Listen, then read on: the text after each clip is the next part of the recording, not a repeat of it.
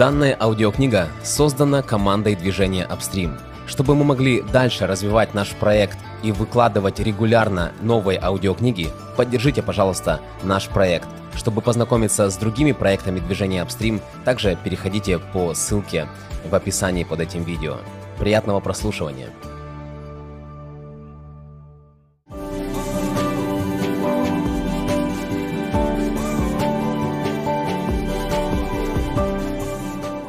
Небесные овации посвящается Стэнли Шипу, моему духовному отцу. Предисловие издателя.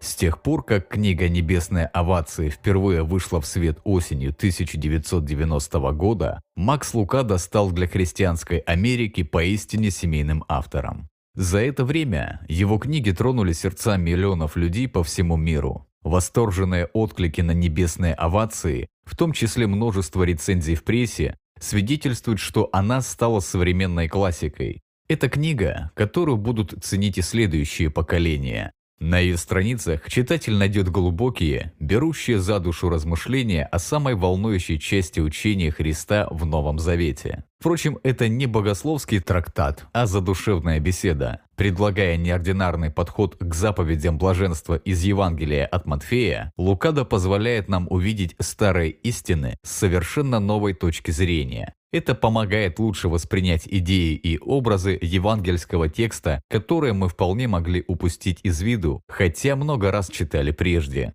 Под пером этого талантливого писателя обычные слова и фразы превращаются в предмет читательского восхищения и источник полета воображения. Приводимые Максом Лукадо примеры из реальной жизни, в том числе из собственной, раскрывают новые сокровенные грани библейского текста, разноцветные, искрящиеся. На каждой странице нас ждут россыпи таких самоцветов. Его книга заново знакомит нас с Божьей системой ценностей. Не приходится удивляться, что «Небесные овации» стали одной из самых популярных христианских книг нашего времени. Чтобы усилить общее впечатление от данного издания, мы подобрали 18 фрагментов произведений великих мастеров тем или иным образом, раскрывающих темы и идеи соответствующих глав. Надеемся, вы согласитесь с нами, что эти иллюстрации, при всем разнообразии их стилей и жанров, как нельзя лучше передают широту и многогранность поэтического видения Макса Лукада. Макс Лукада напоминает, что глава 5 Евангелия от Матфея – это не набор пословиц, не ряд отдельных изречений, а последовательное, шаг за шагом изложение процесса преображения сердца верующего Богом. В заповедях блаженства Иисус обещает, что блаженны будут все, кто последует за Ним, все, кто решит день за днем жить по Его примеру. Данное издание небесных оваций показывает нам, как жить такой жизнью и как иметь таковую жизнь с избытком. Вступление.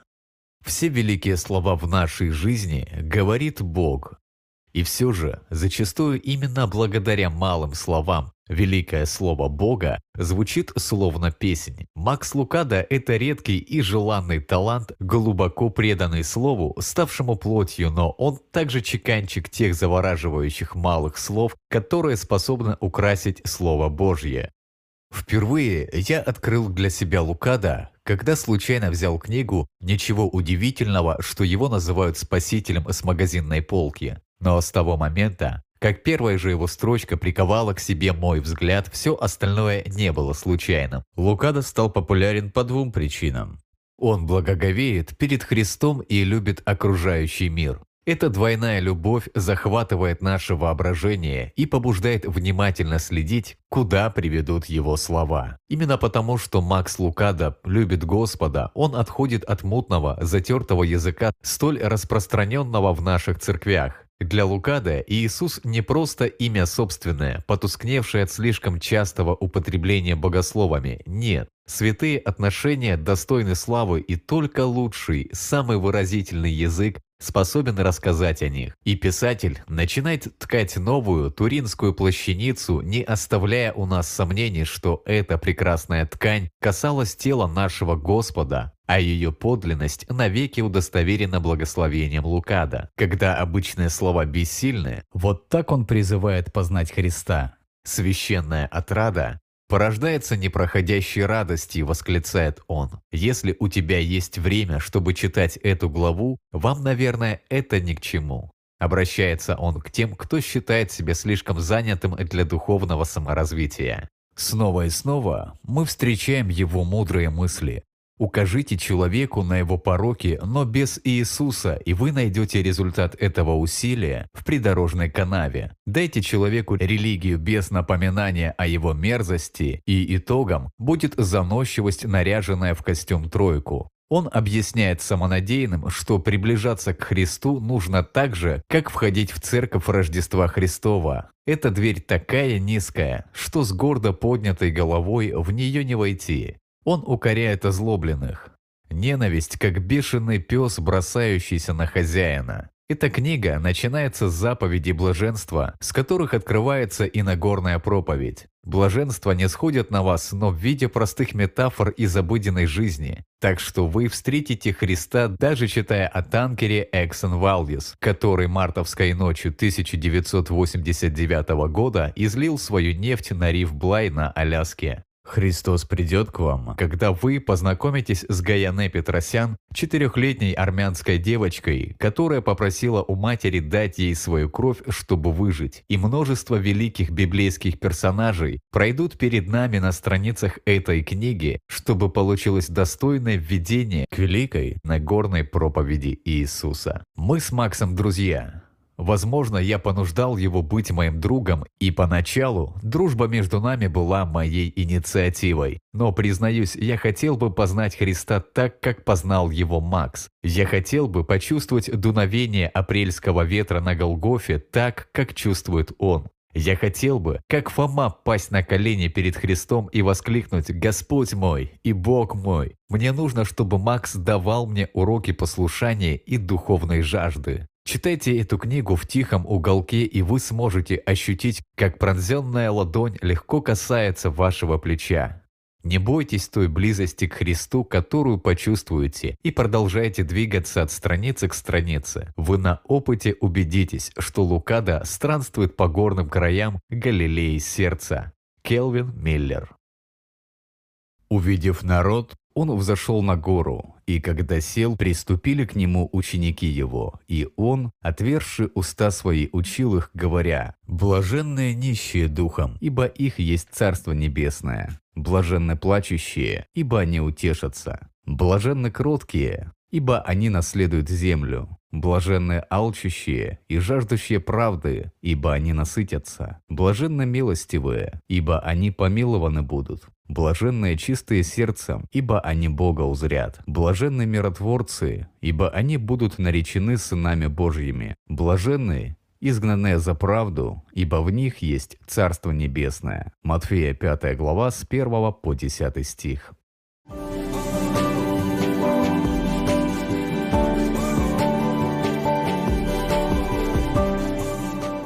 Блаженные. Глава первая. Священная отрада. У нее есть все основания испытывать чувство горечи. Несмотря на талант, она годами не могла добиться признания.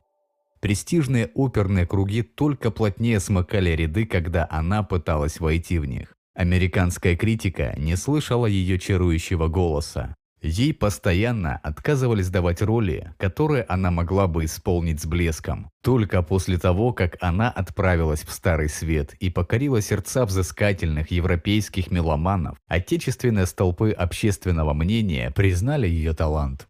Не только ее профессиональная жизнь состоит из трудных битв в личной жизни. У нее тоже все непросто. Она мать двоих детей-инвалидов, один из которых страдает серьезной задержкой умственного развития. Несколько лет назад, опасаясь от бешеных ритмов нью-йоркской жизни, она купила дом на острове Марта Свиньярд. Дом сгорел дотла за два дня до намеченного переезда. Досадные помехи в профессиональной карьере. Сплошное невезение в остальном. Самая подходящая почва для семян горечи. Почва, готовая взрастить корень обиды на жизнь. Но в данном случае озлобленность не прижилась. Друзья не считали ее озлобленной и прозвали ее фонтанчик.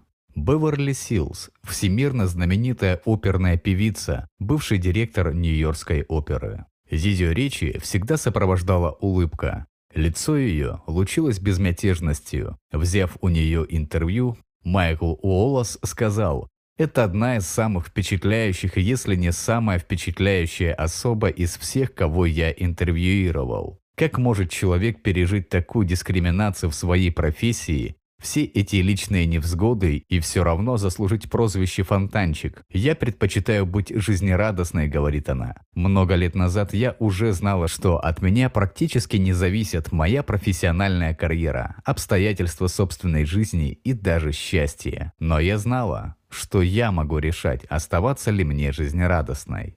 Мы молились об исцелении. Бог не дал нам его, но Он благословил нас. Глин говорил медленно, отчасти из-за убежденности, отчасти из-за болезни. Зизё муж Дон сидит на стуле рядом с ней. Мы втроем собрались, чтобы составить план похорон, ее похорон. И теперь, когда песнопения выбраны и все распоряжения сделаны, Глин говорит, «Он дал нам силы, о которых мы и не ведали. Он дал их, когда они нам понадобились, не раньше». Слова ее звучат глухо, но отчетливо. Глаза ее увлажнились, но в них уверенность. Я задумываюсь, что было бы, если бы мне пришлось расставаться с жизнью в 45 лет. Я задумываюсь, каково мне было бы прощаться с детьми и с женой. Я задумываюсь, каково мне было бы стать свидетелем собственного умирания. Бог даровал нам в наших страданиях умиротворенность. Он все время укрывает нас даже когда мы теряем голову. Он здесь. Прошел год с тех пор, как Глин и Дон узнали о ее болезни.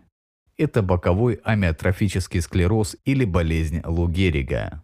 Причины ее и способы лечения остаются загадкой, но не исход. Постепенно сила и подвижность мышц уходят. У человека сохраняются только разум и вера. Именно проявление разума и веры Глин дали мне осознать, что происходит, Нечто большее, нежели составление плана похорон. Я смотрю на священные жемчужины, добытые глин из бездны отчаяния. Любую трагедию мы можем превратить либо в камень преткновения, либо в ступеньку для подъема. Надеюсь, это не принесет мучения моим близким. Надеюсь, я стану примером того, что Бог и в лучшие наши времена, и в худшие ждет от нас веры. Ведь если мы не верим, когда нам трудно, значит мы вообще не верим. Дон держит ее за руку. Он утирает ее слезы. Он утирает свои слезы. Кто они? Спрашиваю я сам себя, глядя, как он прикасается платком к ее щеке. Кто они, если на берегу реки жизни могут смотреть вдаль с такой верой? Это был момент торжественный и щемящий. Я говорил мало, самонадеянность неуместна в присутствии того, что свято. «У меня есть все, что нужно для счастья», — сказал Роберт Рид. Поразительно, подумал я. Его руки скрючены, а ноги бездвижны. Он не в состоянии сам вымыться. Он не в состоянии сам поесть. Он не может сам почистить себе зубы, причесаться, натянуть на себя подштанники. Рубашки у него на липучках. Его речь замедлена, словно звучание сильно изношенной аудиокассеты. У Рида церебральный паралич. Болезнь не позволяет ему водить машину, кататься на велосипеде, даже сходить прогуляться. Но она не помешала ему окончить школу, а затем христианский университет в городе Абелен, где он специализировался на латыни. Церебральный паралич не мешает ему преподавать в колледже Сент-Луиса и не удержал от пяти миссионерских поездок за границу. И болезнь Роберта не воспрепятствовала ему стать миссионером в Португалии. Он поехал в Лиссабон один в 1972 году. Там он снял номер в гостинице и принялся учить португальский. Роберт познакомился с владельцем кафе, который стал кормить его с ложечки в часы затишья и нашел учителя, помогшего освоить язык. Роберт ежедневно располагался в парке, где раздавал брошюры о Христе. За шесть лет он привел к Господу 70 человек, одна из которых Роза стала его женой. Недавно я слышал его проповедь. Я видел, как его внесли в инвалидной коляске на помост. Я видел, как ему положили на колени Библию. Я видел, как он непослушными пальцами перелистывал страницы. Я видел, как слушатели утирали с глаз слезы восторга. Роберт мог бы вызывать их к симпатии или к жалости, но он повел себя диаметрально противоположно. Воздевая скрюченную руку, он хвалил свою жизнь. «У меня есть все, что нужно для счастья. Рубашки у него держатся на липучках, но его жизнь держится на радости». Никакой другой человек не имел столько оснований для скорби, и все же никакой другой человек не был таким жизнерадостным. Его первым домом был дворец. Великое множество слуг находилось в полном его распоряжении. Щелкнув пальцами, он мог менять ход истории. Имя его было прославленным и превозносимым. Он обладал всем богатством, властью, почетом, а потом у него не осталось ничего. Исследователи до сих пор сидят в раздумьях над этим событием. Историки бьются над попытками объяснить его. Как мог царь в одно мгновение потерять все? Только что он был монархом, и вот он стал нищим. Постелью ему в лучшем случае служила одолженная на время циновка, а чаще просто земля. В его скитаниях у него не было денег на транспорт, даже самый простой, ведь он жил только на подаяние. Иногда он бывал так голоден, что жевал зерна из колоска или сорванный с дерева плод. Он изведал уличный холод и проливные дожди. Он знал, каково это, когда у тебя нет своего угла. На полах в его дворце не найти было и пятнышка. Теперь он жил среди отбросов. Он не знал, что такое недомогание. Теперь же его со всех сторон окружали болезни. В его царстве перед ним благоговели. Теперь над ним издевались. Однажды соседи попытались его линчевать. Кое-кто называл безумным. Родственники уже почти было решили держать его дома в заперти и не выпускать. Если кто над ним не смеялся, то лишь потому, что предпочитал его цинично использовать. Им нужны были зрелища, им нужны были фокусы, а он стал сенсацией. Такие люди хотели, чтобы его видели в обществе, пока он не вышел из моды. А потом они решили убить его. Они обвинили его в преступлении, которого он не совершал. Свидетелям заплатили за ложь. Суд стал фальсификацией. Сторона защиты на нем вообще отсутствовала. Судья, преследуя чисто политические цели, вынес ему смертный приговор. Его убили. Он уходил из жизни так же, как пришел в нее, без гроша. Похоронили его в чужом склепе, за похороны заплатили друзья. Хотя некогда он обладал всем, в день смерти у него не оказалось имущества. Он должен был бы чувствовать себя несчастным. Он должен был бы горевать. У него были все основания кипеть от злости и возмущения, но ничего такого с ним не происходило. Он оставался жизнерадостным. Ворчуны не привлекают последователей. Люди шли за ним, куда бы он ни направился. Дети не любят сердитых взрослых. К нему же Малышня так и льнула. Люди не приходят, чтобы выслушивать печальные повести. На его проповеди собирались толпы. Почему? Потому что он был жизнерадостным. Он оставался жизнерадостным в своей нищете. Он оставался жизнерадостным, когда от него все отвернулись. Он оставался жизнерадостным, когда его предали. Он оставался жизнерадостным, даже когда был прибит к пыточному кресту шестидюймовыми римскими гвоздями. В Иисусе воплощена неприходящая радость. Радость, отказывающаяся сгибаться под суровыми ветрами трудных перемен. Радость, которая противостоит боли. Радость, корни которой глубоко уходят в основание вечности. Видимо, у него научилась этому Беверли Силз. Наверняка у него научились этому Глен Джонсон и Роберт Рид. И у него же можем научиться этому и мы. Что это за радость? Что это за веселье, которое, только зная себе, подмигивает всяческим напастям?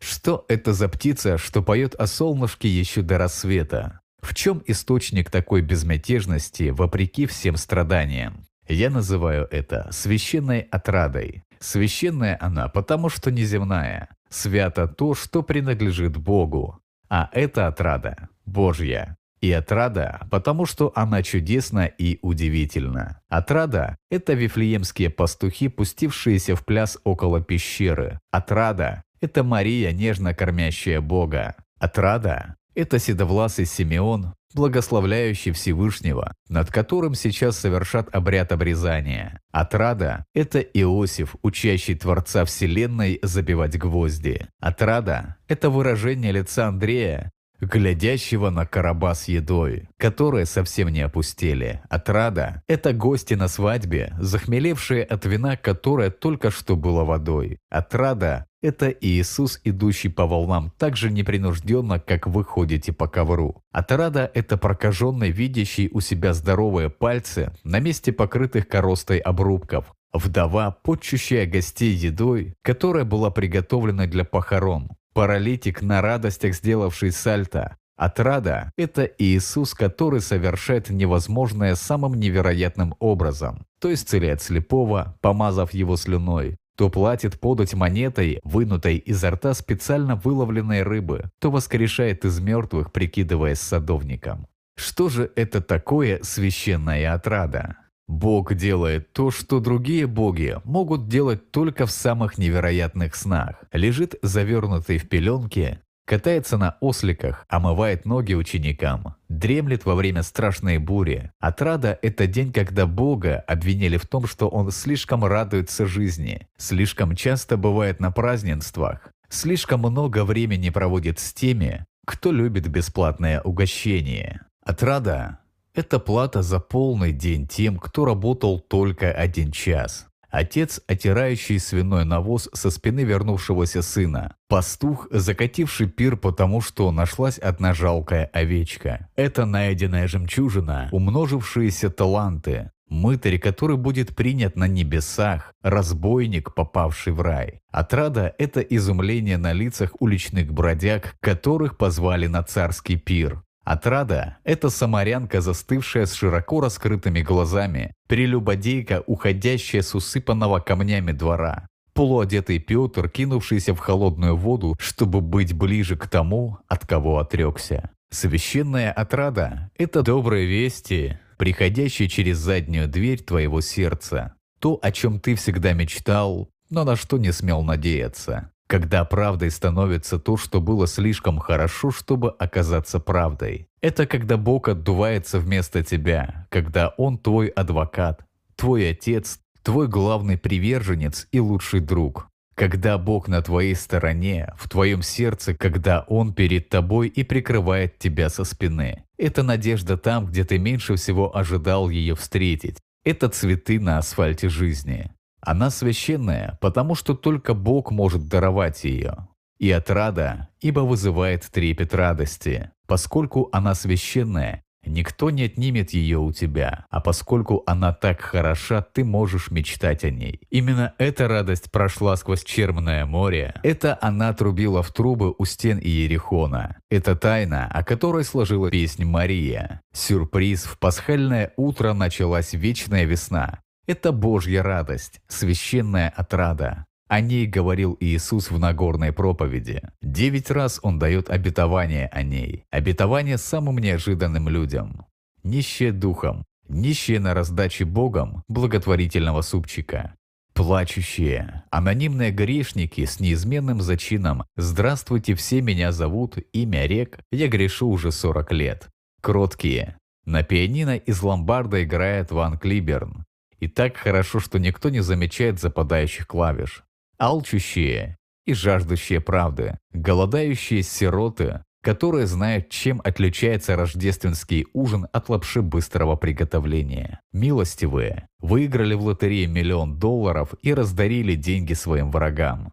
Чистые сердцем, врачи, которые любят прокаженных и не заражаются от них.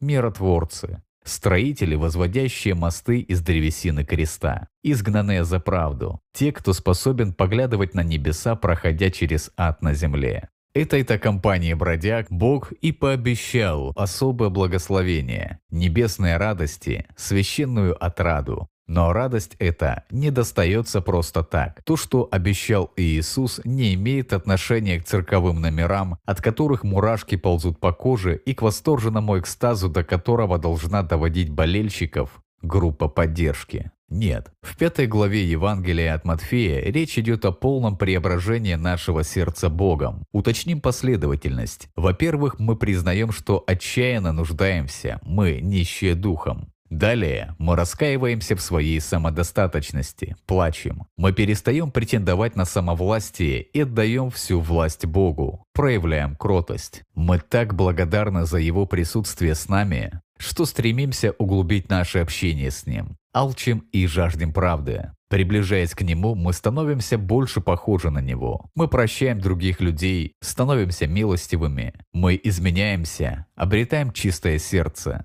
Мы любим других людей, творим мир. Мы претерпеваем множество несправедливостей, нас изгоняют за правду. Совсем не случайно, что то же самое слово, которое входит в обетование Иисуса о священной отраде, Павел употребляет, говоря о Боге, по славному благовестию блаженного Бога, блаженный и единый сильный царь царей царствующих и Господь господствующих. Задумаемся о Божьей радости, что может омрачить ее? Кто может ей воспрепятствовать? Кто может отнять ее у Бога?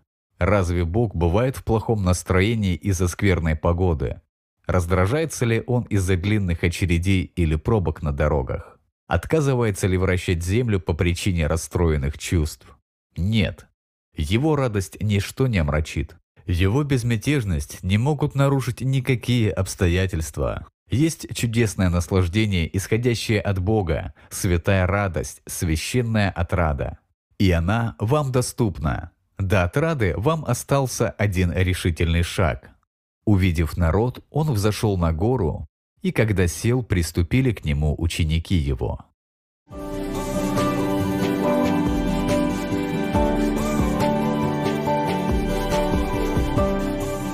Вторая глава. Его вершина.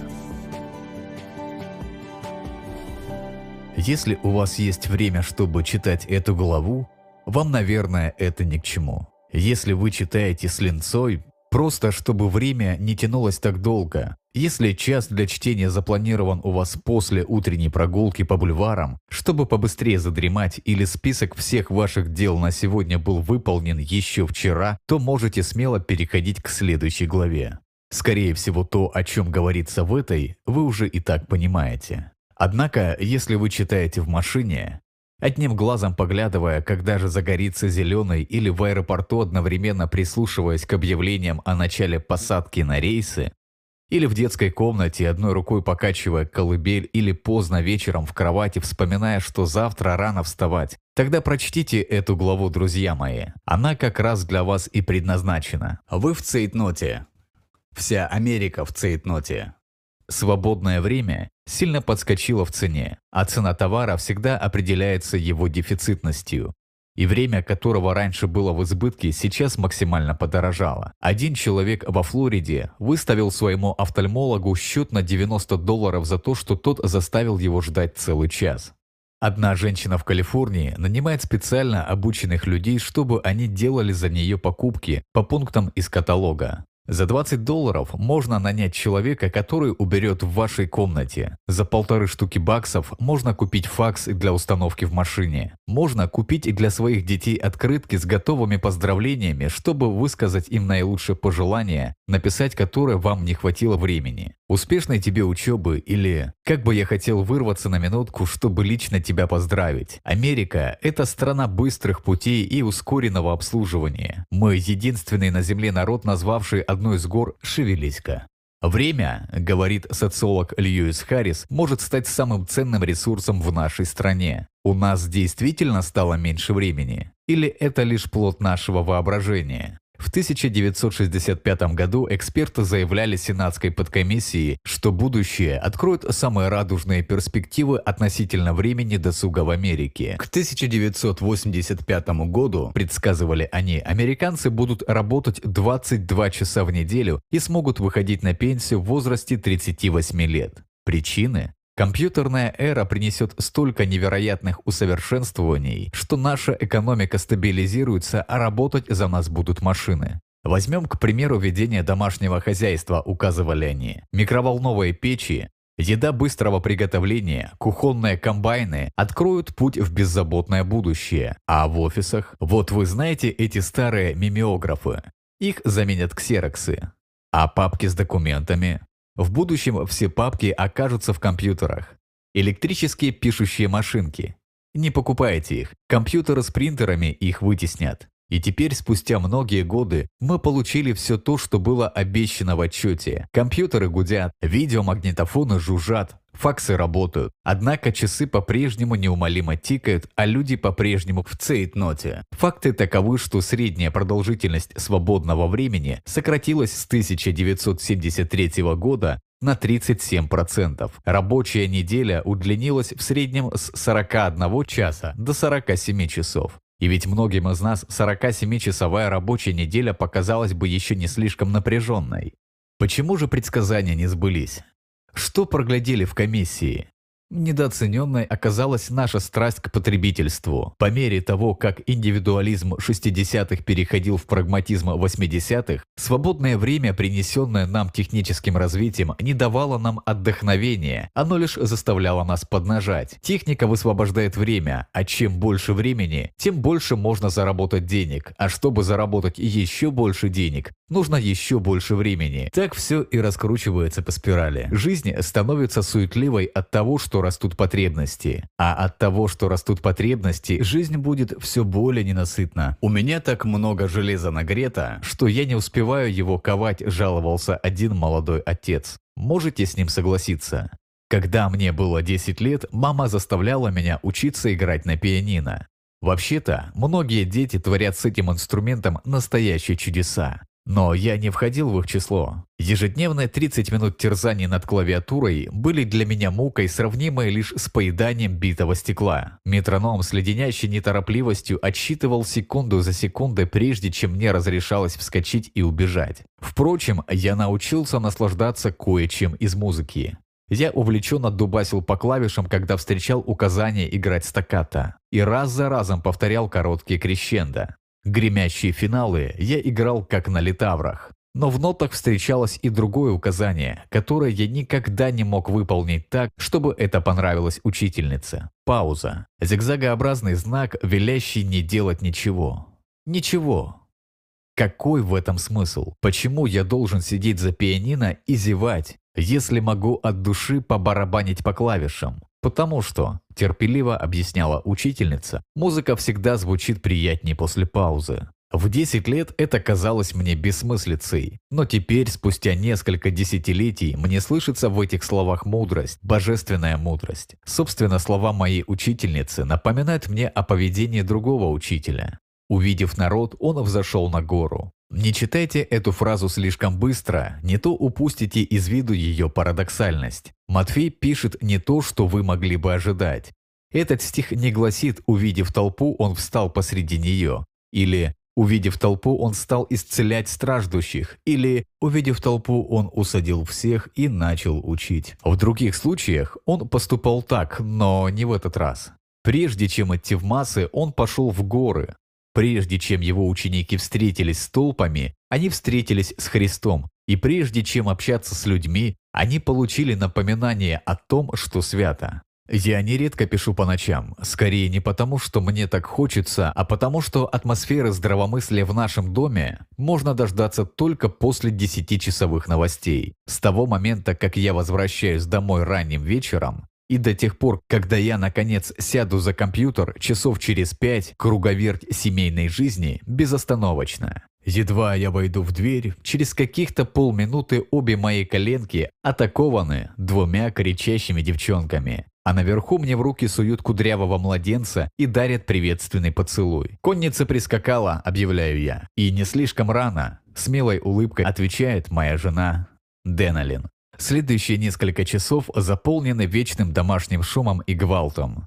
Крики, звон посуды, возня на полу, душераздирающие вопли из-за ушибленной коленки, плеск воды в ванной, грохот ссыпаемых в коробки игрушек, разговоры настолько же нескончаемы, насколько и предсказуемы. «Можно мне еще пирога?» А Дженна взяла мою куклу. «Можно мне подержать малыша?» «Дорогая, где у нас соска? Есть там на сушилке чистое платье?» «Девочки, вам пора баиньки». А можно еще одну песенку? И, наконец, вечерний ураган стихает, воцаряются мир и покой. Мама смотрит на папу. Дневной ущерб выявлен, восстановительные работы закончены. Мама засыпает, а папа садится в опустевшей детской за свой компьютер. За ним-то я сейчас и сижу. Атмосферу безмятежности дополняют постукивание клавиш, аромат кофе, гудение посудомоечной машины. Полчаса назад здесь была игровая комната, а сейчас это мой кабинет. И этот кабинет может, ну, а вдруг превратиться в святилище. То, что произойдет в ближайшие минуты, может коснуться того, что свято. Спокойствие замедлит мой пульс. Тишина обострит слух и начнется нечто священное. Послышится звук – это шаги ног в сандалиях. Пронзенная рука безмолвно меня поманит, и я пойду на зов. Хотелось бы мне сказать, что это бывает каждую ночь. Увы, нет. Иногда он спрашивает, а я не слышу. Иногда он зовет, а я не иду. Но в иные ночи я слышу его вдохновленный шепот. «Придите ко мне, все труждающиеся и обремененные». И прихожу, забыв о неоплаченных счетах, делах и сроках. Я по узкой тропе взбираюсь на гору вслед за ним. Вы там бывали. Поднимались от цепучих песков долины к гранитной твердости его скалы. Вы поворачивались спиной к мирскому шуму и вслушивались в его зов. Уйдя от людской суеты, вы следовали за наставником, ведущим вас по вьющейся тропе к вершине. Его вершина – чистый воздух, ясная панорама, свежий ветер. Шум ярмарки остался внизу, а здесь вид с высоты. Ваш наставник ласково предлагает вам сесть на камень под деревьями и смотреть вместе с ним на древние горы, которые никогда не поколеблются. Все, что необходимо, по-прежнему незыблемо, доверительно говорит он. Просто помни, завтра ты не придешь туда, где бы я уже не побывал. Истина все равно восторжествует, смерть все равно будет повержена, победа твоя. И радость в одном решительном шаге от тебя, сделай его. Священная вершина. Место постоянства в меняющемся мире. Задумайтесь об окружающих вас людях. Можете назвать кого-то, кто побывал на его вершине? О, житейские проблемы у них точно такие же, и встречающиеся на их пути трудности ничуть не меньше. Но есть и постоянная ясность, их осеняющая. Уверенность в том, что в нашей жизни далеко не главным оказывается это наше вечное сведение концов с концами и пересадки с самолета на самолет. Безмятежность смягчает уголки их губ. Заразительное веселье светится в их глазах, а в их сердцах властвует непоколебимая убежденность, что жизнь в долине можно выдержать, и даже с радостью, коль скоро лишь бы один решительный шаг отделяет тебя от вершины. Недавно я читал о человеке, который дышал воздухом этой вершины. Его подъем на нее начался довольно рано и придавал ему сил до конца жизни. За несколько дней до его смерти к нему в больницу пришел священник. Войдя в палату, священник увидел пустой стул рядом с кроватью. Священник спросил больного, приходит ли к нему кто-нибудь. Старик улыбнулся. «Я усаживаю сюда Иисуса, и мы с ним разговариваем». Священник был озадачен, и больной пояснил. Много лет назад один человек сказал мне, что молиться так же просто, как говорить с хорошим другом. И вот я каждый день придвигаю стул поближе, приглашаю Иисуса сесть, и мы беседуем. Через несколько дней дочь этого человека пришла в церковь, чтобы сообщить священнику, что ее отец только что скончался. Он выглядел таким умиротворенным, рассказала она. И я на пару часов оставила его одного. Вернувшись в палату, я увидела, что он мертв. Однако я заметила странную вещь. Он лежал головой не на подушке, а на стуле, стоявшем рядом с кроватью. Примем урок от этого человека со стулом возле кровати. Вспомним об учительнице музыки и паузах. Поднимемся вместе с царем на горную вершину. Она в девственной чистоте. Она безлюдна. Она вершина мира. Неприходящая радость начинается с глубокого вдоха там, на ее высоте, прежде чем вы спуститесь к этой нашей суете внизу. Ой, Кажется, я слышал, что там объявили ваш рейс.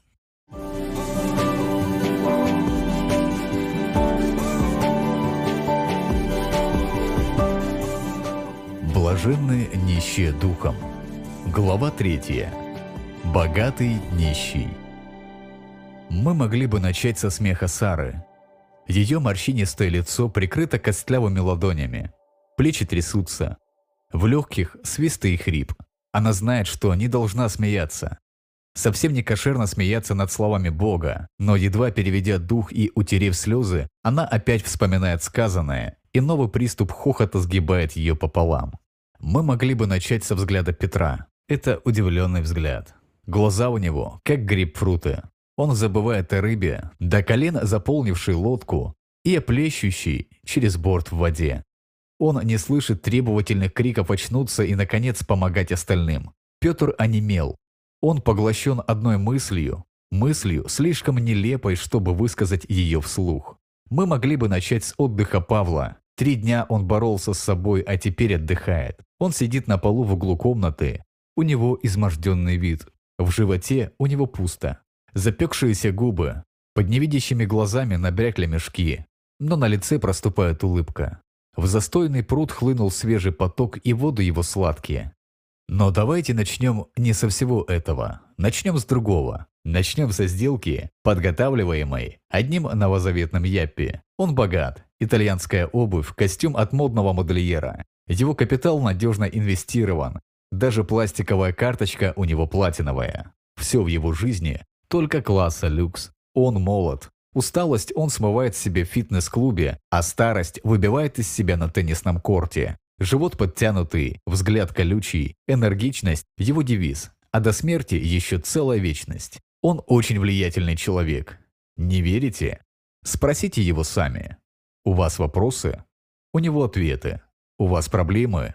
У него решения. У вас загадки? У него отгадки. Он знает, чего хочет, и завтра этого добьется. Он из нового поколения. Поэтому старикам лучше не отставать, или им пора собирать вещички.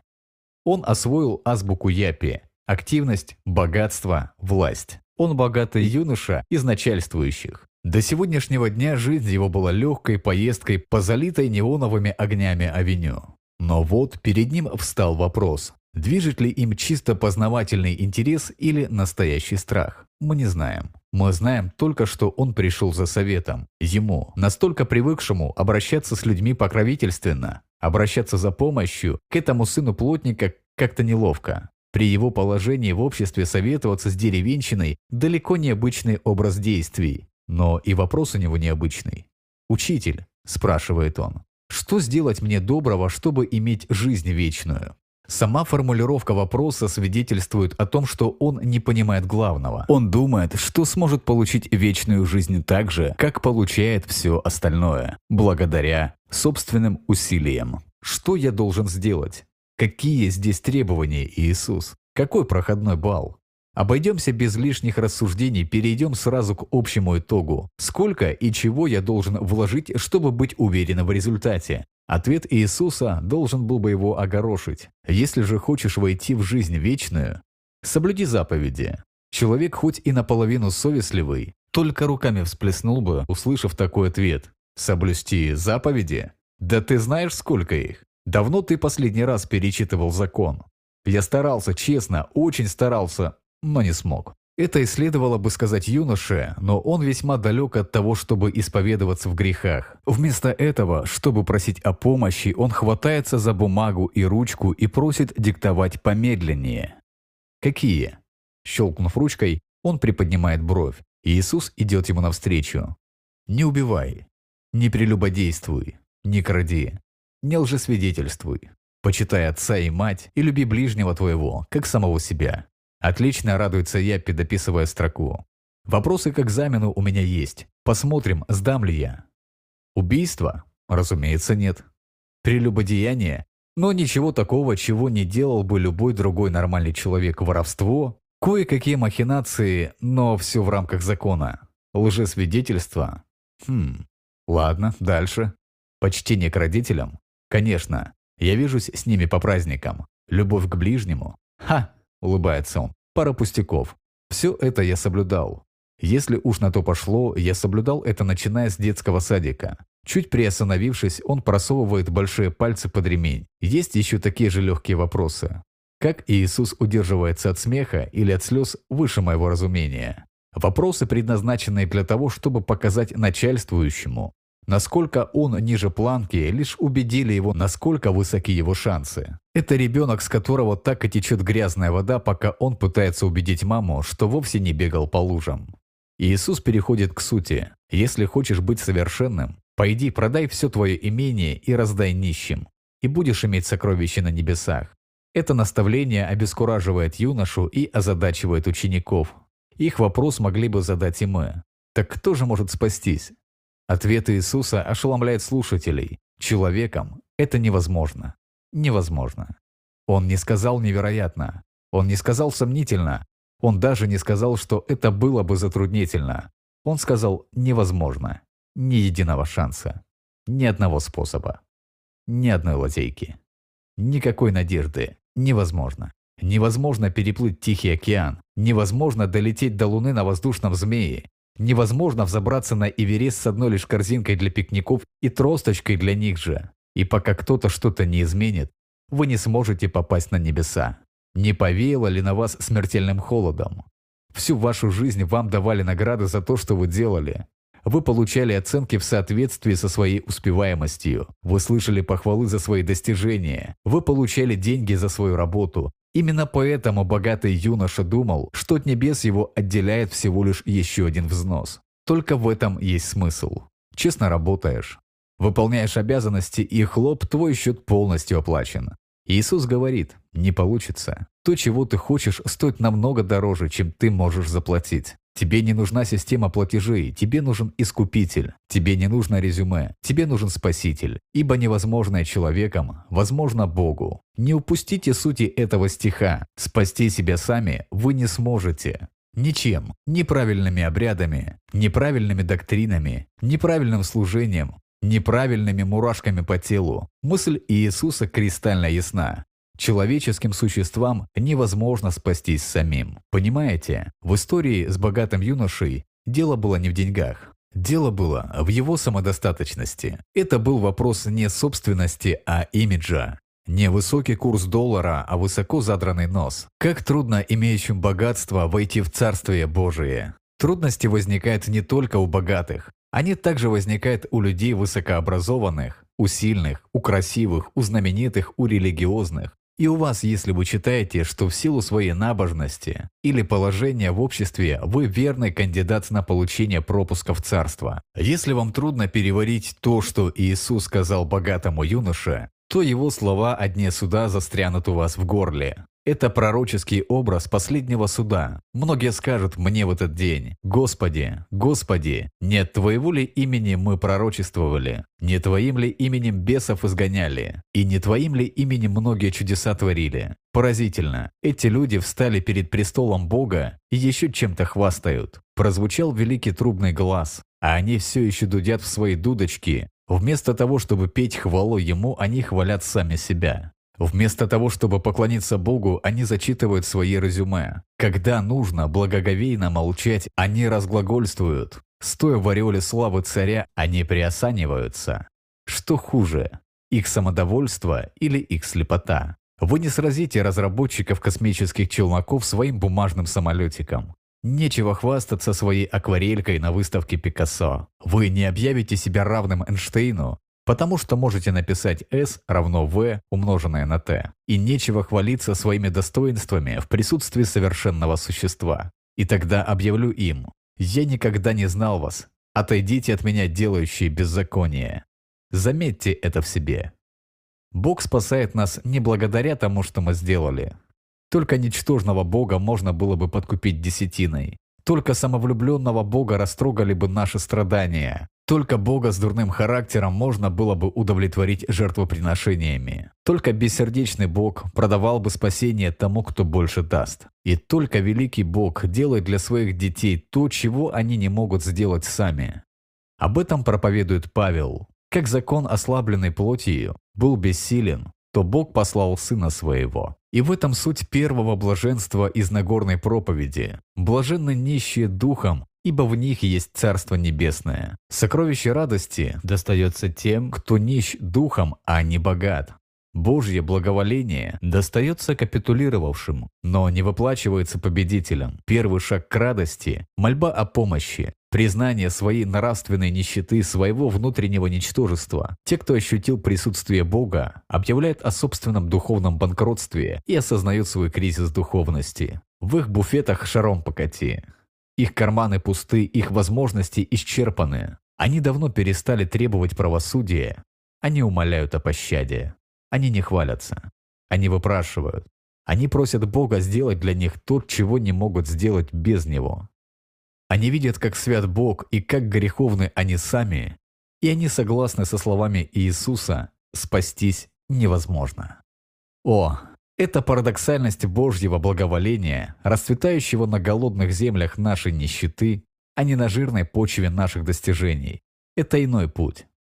Для нас с вами непривычный. Не часто расписываемся мы в своем бессилии. Признание поражения обычно не открывает дорогу к радости. За полной исповедью обычно не следует полное прощение, но Бог ведь никогда не руководствовался тем, что обычно.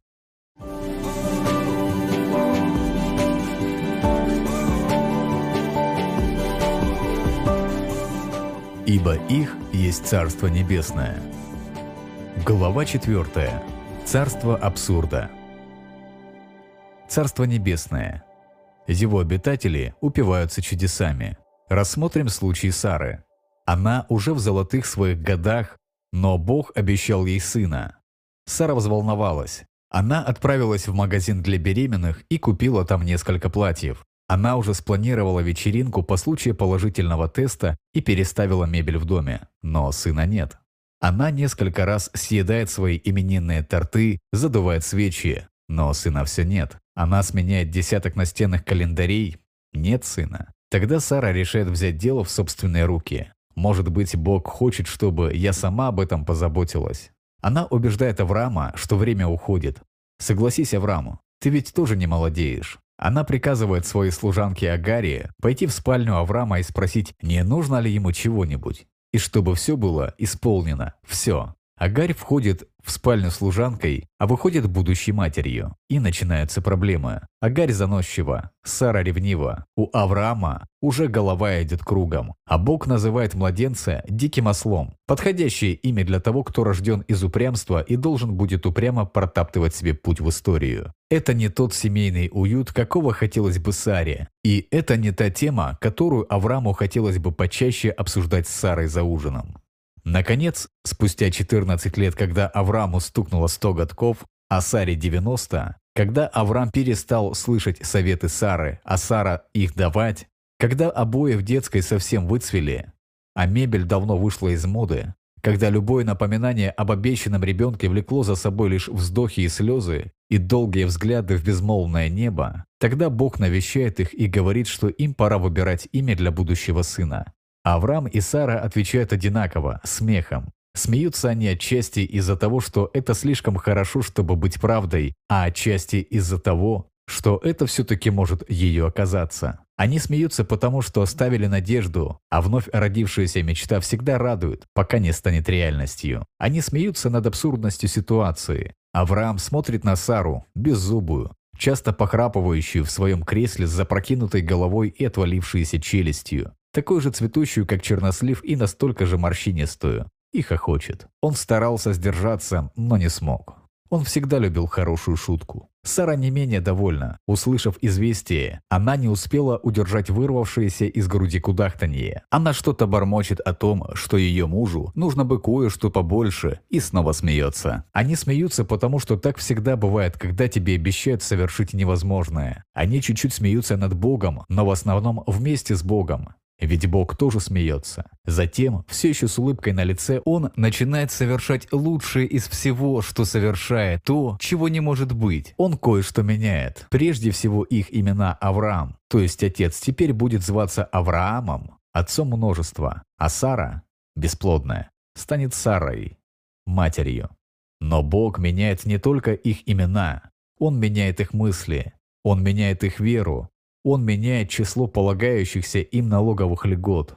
Он меняет их понимание, слово невозможно, но главное, он преображает способность Сары доверять Богу. Услышь она слова Иисуса о нищих духом, она бы засвидетельствовала. Он прав. Я держала дело в своих руках и получила головную боль. Передала Богу и получила сына. Думайте сами. Мне известно только, что я первая женщина во всем городе, которая оплачивала услуги детского врача из своего пенсионного пособия. Через две тысячи лет мы встречаем еще одно свидетельство. Меньше всего на свете в то утро меня тянуло ловить рыбу, но именно этого захотел от нас Иисус. Мы забрасывали сети всю ночь, руки болели, глаза покраснели, шею ломило, все, чего хотелось, пойти домой, чтобы жена растерла мне спину. Ночь тянулась долго. Даже не зная, сколько раз мы бросали сеть куда-то во тьму и слышали, как она шлепается в воду. Не зная, сколько раз мы стравливали бичеву, опуская сеть на глубину. Всю ночь мы ждали этих рывков, этих толчков, которые подсказали бы нам, что пора вытаскивать улов, но так ничего не дождались. К рассвету я готов был просто идти домой. Сойдя на берег, я увидел толпу людей, направляющихся в нашу сторону. Они следовали за долговязым парнем, который шел в раскачку как моряк. Он окликнул меня по имени. «Привет, Иисус», – отозвался я. Хотя до него еще было сотню ярдов, я разглядел его широкую улыбку. «Ничего себе толпа!» «Да?» – крикнул он, показывая на идущую позади араву. Я кивнул и присел, чтобы посмотреть, что будет. Остановившись у края воды, он начал говорить. Хотя мало что слышал, я мог все видеть. Люди подходили еще и еще. Удивительно, как в этой толчее и давке Иисуса не опрокинули в воду. Уже стоя по колено в воде, он посмотрел на меня. Я долго не раздумывал. Иисус залез в мою лодку, и мы с Иоанном вместе с ним. Мы немного оттолкнулись от берега. Я уселся на корме, а Иисус начал учить. На берегу, кажется, собралось пол Израиля. Мужчины оставили свою работу, женщины свои домашние дела. Я даже узнал нескольких священников, как они все слушали. Они почти не двигались, но их глаза жили своей жизнью, словно перед ними открывались какие-то новые возможности. Когда Иисус договорил до конца, он повернулся ко мне. Я встал и начал вытаскивать якорь, но он сказал, «Переберемся-ка на глубокое место, Петр. Давай порыбачим». Я застонал, оглянулся на Иоанна, мы поняли друг друга без слов. Пока он только говорил с нашей лодки, все было в порядке. Но ловить на ней рыбу – это уже наше дело. Я принялся объяснять этому учителю из плотников, ты, мол, занимайся своими проповедями, а я своей рыбной ловлей. Однако высказался повежливее. Мы ловили всю ночь, не поймали ничего. Он молча смотрел на меня. Я глянул на Иоанна. Иоанн ждал, как я решу. Хотел бы я сказать, что согласился из любви. Хотел бы я сказать, что согласился из преданности. Но так сказать не могу. Могу только сказать, что есть время сомневаться, а есть время помалкивать. И мы не столько с молитвой, сколько с охами и ахами взялись за весла. Я греб и ворчал. Все время приговаривал «не выйдет, не выйдет». Так не бывает. Может, я чего и не знаю, но уж рыбачить-то я умею. И все, с чем мы вернемся, так это с мокрыми сетями. Шум на берегу отдалился от нас, и вскоре был слышен только плеск волн за кормой. Наконец мы встали на якорь. Я поднял на грудь тяжелую сеть и приготовился ее бросать. Тогда-то я краешком глаза и перехватил взгляд Иисуса. Увидев то, что читалось на его лице, я даже остановился. Он перегнулся через борт, вглядываясь в воду в том месте, куда я собирался забросить сеть. И подумайте, он улыбался. На лице его гуляла мальчишеская улыбка, так что его круглые глаза превратились в два сияющих полумесяца. Так улыбается пацан, когда дарит другу подарок и ждет, пока его развернут. Он заметил, что я на него уставился и попытался убрать с лица улыбку, но она никак не поддавалась. Она пряталась в уголках рта, пока все-таки снова не сверкнули зубы.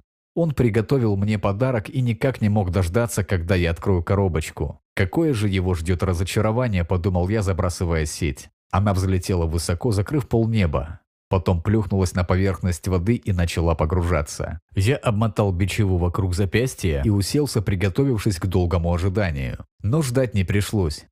Провисшая бичева вдруг рывком натянулась, чуть не выдернув меня за борт. Упершись ногами в борт лодки, я стал звать подмогу. Иоанн и Иисус кинулись ко мне. Мы вытащили сеть как раз перед тем, как она начала рваться. Никогда не видел такого богатого улова. Словно в лодку высыпали груду камней.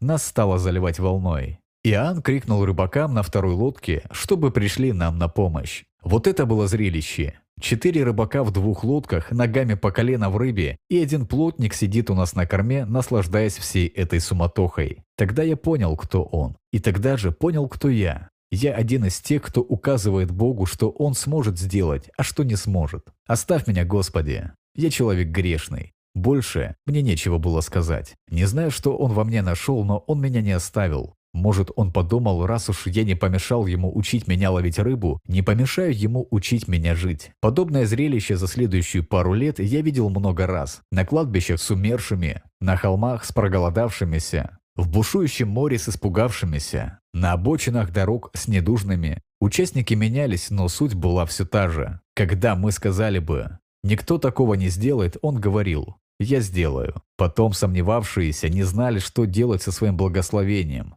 а тот, кто его дает, наслаждался сюрпризом. «Сила моя совершается в немощи». Бог произнес эти слова. Павел их записал. Бог сказал, что его больше привлекают пустые сосуды, чем сильные мышцы. Павлом это доказано. До встречи с Христом Павел был для фарисеев чем-то вроде героя. Можно сказать, это был их White Herb. Он тоже охранял закон и порядок, вернее, чтил закон и наводил порядок. Добропорядочные еврейские мамочки считали его образцом добропорядочного еврейского мальчика. Ему отводили почетное место на еженедельных ланчах Иерусалимского клуба львов. На столе он держал сувениры от издания «Кто есть кто в иудаизме», а на выпускном курсе ему присудили звание «Мистер самый высокий шанс преуспеть в жизни». Он быстро утвердился в качестве наиболее вероятного преемника своего учителя Гамалиила. Если существует такая вещь, как религиозное везение, у Павла оно было. То был духовный миллиардер, родившийся одной ногой на небесах, и он это знал. Хотя я могу надеяться и на плоть. Если кто другой думает надеяться на плоть, то более я обрезанный в восьмой день из рода Израилева, колена Вениаминова, еврей от евреев, по учению фарисей, по ревности гонитель Церкви Божией, по правде законной, непорочной, этот юный фанатик с голубой кровью и неистовым взглядом был одержим идеей сохранить царство в чистоте, что означало уберечь его от христиан. Он словно главнокомандующий маршем проходил по городам и весям, требуя, чтобы впавшие в ренегатство иудеи целовали флаг отчизны или навек распрощались со своими семьями и надеждами. Однако всему этому пришел конец. На обочине большой дороги. Вооружившись кипой судебных повесток и наручниками, Павел в сопровождении народной милиции направлялся со своей короткой, но неоспоримой проповедью в Дамаск. И тут кто-то включил все Юпитеры, а Павел услышал голос. Когда он понял, кому принадлежит этот голос, челюсть у него отвисла до земли, да и сам он не удержался на ногах. Он приготовился к худшему. Он понимал, что для него все кончено. Он уже почувствовал петлю у себя на шее. В нос ударил запах цветов его похоронного венка. Он молился, чтобы смерть была быстрой и безболезненной. Но дождался он только молчания и начала новой, полной сюрпризов жизни. Ошеломленный и растерянный, он опомнился в какой-то съемной комнате. Бог продержал его в ней несколько дней с такой густой пеленой на глазах, что разглядеть хоть что-то он мог лишь внутри себя. И то, что он видел, ему не нравилось. Павел увидел себя таким, каким он был в действительности. По его собственным словам, худшим из грешников, законником, убийцей всякой радости, наглым хвостуном, заявлявшим, будто он овладел мерой Божьего суда, раздатчиком справедливости, взвешивающим на своих весах дар спасения. Тогда-то его и нашел Анания. Смотреть особенно было не на что, измученный и слабый после трех дней душевного смятения. Сара тоже не особенно хорошо выглядела, как и Петр. Но то, что у них троих было общего, рассказывает нам больше, чем целый том систематического богословия. Ведь когда все они сдались, пришел Бог, и в итоге они помчались, как на американских горках, прямо в царство. Теперь Павел был на шаг впереди богатого юноши из начальствующих. Он понимал, что нельзя пытаться заключить сделку с Богом, он не искал для себя оправданий, он просто молил о милосердии. В одиночестве той комнаты с грехами на совести и кровью на руках он просил об очищении. Наставление Анании Павлу стоит того, чтобы его прочитать. Итак, что ты медлишь? Встань, крестись и омой грехи твои, призвав имя Господа Иисуса. Павлу не нужно было говорить дважды. Законник Савл был похоронен. Родился освободитель Павел. После этого он уже никогда не был прежним, как не был прежним и мир. Вдохновенные проповеди, преданные ученики и шесть тысяч миль путешествий. Когда его сандалии не взбивали пыль, занято было его перо. Когда он не разъяснял тайну благодати, он развивал богословие, предопределившее пути западной цивилизации. Все его слова можно свести к одному высказыванию. Мы проповедуем Христа распятого. Дело не в том, что ему не хватало других тем для проповедей. Просто он не мог исчерпать эту. Его вела сама абсурдность произошедшего. И Иисус должен был бы покончить с ним на той дороге. Он должен был бы послать его в преисподнюю. Но он этого не сделал. Он послал его к заблудшим. Сам Павел называл это безумием. Да, он охарактеризовал это такими словами, как соблазн и безумие, но в конечном счете назвал это благодатью. Свою неотступную верность он объяснял так. «Любовь Христова объемлет нас». Павел не ходил на курсы миссионеров, он никогда не сидел на собраниях комитетов, не прочитал ни одной книги о развитии церкви. Он просто был вдохновлен Святым Духом и опьянен любовью, которая делает возможным невозможное – наше спасение. Это заслуживающий всяческого внимания принцип. Укажите человеку на его пороки, но без Иисуса, и вы найдете результат этого усилия в придорожной канаве. Дайте человеку религию без напоминания о его мерзости, и итогом будет заносчивость, наряженная в костюм тройку. Но соедините то и другое в одном сердце, чтобы грех встретился со Спасителем, а Спаситель встретился с грехом, и результатом может стать еще один фарисей, превратившийся в проповедника, который воспламенил мир. Четыре человека. Богатый юноша из начальствующих, Сара, Петр и Павел. Любопытная нить связывает их воедино. Последние трое получили новые имена. Сара стала Саррой, Симон – Петром, Савл – Павлом. И только первый, этот юный Япи, ни разу не упомянут по имени. Возможно, это лучшее объяснение первой заповеди блаженства. Тот, кто сам себе делает имя, остается безымянным. Но тот, кто призывает имя Иисуса, и только его имя получит новое имя. И более того, новую жизнь.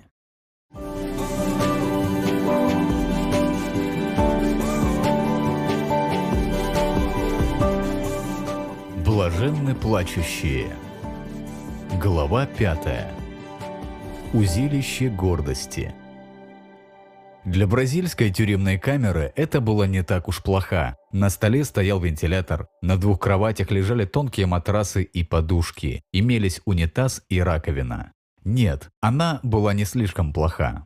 Нужно, правда, учесть, что я-то ведь мог в ней долго не засиживаться. Не выпускали из нее Анибала. Это была его камера. Этот человек был еще более странным, чем его имя. Якорь, вытатуированный на предплечье, мог бы символизировать его железный характер. Широкая грудь распирала рубашку. При легком движении рук бугрились бицепсы. Кожа лица по цвету и фактуре напоминала буйволиную. Взглядом он мог бы убить врага, а улыбкой – ослепить. Сегодня, однако, взгляд потуплен, а улыбка скорее вымученная. Анибал уже не на улице, где был боссом, а в тюрьме, где он арестант. Он убил человека, соседского панка, как охарактеризовал его Анибал, неугомонного подростка, продававшего уличным ребятишкам марихуану и своим длинным языком постоянно наживавшего себе неприятности. Однажды вечером язык у юного наркодилера опять развязался, и Анибал решил его укоротить. Выйдя из переполненного бара, где они повздорили, Анибал сходил домой, вынул из ящика стола пистолет и вернулся в бар. Встав в дверях, Анибал окликнул юнца. Едва тот успел обернуться, как получил пулю в сердце. Анибал был виновен, и точка. Единственная надежда если судья согласится, что Анибал оказал обществу услугу, избавив его от одной проблемы. До приговора оставался примерно месяц. С Анибалом я познакомился через моего христианского собрата Даниэля. Анибал приходил поднимать тяжести в спортзал Даниэля. Даниэль дал Анибалу Библию и несколько раз навещал его. В этот раз Даниэль взял меня с собой, чтобы рассказать Анибалу об Иисусе. Наша беседа шла на тему распятия. Мы поговорили о грехе, мы поговорили о прощении. Взгляд убийцы потеплел при мысли о том, что тот, кто лучше всех его знает, больше всех его любит. Сердце его тронул разговор о небесах, о надежде, которую не отнимет у него никакая казнь. Но когда речь пошла об обращении в веру, лицо Анибала стало мрачнеть. Он уже не тянул ко мне с интересом шею, а настороженно откинулся назад. Анибалу не понравились мои слова о том, что первый шаг к Богу – это признание своей вины. Ему плохо давались такие фразы, как «я виноват» и «простите меня». Извинения вообще были не в его характере. Он в жизни никому не уступал и не хотел делать это сейчас, даже если речь шла о Боге. В последней попытке пробиться через его гордость я спросил, «Так вы хотите попасть на небеса?» «Конечно», – буркнул он. «А вы готовы?» Раньше он мог бы из гордости сказать, что готов, но теперь он уже услышал слишком много библейских истин. Он понимал, в чем для него загвоздка. Он долго глядел в бетонный пол, размышляя.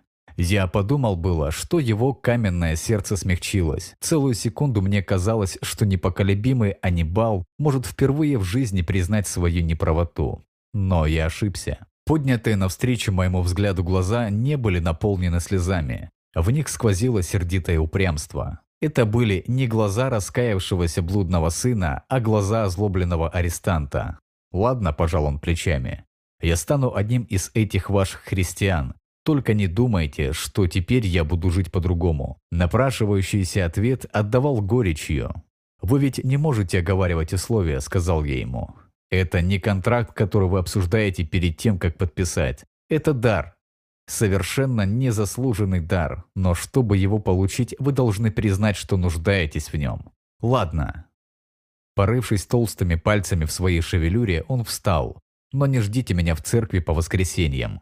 Я вздохнул. Сколько еще жизнь должна бить его по голове, чтобы он попросил о помощи? Глядя, как Анибал расхаживает от стены к стене в тесной камере, я понял, что подлинная его натура не железобетон, а гордость. Он дважды в узах. Один раз из-за своего преступления, а второй раз из-за своего упрямства. Один раз его приговорил закон его страны, а второй раз он сам. Узилище гордости. Для большинства из нас оно оказывается не таким осязаемым, как для Анибала, но в остальном мы с ним похожи. Также упрямо поджаты губы, подбородок вечно задран и сердце такое же ожесточенное. Узилище гордости наполнено самостоятельно пробивающимися в жизни людьми, которые полны решимости идти своим путем, даже если при этом плюхнуться в лужу. Не имеет значения, что они делают, с кем они это делают, к чему все это приведет. Главное будет по-моему. Вы встречали таких узников. Вам знаком алкоголик, не желающий признавать проблему своего пристрастия. Вам знакома женщина, отвергающая саму мысль о том, чтобы обсудить с кем-то свои страхи. Вам знаком бизнесмен, наотрез отказывающийся от помощи, даже если его мечты пошли прахом. Возможно, чтобы увидеть пример такого узника, вам достаточно посмотреть в зеркало. Если исповедуем грехи наши, то Он, будучи верен и праведен, не может ли величайшим словом в Писании оказаться это короткое «если»? Ведь именно от исповедания греха, признания своей вины отказываются узники гордости. Вы слышали эту присказку? Да, я не подарок, но я лучше, чем Гитлер и уж всяко добрее Иди Амина. Я грешен? Да, конечно, я частенько могу что-нибудь отчебучить, но я же свой парень. Послушайте, я ничем не хуже других, я плачу налоги, я тренер в детской бейсбольной лиге, я даже жертвую для Красного Креста. Да, Бог, наверное, гордится, что я у него в команде. Оправдания, отговорки, сравнения. Все эти зэковские штучки. Это звучит хорошо, привычно, даже как-то очень по-американски, но в его царстве это звучит фальшиво. Блаженны плачущие. Плач о своей греховности, это естественное проявление нищеты духа. Второе блаженство должно следовать за первым, но так бывает не всегда. Многие отрицают свои недостатки. Многие знают, что они плохие, но притворяются хорошими. В итоге они так и не знают, какова на вкус печаль раскаяния. Из всех путей к радости этот должно быть самый странный. Истинное блаженство, говорит Иисус, начинается с глубочайшей печали. Благословенны те, кто знает, что их дело плохо и кому хватает духу признать это. Радость сквозь слезы, все права благодаря отказу от них, освобождение благодаря признанию вины. Хотите пример? Извольте. Он был как нитроглицерин. Неосторожно тронешь – взорвется. На жизнь он зарабатывал своими руками, а на орехи – своим распущенным языком. В каком-то отношении у него было много общего с Аннибалом. Если бы он сделал себе татуировку, это был бы огромный черный якорь на предплечье. Если бы тогда существовали наклейки на бамперы, он бы выбрал «это я еду нормально, а не ты». Среди галилейских рыбаков он был видным мужчиной. Родственники звали его Симоном. Учитель назвал камнем. А вам он известен под именем Петр. И хотя он, может быть, плохо разбирался в искусстве самоконтроля, он хорошо знал, как рыбачить на Галилейском море. Не такой он был дурак, чтобы рыбачить в шторм. В эту ночь Петр понимал, что дела совсем плохи. Ветер свистал по Галилейскому морю, как пикирующий на добычу ястреб. Зигзаги молний пронзали черное небо, облака сотрясались раскатами грома, дождь сначала накрапывал, потом лил, а под конец ливень сёк палубу рыбачьей лодки так, что все промокли и дрожали от холода. Трехметровые волны вздымали лодку и снова бросали ее вниз с ошеломляющей силой. Эти промокшие люди не выглядели как синклит апостолов, которые в следующие 10 лет навсегда преобразят мир. Они не выглядели той ратью, которая дойдет до самого края земли и изменит ход истории. Они не выглядели как компания первопроходцев, которые вскоре перевернут мир. Нет, они больше были похожи на горсточку дрожащих рыбаков, боящихся, что следующая волна станет для них последней. И вы можете быть уверены в одном. Самые большие глаза были у обладателя самых больших бицепсов, у Петра. Он навидался таких бурь. Он видел кораблекрушение и прибитые к берегу тела утопленников. Он знал, на что способно неистовство ветра и волн. И он понимал, что такое время совсем не подходящее, чтобы делать себе имя. Время призывать имя Божье. Именно поэтому, увидев Иисуса, шедшего по волнам к лодке, он первый воззвал «Господи, если это Ты, повели мне прийти к Тебе по воде». Знаете, Иногда говорят, что это была просто проверка с целью установления личности. Петру, мол, нужны были доказательства, что перед ним в самом деле Иисус, а не кто-то еще. Мало ли кому вздумается среди ночи разгуливать по волнам бушующего моря. Сами понимаете, предосторожности лишними не бывают. То есть Петр сверился со своими записями, сдвинул очки на лоб, откашлялся и, как заправский юрист, задал юридически грамотный вопрос. «Господин Иисус, а не затруднит ли вас продемонстрировать нам свое могущество и доказать свою божественную природу, позволив мне подойти к вам по воде? Я был бы вам крайне признателен. Меня это не убеждает. Не думаю, что Петру нужны были такие выяснения, по-моему, ему просто хотелось уцелеть. Он ясно осознавал два факта. Лодка тонет, а Иисус держится на воде, и ему не понадобилось долго размышлять, чтобы решить, где ему лучше очутиться. Возможно, лучшим толкованием его слов было бы такое «Господи Иисусе, если это Ты, так вытащи меня отсюда». «Иди», – последовало приглашение, и Петр не нуждался в повторении. Не каждый день расхаживаешь по воде среди волн выше твоего роста. Но поставленный перед выбором, верная смерть или возможность выжить, Петр понял, что больше ему ничего не остается. Первые несколько шагов прошли на ура. Но еще через пару метров Петр забыл, что смотреть-то нужно на того, кто, собственно, и держит его на воде, так что он начал тонуть. В этот момент мы видим главное отличие Петра от Анибала. Отличие человека, признающего свои проблемы, от человека, их отрицающего. Анибал был озабочен тем, чтобы сохранить лицо, а не голову на плечах. Он предпочел бы утонуть, только бы никто не услышал, что он вызывает о помощи. Он лучше погибнет на своих путях, чем спасется на путях Божьих. Петр же, напротив, не так глуп, чтобы смотреть дареному коню в зубы.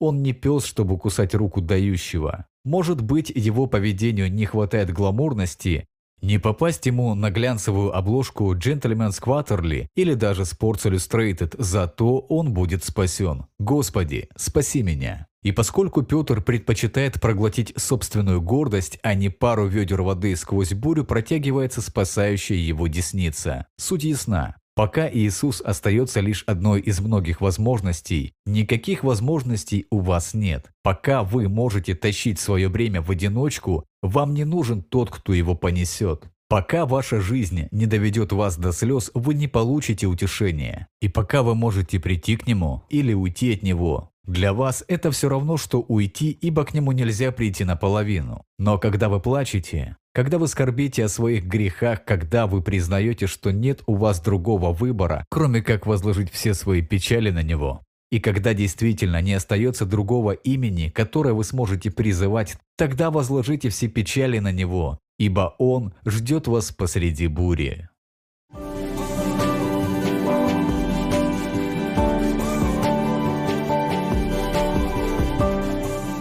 Ибо они утешатся. Глава 6. Нежное касание.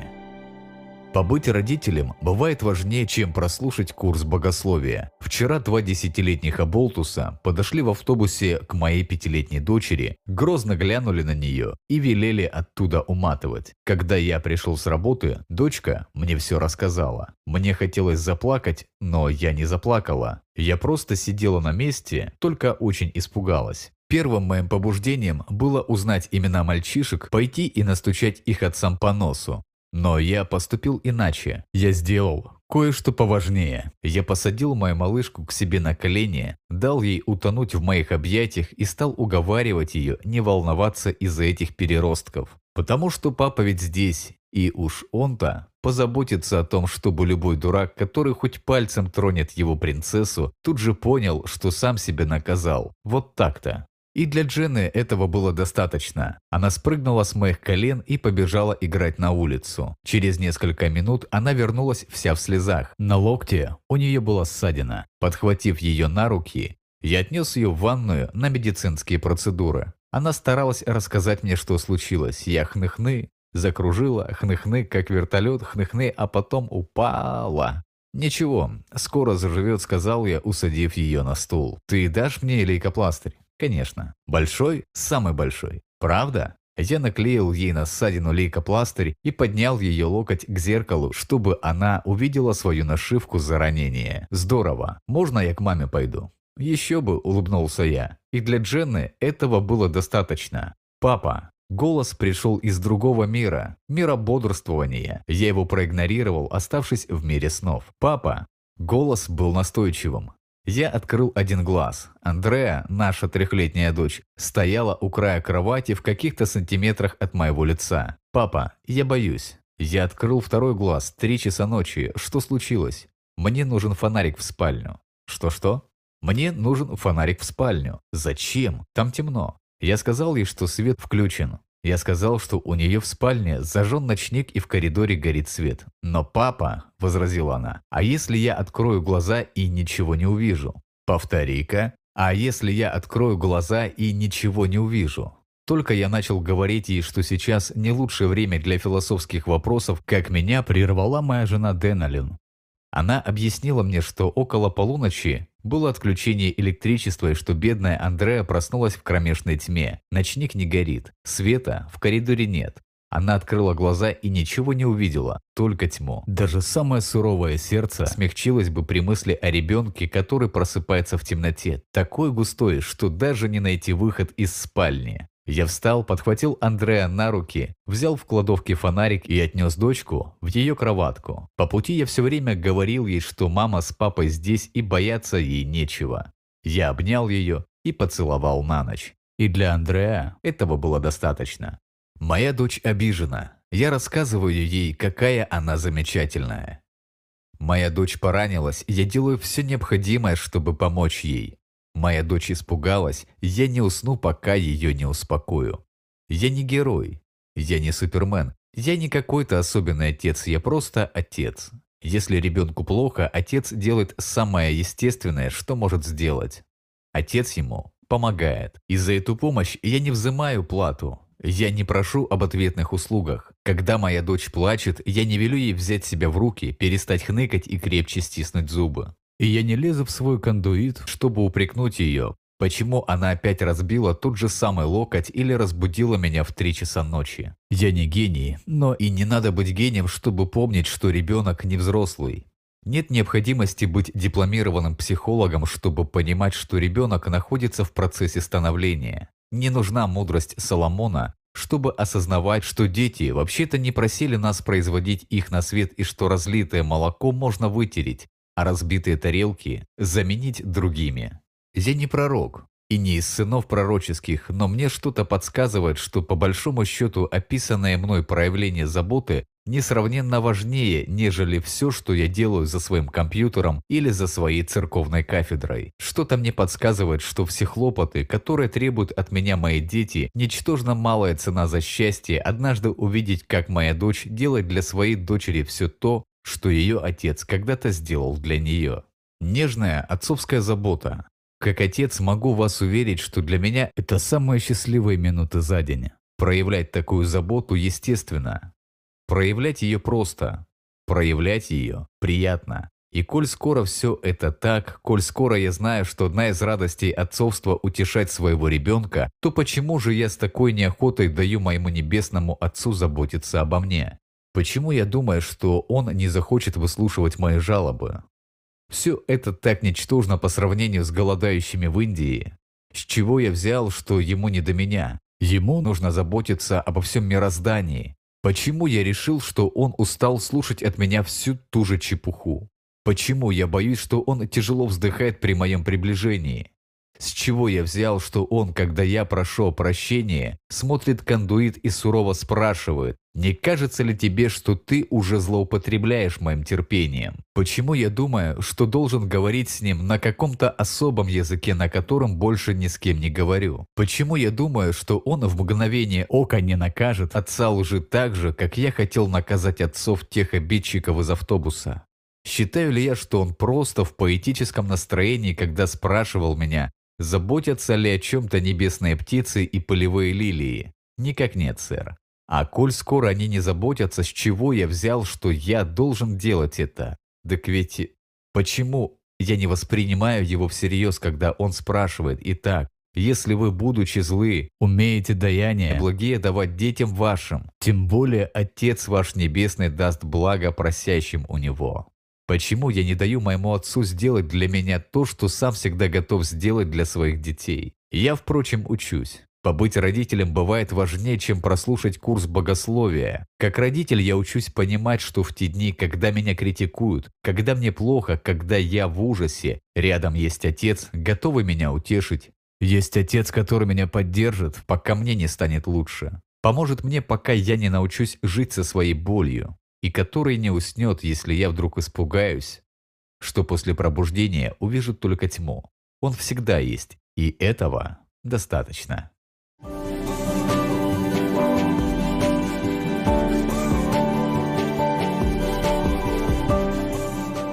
Блаженны кроткие.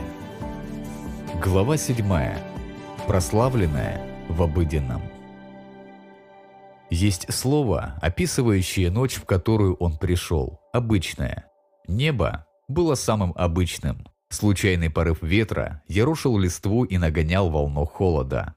Звезды бриллиантами сверкали на черном бархате небосвода. Флотилии облаков проплывали, загораживая луну. Это была красивая ночь, стоящая того, чтобы полюбоваться на нее из окна спальни, но в сущности ничем особо не выделяющаяся. Никаких причин для восторга, ничего, что могло бы лишить кого-то сна. Обычная ночь и привычное небо. Овцы были самые обычные.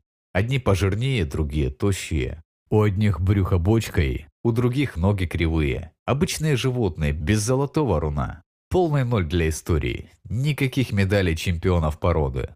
Просто овцы как овцы, бесформенные сонные силуэты на склоне холма. И пастухи. Деревенщина деревенщиной. У таких, наверное, и одежды-то другой нет, кроме той, что на них. Сами пахнут как овцы, такие же заросшие. Они добросовестно собирались провести всю ночь со своими стадами.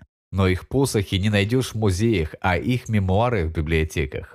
Никто не консультировался с ними по вопросам социальной политики или толкования Торы. Безымянные и безвестные. Обыкновенная ночь с банальными овцами и заурядными пастухами. И если бы не Бог, так любящий ставить знак высшей пробы на самом простом, она бы прошла незаметно для всех. О тех овцах все позабыли бы, а пастухи спокойно продрыхли бы ночь напролет. Но Бог приглашает нас на танец среди всего самого обыденного, и в тот раз этим танцем стал вальс. Темное небо озарилось сиянием. Неясные кроны деревьев отчетливо высветились. Безмолвные прежде овцы дружно исполнили оратории удивленного ожидания. Беспробудно спавшие пастухи протерли глаза и посмотрели в лицо пришельца. Ночь больше не была обыкновенной. Ангел Божий сошел ночью, потому что в это время свет заметнее всего и больше всего нужен. Бог сошел в обыденность по той же самой причине. Самое могущественное его средство одновременно и самое простые. Вспомним о посохе Моисея. В эту пору своей жизни Моисей пробыл пастухом столь же долго, сколько пробыл царевичем, и начал уже ко всему привыкать. Пасти овец не так интересно, как жить при дворе царя Египта, но и здесь встречаются свои особенные минуты. В частности, та минута, когда Бог заговорил с ним из куста горящего огнем, но не сгорающего. Бог объявил, что хочет, чтобы Моисей избавил израильтян от египетского рабства. Моисей не был уверен, что он самый подходящий человек для такого дела. Бог сказал, что здесь не имеет значения, каков сам Моисей. Главное, какой у него Бог. И Бог начал это показывать. «Моисей!» – возвал голос из куста. «Брось на землю свой посох». Моисею, который ходил по горам уже 40 лет, такая перспектива не слишком понравилась. «Боже, ты, конечно, знаешь все обо всем, но, может быть, ты забыл, что тут у нас, ну, особенно-то не походишь, если бросишь свой посох на землю. Никогда ведь не угадаешь. Брось его, Моисей. Моисей бросил посох на землю. Посох превратился в змею, и Моисей кинулся бежать. «Моисей!» Старый пастух остановился. «Подними змею!» Моисей поглядел через плечо сначала на змею, потом на куст и решился на самый дерзкий ответ, какой только смог придумать. Что-что? «Подними змею за хвост!» Наверняка в этот момент Бог улыбался. «Боже, я ведь и не думаю спорить, я только хочу сказать, что ты, конечно, знаешь все обо всем, но мы тут у себя в пустыне, ну, не слишком часто поднимаем с земли змей, а за хвост их вообще никогда не поднимаем. Моисей. Есть, сэр. Едва рука Моисея коснулась извивающегося хвоста, как змея окаменела. И Моисей поднял свой посох. Тот же посох он будет поднимать во дворце фараона. Тот же посох он будет поднимать, чтобы разделить воду Черного моря и провести 2 миллиона человек через пустыню. Этот посох будет напоминать Моисею, что Бог, коль скоро он силен превратить палку в змею, а ту обратно в палку, наверное, может что-то сделать и для своего народа упорного и жестоковыйного, может преобразить обыденное. Или вспомним еще об одном пастухе из Вифлеема. Есть некоторые вещи, про которые все знают, что проделывать их нельзя. Ты ведь не гоняешься за смерчем, чтобы заарканить его. Не пугаешь льва зубочисткой, не плюешь против ветра, не идешь на медведя с пугачом и не посылаешь пастушка на битву с великаном. Точнее, не посылаешь, если у тебя есть выбор. У Саула выбора уже не было. Именно когда у нас не остается выбора, мы больше всего открыты для того, чтобы изумляться Божьим чудесам. Как же изумился Саул. Царь пробовал вручить Давиду какое-то вооружение. Что тебе понадобится, паренек? Щит, меч, гранаты, пулемет, вертолет. Сейчас мы сделаем из тебя Рэмбо. У Давида же на уме было другое. Пять круглых камней и обычная проща из кожаного ремня. Воины охнули. Саул только вздохнул, Голиаф нагло рассмеялся. Давид раскрутил прощу, и Бог совершил свое дело. Всякий, кто недооценивает, что Бог властен сделать из самого обыденного, получит камень в лоб. Тот слепец, которого увидели и Иисус, и его ученики. Следующие за Иисусом подумали, что этот несчастный – удачная тема для богословского исследования. «Как по-вашему, почему он ослеп?» – спросил один. Должно быть, он согрешил, откликнулся другой. Нет, не он сам, а его родители. Иисус, ты как думаешь, почему он слеп? Он слеп, чтобы показать, что может сделать Бог. Апостолы понимали, что происходит. Они уже видели у Иисуса такой взгляд. Они догадались, что Он намерен сделать, но пока не понимали, как именно Он это проделает. Молния, гром, заклинание, хлопок в ладоши. Они с интересом наблюдали. Иисус немножко пожевал губами, зрители не отрывали глаз. Что он делает?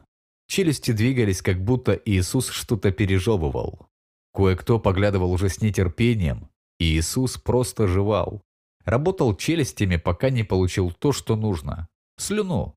Он просто плюнул. Если никто и не сказал этого, то уж наверняка кто-то подумал «ха-ха».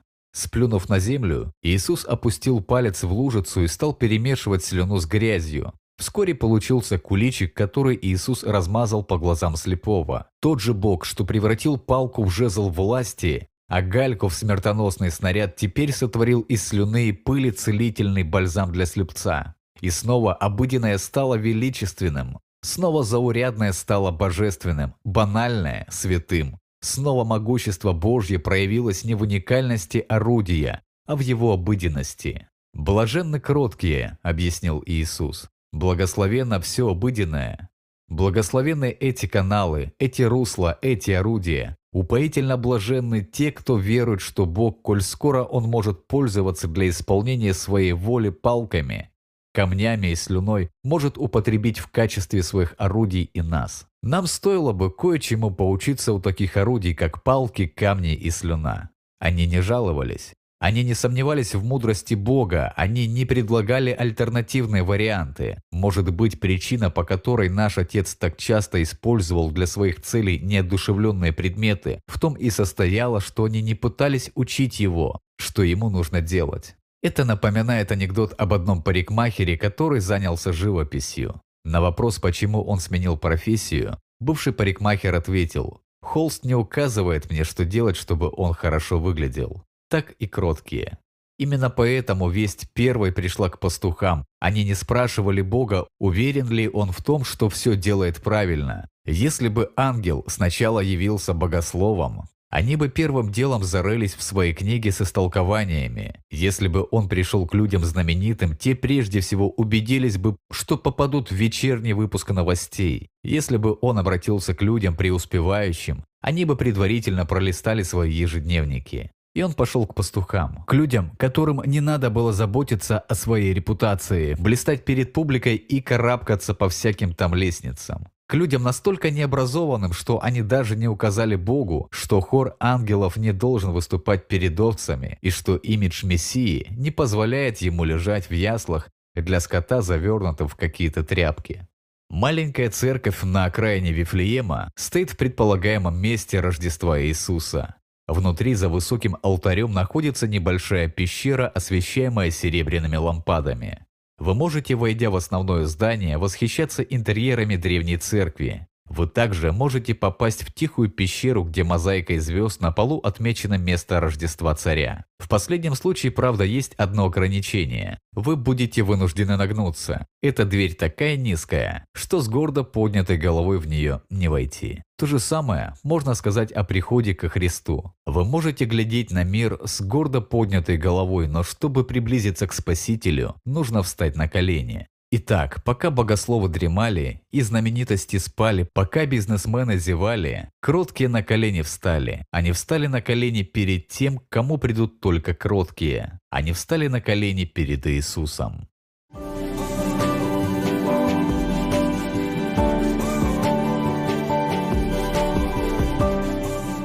Ибо они наследуют землю. Глава 8. Похититель радости. Он был профессиональным грабителем. Его имя нагоняло страх, как ветер пустыни гонит перекати поле. 13 лет он терроризировал почтовую линию Уэллс-Фарго, подобно торнадо проносясь по предгорьям хребта Сьерра-Невада и приводя в ужас самых закаленных жителей фронтир. В журналах от Сан-Франциско до Нью-Йорка его имя стало нарицательным обозначением опасности жизни на приграничной территории. В рассвет эпохи его террора с 1875 года по 1883 год он лишил перевозимых почтой ценностей и остатков личного мужества экипажа 29 почтовых фургонов. Причем делал все это без единого выстрела. Его оружием была репутация, его броней распространяемый вокруг страх. Лицо его скрывалось под капюшоном. Никому из жертв ограблений не удалось его увидеть. Ни один художник не нарисовал даже приблизительный его портрет. Ни один шериф не смог его выследить. Он никогда ни в кого не стрелял и никогда не брал заложников. Ему это было ни к чему. Одного его вида было достаточно, чтобы парализовать любого. Черный бард, Бандит в капюшоне, владеющий смертоносным оружием. Он напоминает мне о другом грабителе, о том, который все еще рядом с нами. Вы его знаете. Его лица вы, впрочем, тоже никогда не видели. Вы не смогли бы рассказать, какой у него голос, хоть как-то описать его. Но когда он рядом, вы сразу это почувствуете. Если вы когда-нибудь были в больнице, вы кожей чувствовали его прикосновение. Если вам когда-либо казалось, что вас преследуют, вам знакомы эти леденящие дуновения в затылок. Если вы просыпались ночью, не понимая, где вы и что с вами происходит, это его хриплый шепот лишил вас сна. Вы его знаете. Именно этот бандит заставил ваши ладони вспотеть, когда вы пришли на собеседование. Именно этот жулик убедил вас поступиться честностью ради славы. Именно этот негодяй нашептывал вам на ухо у выхода с кладбища «ты будешь следующим». Это черный бард вашей души. Ему не нужны ваши деньги, ему ни к чему ваши драгоценности, он не собирается угонять вашу машину. Он влечет нечто гораздо более ценное. Он хочет лишить вас безмятежности, лишить вас вашей радости. Как его зовут? Страх. Его цель – лишить вас мужества, сделать робким и пугливым. Его модус операнди – изводить вас неизвестностью и манипулировать вами, нагнав таинственности. Страх смерти, боязнь беды, страх перед Богом, страх перед завтрашним днем, арсенал его обширен. Зачем ему это? Чтобы ваша душа стала трусливой и безрадостной. Он не хочет, чтобы вы поднялись наверх. Он воображает, что вы, если у него получится достаточно вас запугать, отведете свой взор от вершины и будете довольствоваться тусклым существованием внизу. В одной индийской легенде рассказывается о мыши, которая ужасно боялась кошки, пока добрый волшебник не превратил ее саму в кошку. Тогда она перестала бояться, пока не встретила собаку. Так что волшебник превратил ее в собаку. Собака, созданная из кошки, созданной из мышки, была всем довольна, пока не встретила тигра. И волшебнику опять пришлось превратить ее в то животное, которое наводило на нее страх. Но когда тигр пришел плакаться, что видел охотника, волшебник отказался ему помогать. «Превращу-ка я тебя обратно в мышь, ведь даже в теле тигра у тебя осталось мышиное сердце». Что, звучит знакомо? Вы ведь знаете людей, напускающих на себя внушительный вид, под которым скрывается дрожь ужаса. Мы гоним прочь свою тревогу, прикидываясь тиграми. Мы противопоставляем страху силу, военная мощь, система безопасности, защитные меры – все это выражение нашей убежденности в том, что наращивание мускулов оградит нас от угроз. Если мы и не прибегаем к силе, то применяем другие методы. Мы накапливаем богатство. Мы защищаемся своим имуществом. Мы стремимся приобрести известность и упрочить свой статус. Но действенны ли такие способы? Могут ли власть, имущество, слава на самом деле избавить нас от наших страхов? Если бы власть была на это способна, то Иосиф Сталин стал бы бесстрашным человеком. Но ведь прославленный русский вождь боялся даже лечь спать. У него было семь спален в разных местах. Каждая закрывалась так же надежно, как сейф, чтобы сбить со следа потенциальных убийц. Сталин каждый раз устраивался на ночлег в другой спальне. Пять правительственных лимузинов требовалось для перевозки его из резиденции в резиденцию, и в каждом окна были плотно занавешены, чтобы никто не догадался, в каком из них сидит Сталин. Глубоко внутри его терзал настолько сильный страх, что он завел специально обученного человека, единственной задачей которого было осматривать и охранять его коробку с чаем для заваривания. Если бы богатство побеждало страх, бесстрашным оказался бы покойный миллиардер Ховард Хьюз. Но вам, наверное, известна его история. Недоверие к людям и параноидальный страх перед микробами завели миллиардера в Мексику, где он умер монстроподобным отшельником с клочковатой бородой до пояса и с ногтями, закручивающимися жутковатыми штопорами. А что же слава? Слава Джона Леннона из Битлз в качестве музыканта, автора песен и кумира молодежи, сделала его притчей во языцах, но его фобии сделали его просто несчастным человеком. Биографы Леннона описывают его как вечно испуганного человека, боящегося спать без света и приходящего в ужас при мысли о прикосновении к чему-то нестерильному. Хотя Сталин, Хьюз и Леннон – особые случаи, они весьма показательные. Ведь даже в теле тигра у тебя осталось мышиное сердце. Сравним эти факты из их жизни с историей малоизвестного, но отважного молодого человека по имени Пол Китинг. Холодной февральской ночью 1980 года 27-летний Китинг шел домой по улице в Гринвич-Вилледже, район Нью-Йорка, на острове Манхэттен, когда увидел двух вооруженных грабителей, напавших на студента. Китинг Популярный фотограф журнала Time, человек мягкий, имел все основания не ввязываться в неприятности. Студента этого он не знал.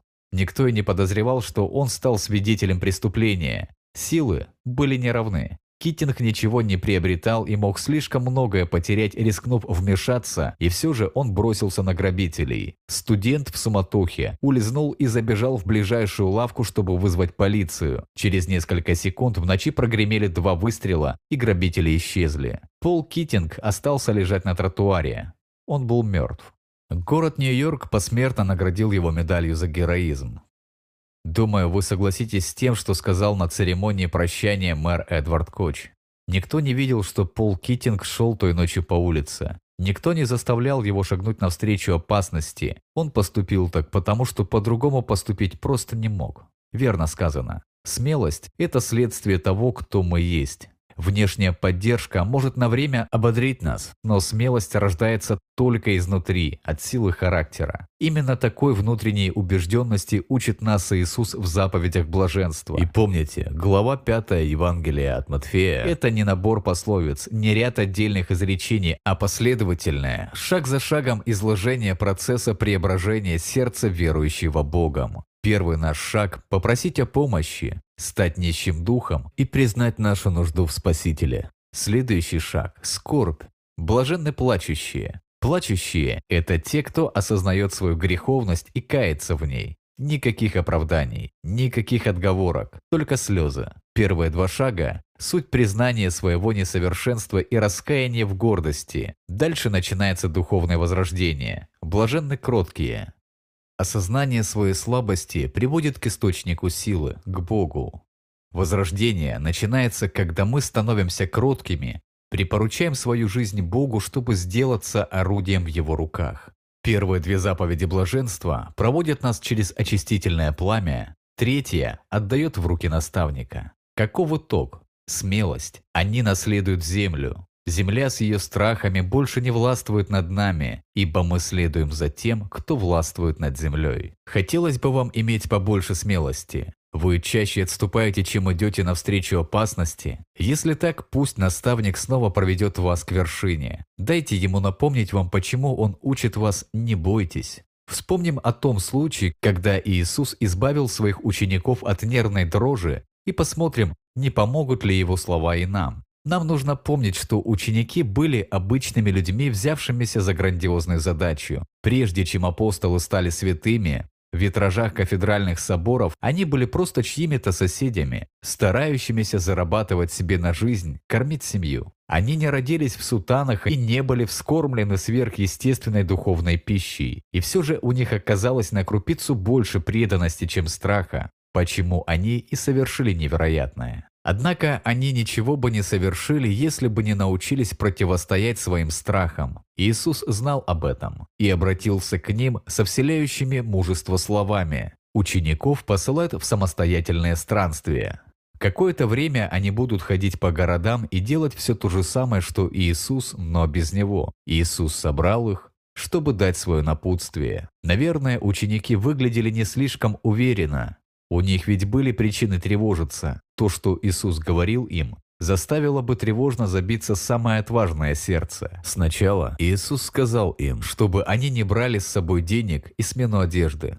Идти без денег? Потом он объяснил, что посылает их как овец среди волков. А что это значит, Иисус?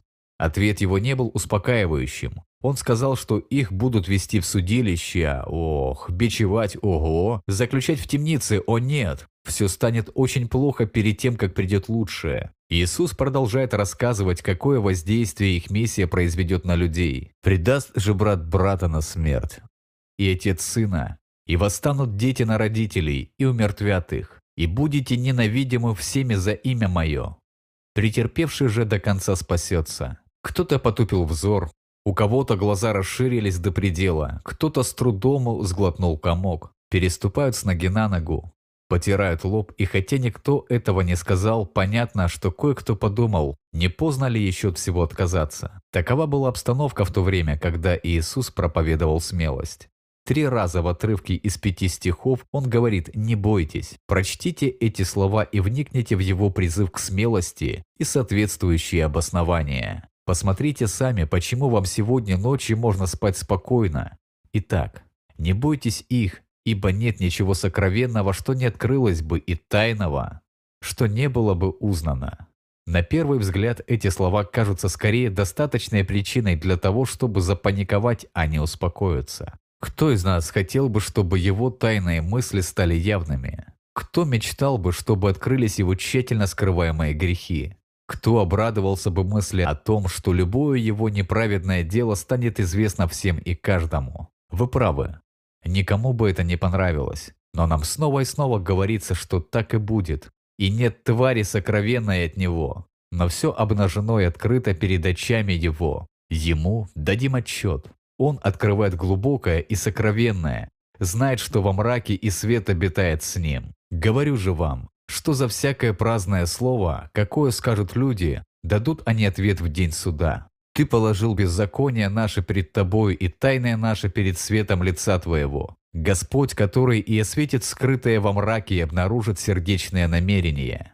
Мысль о раскрытии моих тайн вызывает у меня такие чувства, как смятение, унижение, стыд, и из всего содеянного мной есть и такое, что лучше бы никто об этом не узнал. Среди моих мыслей встречались и такие, что я ни за что бы не хотел, чтобы кто-то их услышал.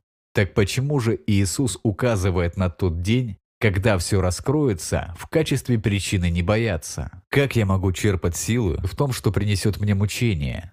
Ответ можно найти в послании римлянам 2.16. Со вздохом облегчения прочтите последние три слова этого стиха. «В день, когда по благовествованию моему Бог будет судить тайны дела человеков через Иисуса Христа». Понимаете? Иисус – та завеса, через которую смотрит Бог, когда судит наши грехи. Прочтем еще подборку цитат и задумаемся над тем, что нам обещано. Итак, нет ныне никакого осуждения тем, которые во Христе живут, не по плоти, но по духу. Явится Он праведным и оправдывающим верующего в Иисуса, и во всем оправдывается им всякий верующий, потому что я буду милостив к неправдам их, и грехов их, и беззаконий их, не воспомяну более. Ибо вы умерли, и жизнь ваша сокрыта со Христом в Боге. Коль скоро ты во Христе, такие обетования становятся не только источником радости, они также дают основу для подлинной смелости. Ведь ты точно знаешь, что жертвой Иисуса твои грехи будут отброшены, будут покрыты и отменены.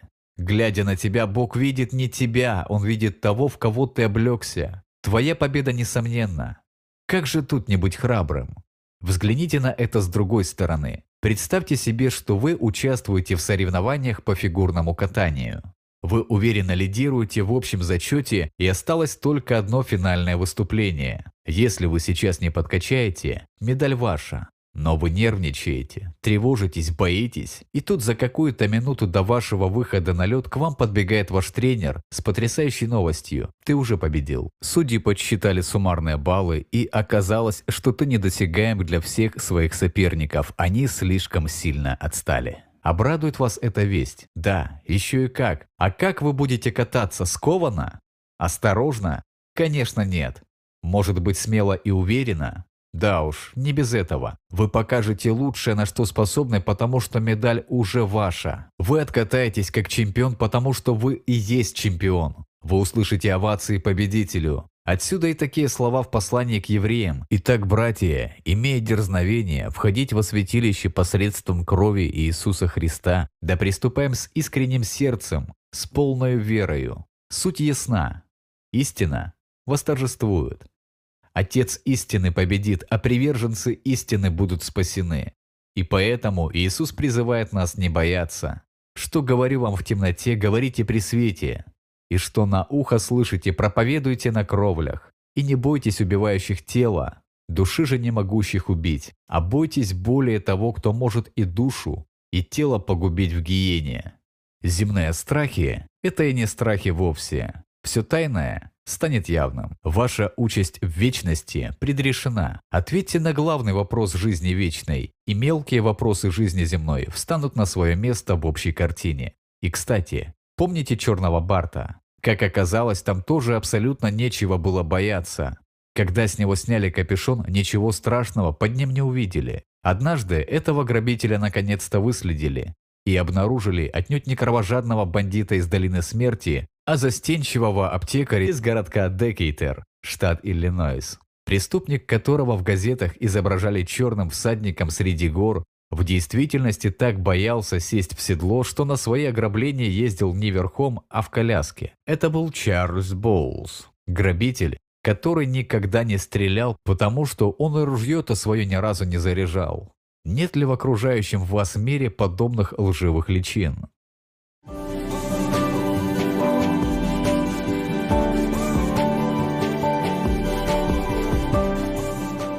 Блаженны алчущие и жаждущие правды. Девятая глава. Утоленная жажда. «Мам, так хочется пить. Надо попить». Сусанна Петросян слышала мольбы своей дочери, но ничего не могла поделать. Она с четырехлетней ГНЭ оказалась в ловушке под многими тоннами обрушившихся железобетонных конструкций. Недалеко от них во тьме лежало тело Карины, заловки Сусанны, одной из 50 тысяч жертв самого страшного землетрясения в истории советской Армении. Беда перед своим приходом никогда не стучится, а на этот раз она и вовсе вышибла дверь. Сусанна зашла к Карине, чтобы примерить платье. Это было 7 декабря 1988 года в 11 часов 30 минут. В 11 часов 41 минуту началось землетрясение. Сусанна только что сняла платье, оставшись в одних чулках и комбинации, когда квартиру Карины на 45 этаже затрясло. Сусанна схватила на руки дочь, но через пару шагов опоры под ногами уже не было. Сусанна, Гаэна и Карина провалились в подвал, оказавшись погребенными под обломками девятиэтажного дома. «Мам, мне надо попить, пожалуйста, дай мне что-нибудь». Сусанне нечего было дать ей. Сусанна лежала навзничь, распростершись на спине. Нависшая сверху бетонная панель и придавившая плечи искореженная труба не давали ей встать. Пошарив в темноте, Сусанна нашла чудом уцелевшую 700-граммовую банку с ежевичным вареньем. Она все отдала дочери. На второй день варенье кончилось. «Мамочка, так пить хочется». Сусанна знала, что умирает, но хотела, чтобы дочь осталась жива. Она нашла платье, может быть, то самое, которое примеряла, и сделала из него постель для Гаяне. Хотя было ужасно холодно, она стянула с себя чулки и укрыла ими ребенка, чтобы чуть-чуть согреть. Они прожили под завалами 8 дней. В темноте Сусана утратила ощущение времени. Из-за холода ступни и ладони онемели. Из-за невозможности двигаться она рассталась с надеждой. Я просто лежала и ждала смерти. Начались галлюцинации, мысли путались. Милосердный сон время от времени избавлял ее от ужаса погребения заживо, но долгим сон не бывал. Ее постоянно что-нибудь будило. Холод, голод или чаще всего голос дочери «Мам, я пить хочу». В какой-то момент этой нескончаемой ночи Сусанну осенила идея. Она вспомнила телепередачу об одном исследователе Арктики, который умирал от жажды. Его товарищ разрезал себе руку и дал ему напиться крови. У нас не было ни воды, ни сока, вообще никакого питья. Тогда-то я и вспомнила, что у меня есть еще моя кровь. Онемевшими от холода пальцами Сусана нащупала осколок стекла. Надрезав себе левый указательный палец, она дала пососать его дочери. Нескольких капелек крови было мало. «Мамочка, Пожалуйста, еще. Разрежь еще палец. Сусана и счет потеряла. Сколько раз она себя резала. Она только знала, что иначе Гаэне умрет. Ее кровь стала последней надеждой для ее дочери. «Сия чаша есть новый завет в моей крови», – сказал Иисус, взяв чашу. Эти слова должны были озадачить апостолов. Их учили истолкованию смысла пасхальной чаши. Вино символизировало кровь агнцев, которую израильтяне в тот давний день, когда решились бежать из Египта, намазали дверные косяки своих домов. Эта кровь отвела смерть от их домов, спасла их первенцев. Она помогла им вырваться из рабства. Тысячи поколений израильтян соблюдали праздник Пасхи, принося в жертву Агнца. Каждый год проливалась кровь, каждый год праздновался исход из Египта. Закон требовал пролить кровь Агнца. Этого было достаточно. Этого было достаточно, чтобы соблюсти закон. Этого было достаточно, чтобы исполнить заповедь. Этого было достаточно, чтобы удовлетворить Божью праведность. Но этого не было достаточно, чтобы уничтожить грех. Ибо невозможно, чтобы кровь тельцов и козлов уничтожала грехи.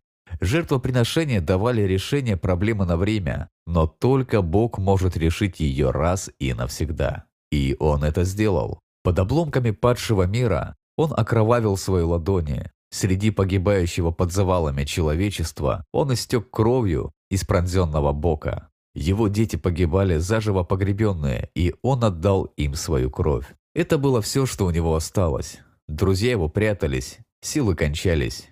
Его имущество разыгрывали в кости у подножия креста. Даже отец отвернулся от него. У него осталась только его кровь.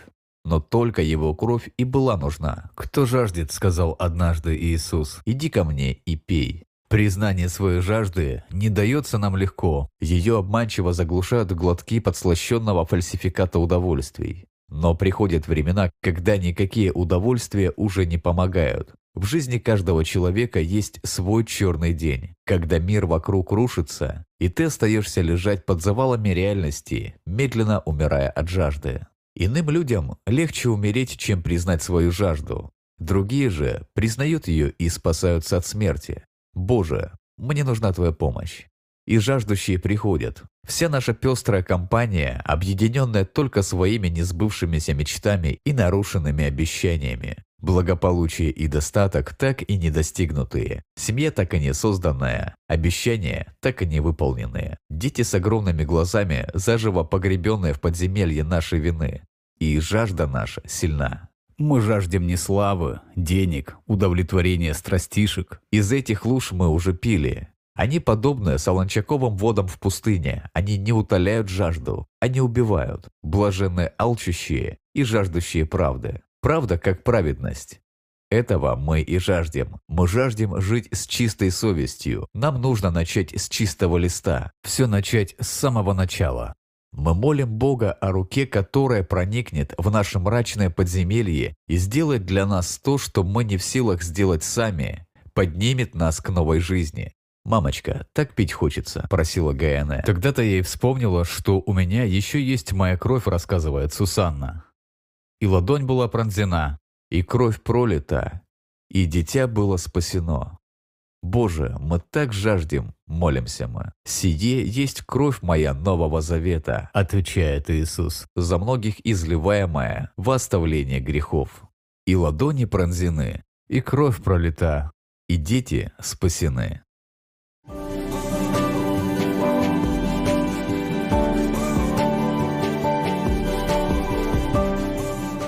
ибо они насытятся. Десятая глава. Жизнь в загончике. Не так давно я возил двух старших дочерей в океанариум. Жены не было в городе, и мы с Дженной и Андреа решили целый день смотреть, как дельфины ныряют, моржи вздыхают и пингвины ковыляют. Мы отлично провели время. Хот-доги, мороженое, плюшевые киты, игрушки, игрушки и снова игрушки. Девочки поняли, что папа всегда поддастся на волшебное слово «пожалуйста». Но мне бы следовало быть поумнее. Интерес к морским сувенирам держится в среднем 20 минут и 32 секунды. А потом начинается «Пап, понеси ее ты, она слишком тяжелая». Я же тебе говорил, что нечего ее покупать, если ты не можешь ее нести. Ну, пожалуйста. Так что к концу дня я тащил два изящных канцелярских набора, Несколько солнцезащитных очков, надувного пингвина, акулий зуб с акулой в придачу, чучело касатки в натуральную величину, шесть воздушных шариков и живую черепаху. Ладно, я преувеличиваю, шариков было только пять. Добавьте к этому жару, прыжки от внезапных водопадов, соленых брызг, торт из мороженого, растаявший у меня на рубашке, и вы поймете, как мне была нужна передышка. Именно поэтому я так обрадовался, увидев загончик с мячиками. Одного этого аттракциона вполне достаточно, чтобы убедить вас продлевать и продлевать сезонный абонемент. Это большой затененный, прохладный, спокойный павильон. Под навесом находится углубленный на 4 фута загончик размером с небольшой бассейн. Но наполнен он не водой, а мячиками. Тысячи и тысячи легких пластмассовых мячей всех цветов радуги. В центре загончика стоит что-то вроде стола с отверстиями, из которых вырываются мощные потоки воздуха. Детишки пробираются туда через мячики, хватают их, подносят к отверстиям и фить, мячики ракетой уносятся вверх. Самое главное во всем этом аттракционе – зона для родителей. Пока ребятишки барахтаются среди мячей, родители спокойно сидят неподалеку на коврах и отдыхают. Моя старшая дочь Джина быстро разобралась, что к чему. Она бросилась в море мячиков и прямиком устремилась к столу. Однако трехлетняя Андреа столкнулась с трудностями. Сделав всего один шаг в загончике, она набрала себе полные руки мячиков. Между тем, пробираться к столу по пояс в мячиках достаточно трудно, даже если для равновесия раскинешь руки в стороны. Но с мячиками в охапку это просто невозможно. Андрея сделала один шаг и упала. Она попыталась пробиться вперед, не выпуская мячей. Не смогла, она заплакала. Я подошел к краю загончика. «Андреа», – мягко сказал я, – «брось мячики, и ты сможешь идти». «Нет», – закричала Андреа, барахтаясь и падая. Я потянулся к ней и помог встать на ноги. Она по-прежнему прижимала к себе свои сокровища. «Андреа», – сказал ее мудрый и терпеливый отец, – «если ты оставишь мячики здесь, ты сможешь идти. Между прочим, там, около стола, полно других мечей. Нет, она сделала еще два шага и опять упала. Вообще-то, родителей в загончик не пускают. Я попробовал дотянуться до Андрея с края, но уже не смог. Она оказалась погребена под мечами, и я сказал куда-то в ту сторону. «Андрея, отпусти мячи и сможешь выбраться».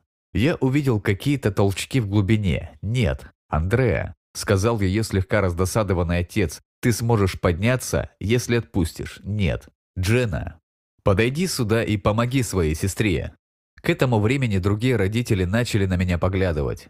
Джена пробралась через мячи к своей младшей сестре. Нагнувшись, она попыталась поднять Андрея на ноги. Дженни не хватало силенок, а Андрея ей ничем не помогала, потому что по-прежнему сжимала те же самые мячи, которые схватила с самого начала. Выпрямившись, Джена отрицательно покачала головой. «Папа, я не могу ее поднять. Андреа, громко сказал ее все больше раздражающийся отец, немедленно брось мечи и поднимайся.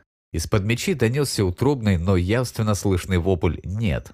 «Прекрасно», — сказал я сам себе, — «она получила то, чего хотела, и будет теперь хоть убей за это держаться». «Джена», — жестко сказал ее уже не скрываемо сердитый отец, — «отними у своей сестры эти мечи». И Джена нырнула, роясь в мечах, как щенок в земле. Я понял, что она отыскала свою младшую сестру, и между ними завязалась смертельная схватка, когда по глади мечей в загончике пасли сейсмические волны. Другие родители начали перешептываться и показывать на нас пальцем. Я жалобно взглянул на сотрудника, присматривающего за аттракционом. Мне даже не пришлось ничего говорить. «Спускайтесь», – предложил он мне. Я прошел через мечи к двум моим ангелочкам, взял обеих подмышки и понес к центру загончика. Там я воткнул их мячи поближе к столу. Другие дети, завидев мое приближение, кинулись в рассыпную. Затем я прошел назад и сел на край загончика. Глядя, как девчонки играют с мячами, я задал себе вопрос, что заставляет детей доводить себя до полной беспомощности, так отчаянно цепляясь за свои игрушки. И даже немного вздрогнул, вдруг осознав, как звучит ответ. Что бы это ни было, они научились этому от родителей. Упрямство Андрея, держащееся за свои мечи, ничто по сравнению с нашей железной хваткой, проявляющейся в жизни.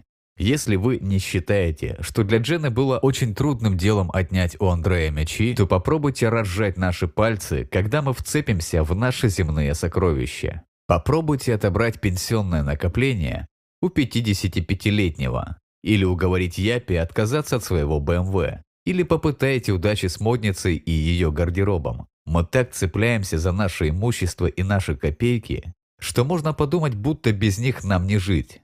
Увы. Обетование Иисуса всеобъемлющее, блаженное алчущее и жаждущее правды ибо они насытятся. Мы обычно получаем то, чего алчим и жаждем. Проблема в том, что земные сокровища не приносят удовлетворения. Обетование же состоит в том, что принесут его сокровища небесные. Поэтому блажены те, кто держит свои земные сокровища в свободно раскрытых ладонях. Блажены те, кто, лишившись всего имущества, сочтут это не более чем неудобством, ибо истинные их сокровища не здесь. Блаженны те, кто в своей радости полностью зависит от Иисуса. Андрея, уговаривал ее отец, возле стола этих мечей более чем достаточно. Лучше постарайся туда дойти. Макс, увещевает Небесный Отец, на першественном столе сокровищ больше, чем ты мог бы мечтать. Лучше постарайся туда дойти. Наше сопротивление нашему отцу такое же ребячество, как поведение Андрея. Бог ради нашего же блага старается ослабить нашу хватку в отношении тех вещей, из-за которых и происходит наше падение. Но мы не поддаемся. Нет, не променяю я свои субботние свидания на вечное блаженство. Отказаться от жизни под кайфом ради безмятежности и небесных обетований – что за шутки? Я не хочу умереть. Я не хочу нового тела, я хочу старое. Неважно, что оно жирное, лысое и обречено на разложение. Мне нужно это мое тело. И мы лежим погребенные в загончике, отчаянно цепляясь за те самые вещи, от которых нам одна беда. Удивительно, что Отец еще не отвернулся от нас.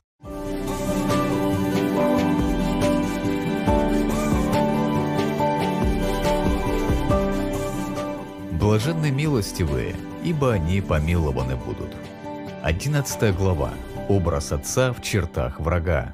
24 марта 1989 года. Холодная ночь у берегов Аляски. Капитан танкера выкрикивал приказы второму помощнику. Приказы были неясными, ночь темной, и авария произошла ужасная. Танкер Эксон Валдис натолкнулся на риф Блай и разлил среди едва ли не самых живописных в мире вод 11 миллионов галлонов сырой нефти.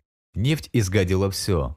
Воды океана, пляжи, каланов, чаек. По Аляске прокатилась волна возмущения, и компания Exxon, которой принадлежало судно, подверглась остракизму. Эта катастрофа, как бы ужасно она ни выглядела, еще пустяк по сравнению с тем, что ежедневно происходит в наших взаимоотношениях с близкими. Это случалось и с вами. Кто-то обманул все ваши ожидания, не выполнил обещания, и вот из кобуры вытаскивается словесное оружие и пошла перепалка. Каков итог? Корабль вашего сердца получает пробоину при ударе о риф чьих-то дел. Драгоценная энергия утекает, а на душу оседает вредоносная пленка горечи. Черная обида заволакивает мир, все отравляет и искажает, душит радость.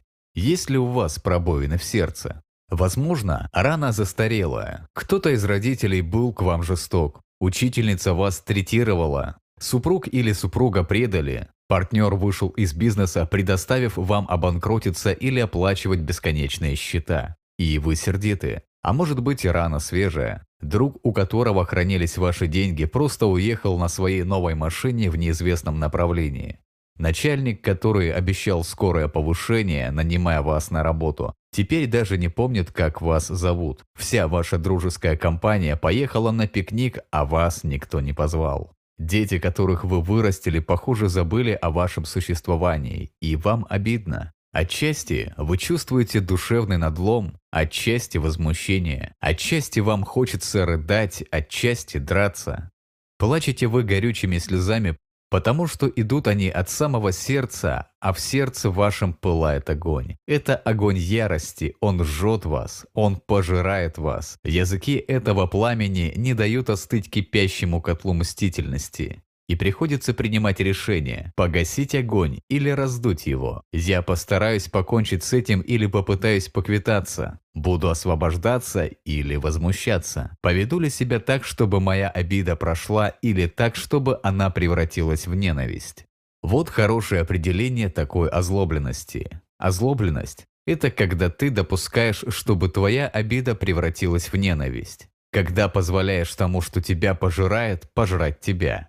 Когда разжигаешь и раздуваешь пламя, подбрасываешь новых дров, ворошишь угли, Вновь и вновь бередишь всю ту же рану. Это сознательное решение лелеять обиду, пока из нее не вырастает черная мохнатая злоба. Выражение «грызет злоба» говорит само за себя. Одно только его звучание сразу же проясняет его смысл. Произнесите его медленно, с нажимом на «грызет» злоба. Оно начинается с рычания. Так и видится зловонная пасть поднятого из берлоги медведя или оскал шелудливого пса, охраняющего свою недогрызенную кость. Грррр. Находиться рядом с озлобленным человеком и возиться с рычащим цепным псом одинаково приятно. Не любите ли вы просто посидеть рядом с человеком, который лелеет свою обиду? Разве не наслаждение послушать его песнь вечной жалобы? А это его жизнерадостность. У него столько светлых надежд, он полон жизни, но вас не проведешь. Вы не хуже меня знаете, что озлобленные, если чем-то и наполнены, так исключительно злобой. А из всех радостей у них только одна – уколоть ядовитыми шипами осуждения людей, чем-то их обидевших. У них много общего с агрессивными животными. Те и другие злятся. Те и другие могут впасть в ярость. Те и другие становятся опасными. Надо бы сделать специальный знак, чтобы вешать на спину озлобленных. Осторожно, гигантский злобоносец. Можно немножко изменить слово, и изгрызть получится грязь. Без нее злобоносцы не обходятся. Только обвинить какого-то человека недостаточно, следует еще опорочить его. Мало ткнуть перстом, нужно прицелиться из винтовки.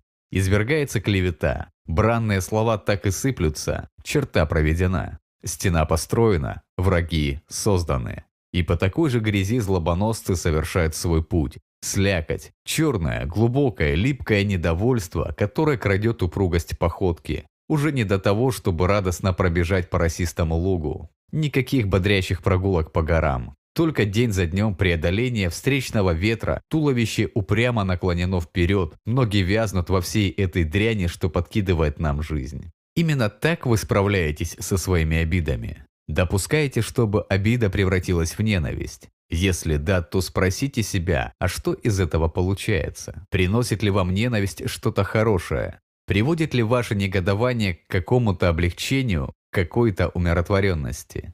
Дарит ли вам радость? Допустим, вы свели счеты. Предположим, вы дали сдачи. Ваши свирепые мечты о мести сбылись, и за всю свою боль вы рассчитались старицей. Вообразите, что вы попираете ногой труп своего врага. Станете ли вы теперь свободны?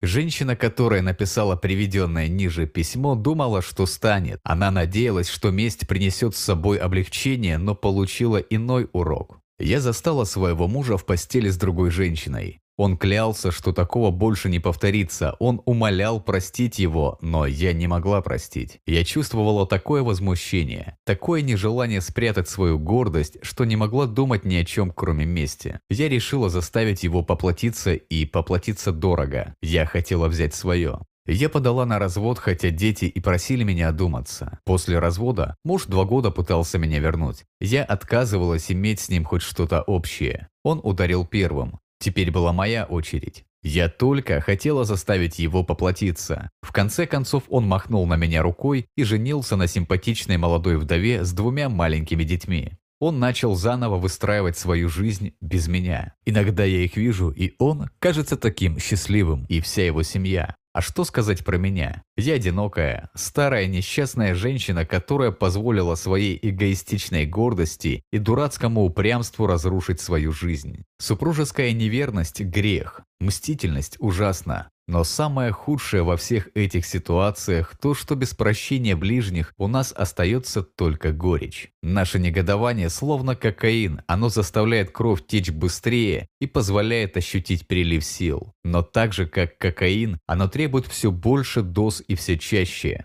Существует опасная точка, после которой негодование перестает быть просто эмоцией, а становится движущей силой. Человек, склонный к мстительности, неосознанно все дальше и дальше уходит от способности прощать. Ведь для него остаться без своей злобы значит остаться без энергетической подпитки. Этим и объясняется готовность негодующих жаловаться всем, кто согласится их слушать. Они стараются раздувать свое пламя, Это помогает понять, почему существуют куклус-клановцы, скинхеды и прочие фанаты ненависти. Участники таких группировок подпитывают друг друга своей злобой. Именно поэтому озлобленные люди часто кажутся безрассудными. Это наркоманы своего негодования. Они не хотели бы, чтобы их ярость ушла, ведь тогда бы из их жизни ушел бы всякий смысл. Отнимите у расиста его расизм, и что останется? Без ненависти в сердце жизни фанатика окажется пустой. У женофоба не будет тендерного шовинизма. Чем ему жить? Озлобленность похожа на кокаин и в другом аспекте. Кокаин может убить наркомана, а озлобленность – озлобленного. Она может убить физически, Постоянную раздраженность связывают с повышенным холестерином и кровяным давлением, а также другими опасными факторами. Она может убивать эмоционально, так как повышает тревожность и ведет к депрессии. И может оказаться смертельной духовно, она иссушает душу. Ненависть, как бешеный пес, бросающийся на хозяина. Месть – это разбушевавшийся пожар, сжигающий поджигателя.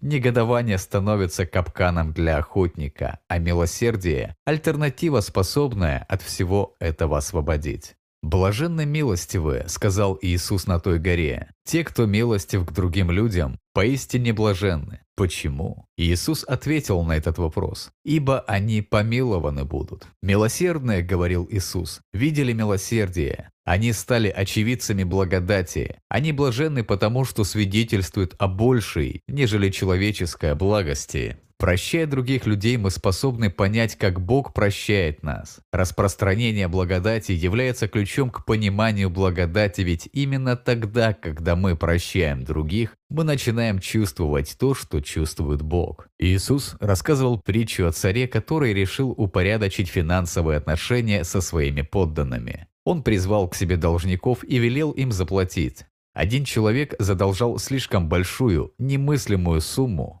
Выплатить ее он никогда бы не смог. Но когда царь встретился с ним и выслушал его историю, сердце его смягчилось, так что он простил долг. Когда этот человек вышел из дворца, он встретил своего товарища, который задолжал ему сравнительно скромную сумму. Он схватил своего должника и душил его, требуя возврата долга. Как тот не молил о милосердии, он его не дождался. Нет, человек, которому только что простили огромный долг, засадил своего должника в темницу. Когда слух об этом дошел до царя, тот аж побагровел. Иисус говорит, разгневавшись, государь отдал его истязателям, пока он не отдаст ему всего долга. Действительно ли может тот, кому простили долг в миллион долларов, не найти в себе сил простить долг в пару сотен? Может ли человек, получивший свободу, отнять ее у другого? Не нужно быть богословом, чтобы ответить на эти вопросы. Вам достаточно просто взглянуть в зеркало. Кто из нас по воскресеньям не молился о Божьей благодати, по понедельникам требуя соблюдения своих прав? Кто не оказывался плотиной на пути потоков благодати? Есть ли кто-нибудь, кого в то или иное время нельзя было бы упрекнуть? Пренебрегаешь богатство благости, кротости и долготерпения Божие, не разумея, что благость Божия ведет тебя к покаянию. Обратите внимание, как поступает Бог, когда мы скупо отмеряем свое сострадание. Он предоставляет страдать нам самим, чтобы нас сжигала ярость, душила обида, мучила жажда мести, Таково наказание для тех, кто испробовал Божью благодать, но отказался ею делиться. А вот для того, кто испытал на себе Божью благодать и дарит ее другим, наградой становится благословенное освобождение. Дверь узилища распахивается, и выходящий на свободу узник – это ты сам. В одной из глав этой книги я уже упомянул моего доброго бразильского друга Даниэля. Даниэль взял меня с собой, когда навещал в тюрьме Анибала. Даниэль – настоящий гигант. На жизнь он зарабатывал тем, что сам тягал штангу и учил тому же других. Фотоальбом Даниэля пестрит карточками, где он в свои лучшие годы принимает позы культуриста и играет буграми мускулов. Единственное, что больше бицепсов Даниэля – это его сердце. Позвольте мне рассказать о случае, когда его сердце растаяло. Даниэль тогда жил на самом юге страны, в городе Порту-Алегри. Он работал в спортзале и мечтал стать его владельцем. Банк согласился дать кредит на покупку, если он найдет кого-то, кто подпишет обязательства вместе с ним. Брат Даниэля сказал, что сделает это. Братья заполнили все бумаги и стали ждать утверждения кредита. Все прошло гладко, и вскоре Даниэлю позвонили из банка, приглашая прийти за чеком. Как только Даниэль освободился на работе, он отправился в банк. Ведающий кредитами сотрудник, увидев Даниэля, очень удивился и спросил, зачем тот пожаловал. «Забрать чек?» – ответил Даниэль. Странно протянул банковский служащий, ведь ваш брат уже побывал у нас. Он забрал деньги и потратил их на выкуп закладной на свой дом. Даниэль пришел в ярость. Ему и в голову не приходило, что родной брат может так его обмануть. Бросившись к нему домой, он забарабанил в дверь. Брат открыл дверь с дочуркой на руках. Он знал, что Даниэль не ударит его, пока он держит ребенка. Он был прав, Даниэль его не ударил, но пообещал брату, что увидев его еще раз, обязательно сломает ему шею. Даниэль отправился домой. Его большое сердце болело и стонало из-за предательства. Ему ничего не оставалось, как вернуться на свою работу в спортзал и отрабатывать долг. Через несколько месяцев Даниэль познакомился с молодым американским миссионером по имени Ален Даттон. Ален подружился с Даниэлем и стал рассказывать ему об Иисусе Христе. Вскоре Даниэль и его жена стали христианами и преданными последователями Иисуса. Но хотя самому Даниэлю столь многое простилось, он все равно не мог найти в себе силы простить брата. Рана оказалась слишком глубока. Мстительность все еще кипела в нем. Он два года не видел брата. Даниэль не мог бы заставить себя взглянуть в лицо человеку, который его предал. А брат слишком дорожил своим лицом, чтобы позволить Даниэлю его увидеть. Это столкновение было неизбежно. Оба брата понимали, что рано или поздно где-нибудь да встретятся, и никто не знал, чем это кончится. Однажды на оживленной городской улице эта встреча все-таки случилась. Дадим-ка слово Даниэлю, пусть сам расскажет, что тогда произошло. Я его увидел, а он меня нет. Я почувствовал, как мои кулаки сами собой сжались, и кровь прилила к лицу. Первым моим порывом было схватить его за горло и душить, пока не сдохнет. Но я смотрел на его лицо, и злость моя куда-то улетучивалась. Глядя на него, я увидел черты нашего отца. Я увидел глаза отца. Узнал его взгляд, его выражение лица. И когда я увидел в его лице образ нашего отца, мой смертный враг снова стал моим братом. Даниэль подошел к брату, тот вздрогнул, развернулся и бросился бежать, но быстро устал. Догнав брата, Даниэль схватил его за плечо. Тот содрогнулся, ожидая самого худшего, но почувствовал не кольцо стальных пальцев на горле, а крепкое дружеское объятие. И вот два брата стояли в потоке куда-то спешащих людей и плакали. Слова Даниэля стоят того, чтобы их повторить. Когда я увидел в его лице образ отца нашего, мой смертный враг снова стал моим братом. Увидеть в лице своего врага образ нашего отца. Постарайтесь сделать это. Когда в следующий раз вы вспомните или увидите того, кто ранил вас в самое сердце, всмотритесь в его лицо пристальней, и в этом лице попытайтесь разглядеть его лицо, лицо того, кто простил вас. Вглядитесь в глаза царя, который плакал, когда вы молили о милосердии. Посмотрите в лицо отцу, который изливает на вас благодать тогда, когда никто не дает вам ни малейшего шанса. Отыщите в лице своего врага образ Бога, который прощает, и пусть тогда Бог, простивший вам больше, чем вы призваны за всю свою жизнь простить другим людям, дарует вашему врагу и вам самому свободу и исцелит эту рану в вашем сердце.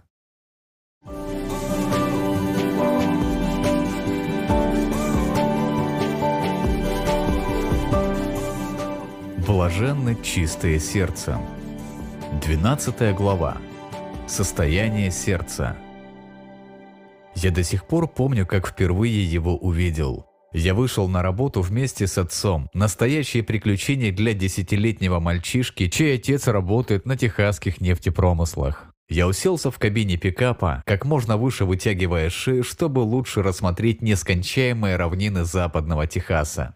Они были плоскими и предсказуемыми не способны поразить воображение чем-то грандиознее ветряков и нефтекачалок. Может быть, поэтому он и показался таким огромным. Он высился над горизонтом, словно небоскреб из научно-фантастического фильма. Что это? Это нефтеочистительный завод, объяснил папа. Стальные джунгли труб и резервуаров, колонн, нефтепроводов, компрессоров, котлов, фильтров, насосов, вентилей, шлангов, фланцев и прочего. Это выглядело как гигантский детский конструктор. Назначение этого циклопического сооружения ясно из его названия. Здесь идет очистка. Топливо, масла, химикаты. Завод принимает сырую нефть и очищает ее, чтобы получить все эти полезные продукты. Такой завод делает с нефтью то, что должно делать для вас ваше сердце убирать плохое и давать ход хорошему. Мы склонны рассматривать сердце как вместилище наших чувств. Мы говорим о дрожи в сердце, о сердечных сожалениях, о разбитом сердце.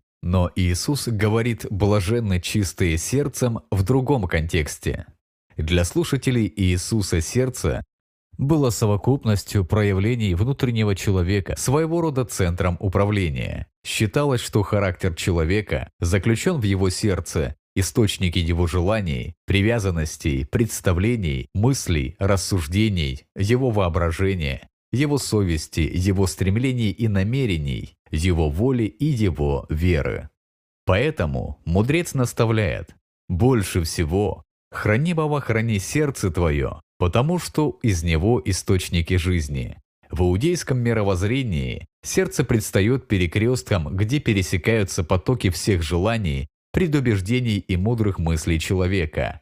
Это сортировочный узел, на котором вагоны, груженные настроениями, идеями, чувствами и убеждениями, направляются на надлежащие пути. И точно так же, как бензин с примесями и низкосортное масло заставят вас усомниться в качестве работы нефтезавода, злые дела и нечистые мысли заставляют нас сомневаться в хорошем состоянии нашего сердца, а исходящие из уст из сердца исходит Сие оскверняет человека, ибо из сердца исходят злые помыслы, убийства, прелюбодеяние, любодеяние, кражи, лжесвидетельство, хуление. Добрый человек из доброго сокровища сердца своего выносит доброе, а злой человек из злого сокровища сердца своего выносит злое, ибо от избытка сердца говорят уста его. В этих стихах Евангелия отчеканена та же истина. Сердце является средоточием духовной жизни.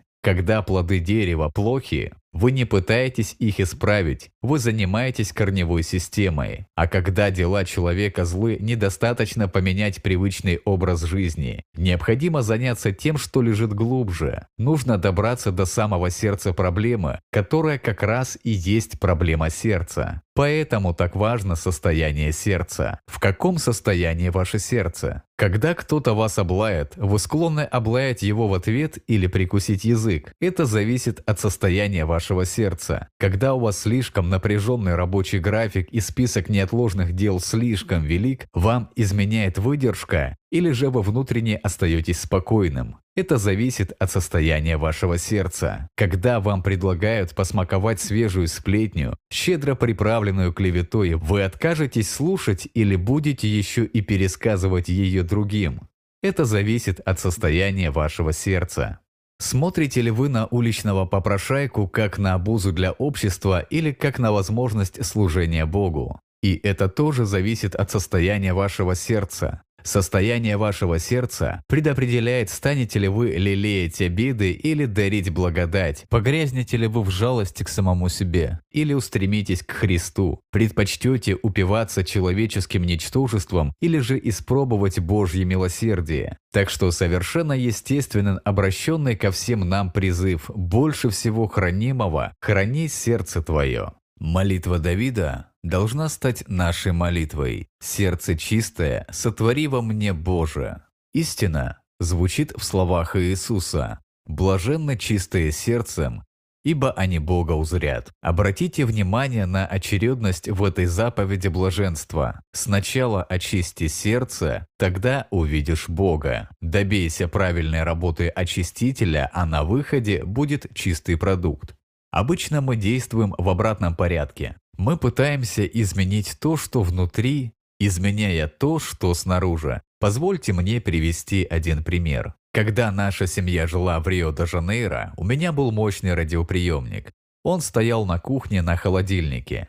Когда мы куда-то уезжали, я всегда вынимал вилку из розетки и отсоединял антенну. Однажды, когда мы уезжали на целую неделю, я вдруг вспомнил, что забыл отключить приемник. Я помчался назад в квартиру, вырвал вилку из розетки и скатился вниз по лестнице. Но я выдернул не ту вилку. Отключенным оказался холодильник. Для Бразилии это были летние месяцы, а в Рио-де-Жанейро в такую пору только-только начинаешь понимать, что на самом деле означает слово «жарко». Наша квартира находилась прямо под крышей 14-этажного дома. Таким образом, 7 дней набитый продуктами холодильник простоял отключенным от сети в чем-то вроде сауны. Кто-то застонал или мне послышалось. Когда мы вернулись домой, Деналин захотела что-то достать из холодильника. И вот она открыла дверцу. Ладно, не буду вдаваться в подробности, что она там обнаружила. Скажу только, что это открытие никого не оставило равнодушным.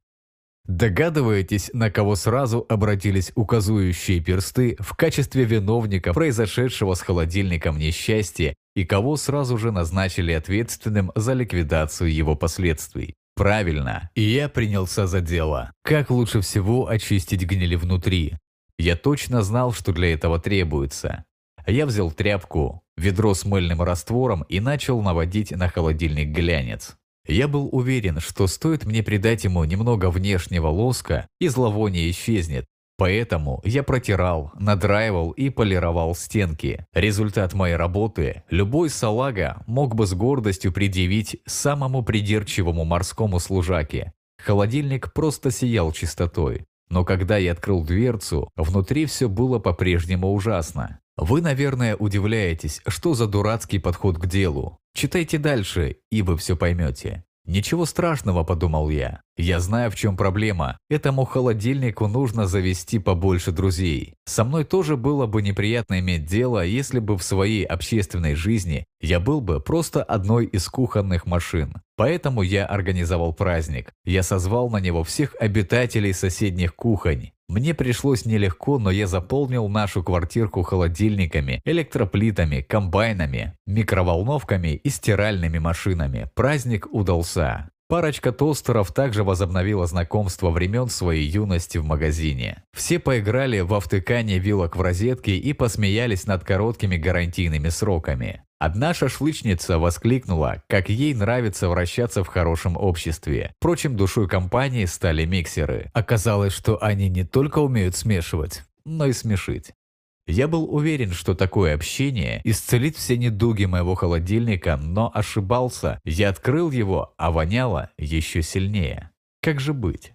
Мне пришла в голову еще одна идея. Если придание внешнего лоска не помогло и общение с друзьями ничего не дало, то я могу повысить его социальный статус. Я купил стикер от Мерседеса и приклеил его на дверцу холодильника. Изобразил на нем галстук с затейливым орнаментом. Сзади присобачил наклейку «Спасем китов», а сбоку пристроил сотовый телефон. Получилось классно. Он выглядел стильно, по-настоящему элегантно, я опрыскал его одеколоном, а для солидности снабдил его кредитной картой. Потом отступил на шаг и полюбовался этим импозантным холодильником.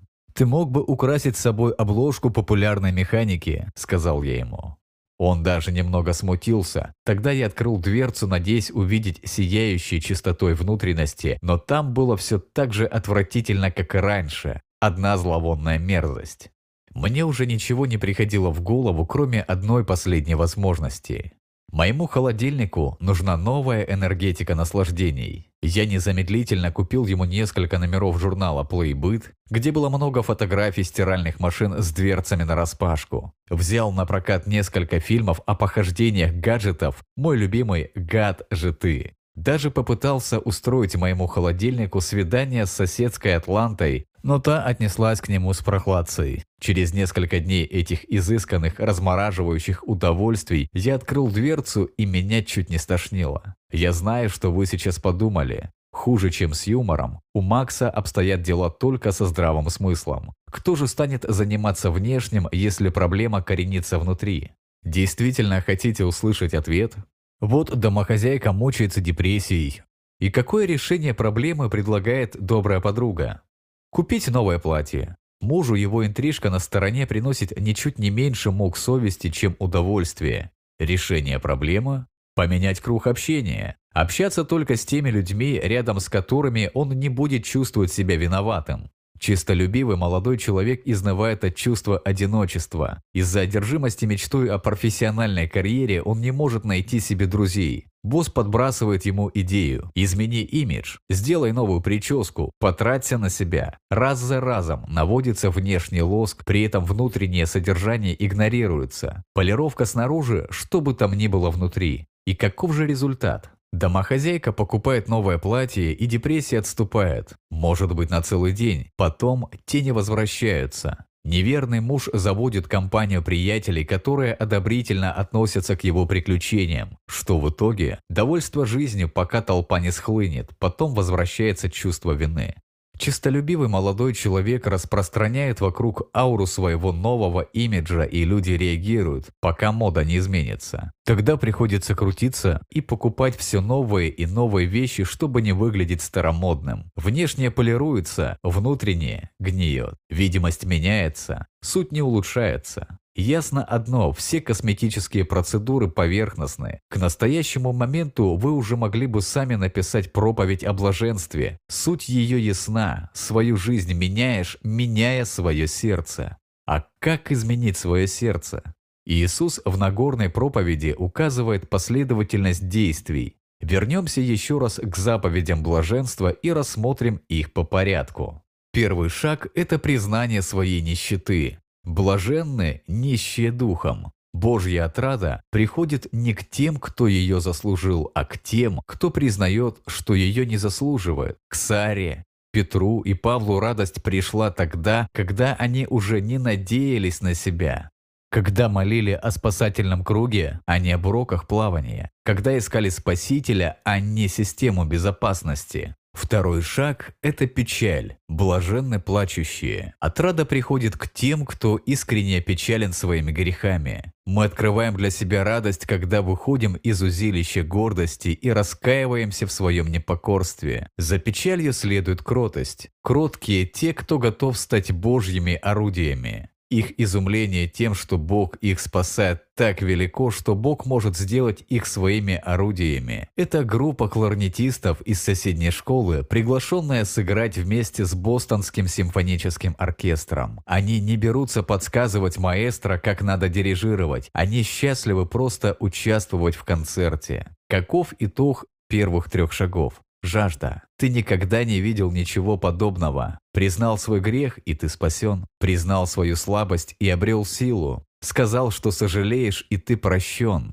Это удивительный, ни с чем не сравнимый, непредсказуемый путь, полный радостных открытий. Наконец-то ты можешь упиваться чем-то хорошим, тем, что дает тебе новую жизнь, а не отнимает ее у тебя, и тебе хочется еще и еще. Затем приходит милосердие, чем больше получаешь, тем больше отдаешь. Тебе легче дарить благодать, поскольку ты знаешь, как много ее даровано тебе. Все прегрешения против тебя – ничто по сравнению с твоими прегрешениями перед Богом. Впервые в своей жизни ты обретаешь неприходящую радость, которая не зависит от твоих капризов и твоих действий. Это радость от Бога, которую никто не может у тебя отнять. Священная отрада пришла в твое сердце. Она священная, потому что даровать ее может только Бог. А отрада, потому что ты не смел на такое и надеяться. И хотя в сердце твоем нет совершенства, оно не испорчено, и хотя у тебя нет неуязвимости, ты по крайней мере борешься, и можешь быть уверен, что тот, кто тебя создал, знает, как очистить тебя, очистить изнутри.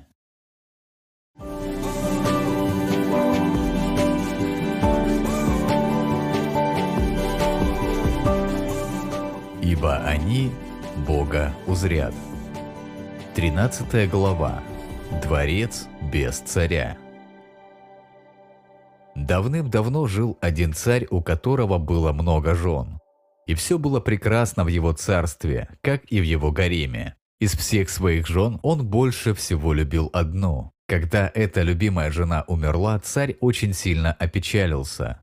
Ни в чем не находя утешения, он решил в память о возлюбленной построить храм, который стал бы ее мавзолеем. Ее гроб поставили в центре большого участка земли, а вокруг начали возводить храм. Никакие траты не казались царю чрезмерными в его стремлении сделать место ее последнего упокоения настоящей жемчужиной архитектуры. Однако же проходили недели, потом и месяцы, и увлеченность царя строительством постепенно вытесняла его горе.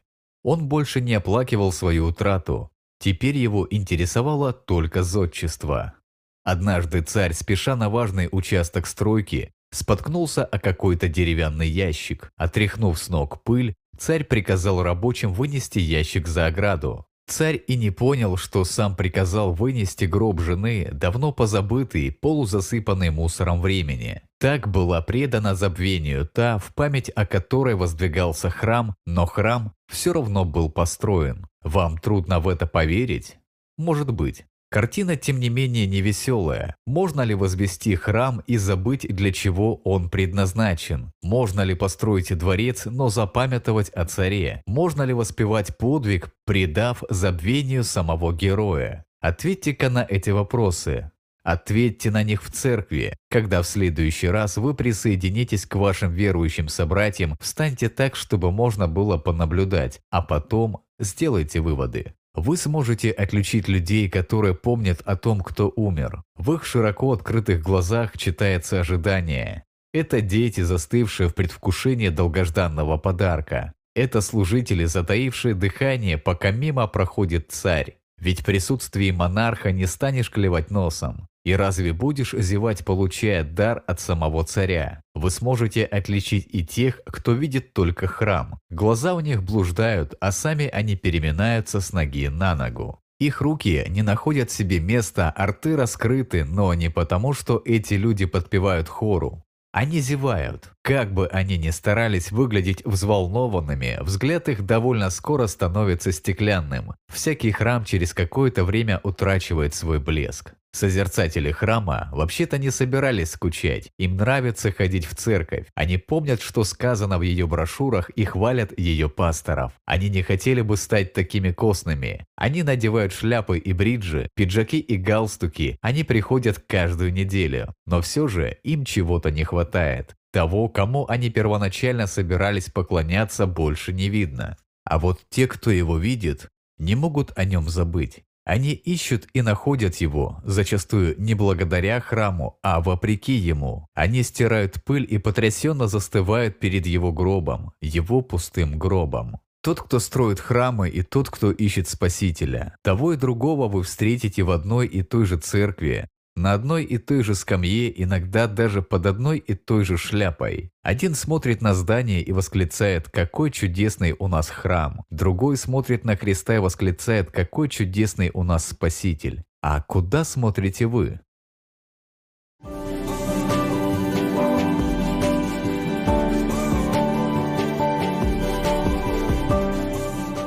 Блаженные миротворцы. 14 глава. Семена мира. Хотите увидеть чудо? Попробуйте сделать так. Возьмите зернышко размером с маковое, присыпьте его землей, обеспечьте, чтобы было достаточно воды, света и удобрений, и приготовьтесь. Горы сдвинутся. Не имеет значения, что земля в триллионы раз объемнее и тяжелее семян. Семена ее подвинут. Каждую весну мечтатели по всему миру сажают крошечные надежды в перелопаченную почву. И каждую весну, вопреки всему, их надежды расцветают и приносят плоды. Нельзя недооценивать силу семян. Насколько мне известно, Иаков, автор одного из посланий Нового Завета, земледельцем не был, но он знал, как неудержимо прорастают семена в плодородной почве. Плод же правды в мире сеется у тех, которые хранят мир. В миротворчестве принцип тот же, что в земледелии. Нельзя недооценивать силу семян. Хорошим примером может послужить история мальчика Хайнца. Европа 1934 год. Континент заражен чумой гитлеровского антисемитизма. Кто-то от нее спасся, кого-то она погубила. А 11-летнего Хайнца научила мудрости. Он узнал о силе посеянных семян мира. Хайнц был евреем. Баварская деревня Фурт, где жил Хайнц, кишела гитлеровскими молодчиками. Отец Хайнца, школьный учитель, лишился работы. Мирная жизнь замерла. На улицах росла напряженность. Еврейские семьи держались обычаев, которые их объединяли. Они отмечали Шаббат, Йом-Кипур и Рош-Хашана. Старые обычаи приобрели новый смысл. Тучи гонений чернели и набухали над этими людьми, но древние традиции оставались надежным уступом на мощной скале их веры. А когда улицы превращались в поле битвы, такая твердыня могла стать спасительной. Гитлер-Югент рыскал по окрестностям в поисках приключений. Хайнц выучился держать ухо востро. Завидев банду хулиганов, он переходил на другую сторону улицы, Иногда ему удавалось избежать стычки, но иногда и нет. Однажды произошло самое главное из таких столкновений в жизни мальчика. Он оказался один на один с хулиганом из Гитлер-Югенда. Драка оказалась неизбежной. В этот раз, однако, Хайнц ушел домой без синяков, не благодаря тому, что он сделал, а благодаря тому, что сказал. Он не полез в драку, он стал вести переговоры. Он убедил агрессора, что в драке нет необходимости. Его слова погасили конфликт, и Хайнц на личном опыте узнал, что слова могут принести мир. Он освоил искусство улаживать конфликты с помощью слов, а для юного еврея в гитлеровской Европе открывалось много возможностей это искусство оттачивать. К счастью, семья Хайнца смогла уехать из Баварии и добраться до Америки.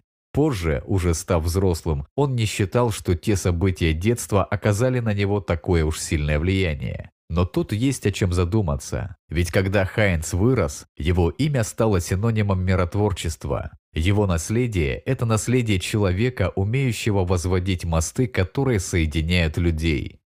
Где-то он узнал о силе вовремя сказанных миротворческих слов, и трудно не заподозрить, что это знание пришло к нему еще на баварских улицах. Мы знаем его не под именем Хайнца. У нас на слуху американизированная форма его имени – Генри. Это Генри Киссинджер. Нельзя недооценивать силу семян. Насколько хорошо вы умеете сеять семена мира. Может быть, вас не позовут урегулировать международный конфликт, но у вас есть возможность делать нечто более важное – нести мир неспокойным сердцам. Примером здесь служит Иисус. Мы не видим, чтобы Он постоянно вмешивался в споры или улаживал конфликты. Зато мы видим, как Иисус созидал внутреннюю гармонию через дела любви.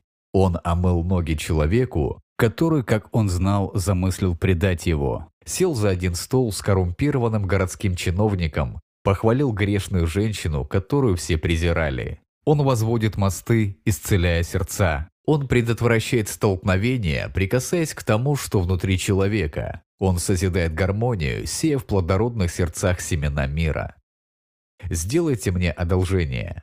Остановитесь на минутку и задумайтесь о людях, населяющих ваш мир. Пройдитесь по галерее их портретов, тех, кто наиболее важен для вас. Мысленно пролистайте альбом с фотографиями тех, кого часто видите. Вспомнили их лица?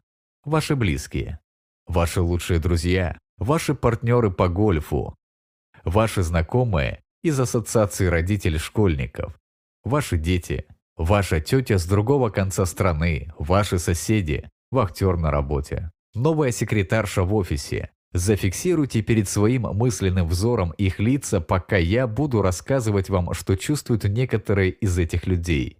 Не так давно я посетил нашего семейного врача. Я впервые проходил медицинское обследование после того давнего, что потребовалось мне 17 лет назад для зачисления в школьную футбольную команду. Поскольку прошло так много времени, я попросил проверить все. Одна медсестра уложила меня на стол и прилепила мне на грудь маленькие холодные присоски. Другая обернула мне руку манжетой и сжимала черную грушу, пока рука не онемела. Потом они прокололи мне палец, это всегда больно, и приказали наполнить баночку, а это всегда неловко. Потом, после всех подготовительных процедур, они отвели меня в кабинет, велев снять рубашку и ждать доктора. Есть во всех этих манипуляциях что-то такое, что чувствуешь себя словно луковица посреди кухни. Усевшись на шаткий стульчик, я смотрел в стену. Вы разрешите мне напомнить вам кое-что известное, но, возможно, забытое.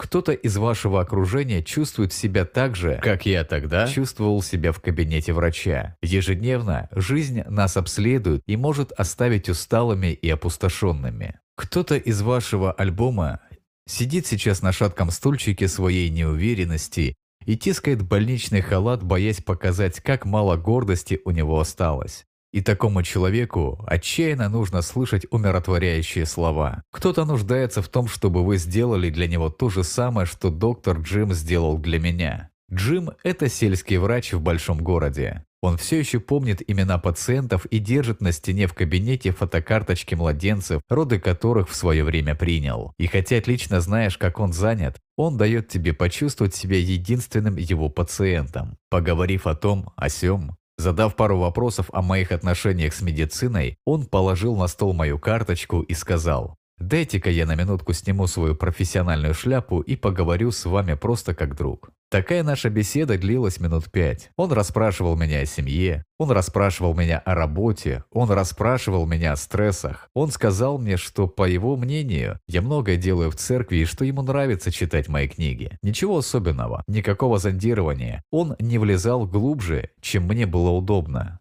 Но у меня осталось ощущение, что он добрался бы до самых глубин моей бездны, если бы я в этом нуждался. После этих нескольких минут доктор Джим принялся за обычную рутину выстукивание колена резиновым молоточком, осмотр горла, оттягивание века, прослушивание грудной клетки стетоскопом. Когда все это было проделано, и я застегивал рубашку, он снова надел свою профессиональную шляпу и предостерег меня от попыток держать весь мир на собственных плечах. И обязательно любите свою жену. Почаще обнимайте детей, потому что в сухом, так сказать, остатке вы без них не очень-то много значите. «Спасибо, Джим», — сказал я. И он вышел так же стремительно, как вошел. Сеятель семян в белом врачебном халате.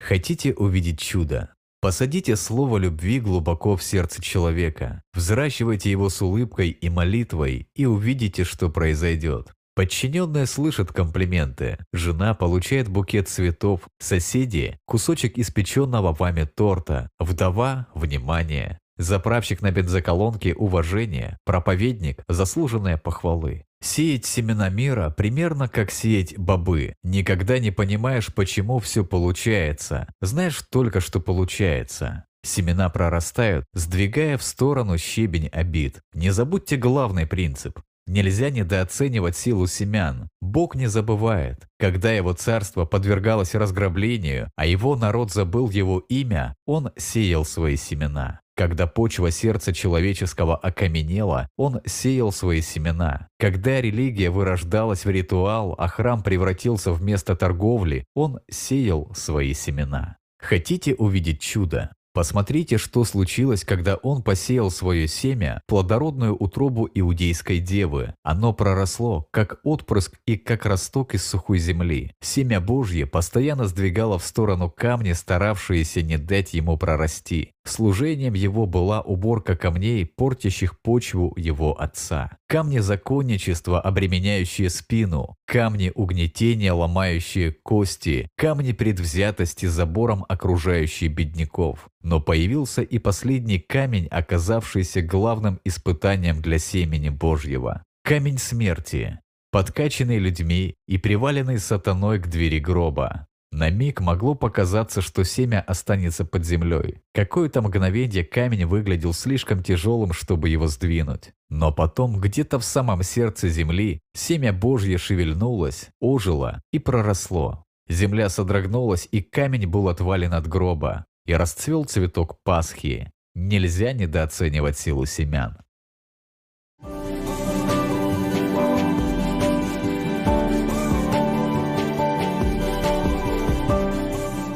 Ибо они будут наречены сынами Божьими. 15 глава. Скользкая вертикаль власти. К власти приходится проталкиваться. Вы умеете разговаривать на языке власти.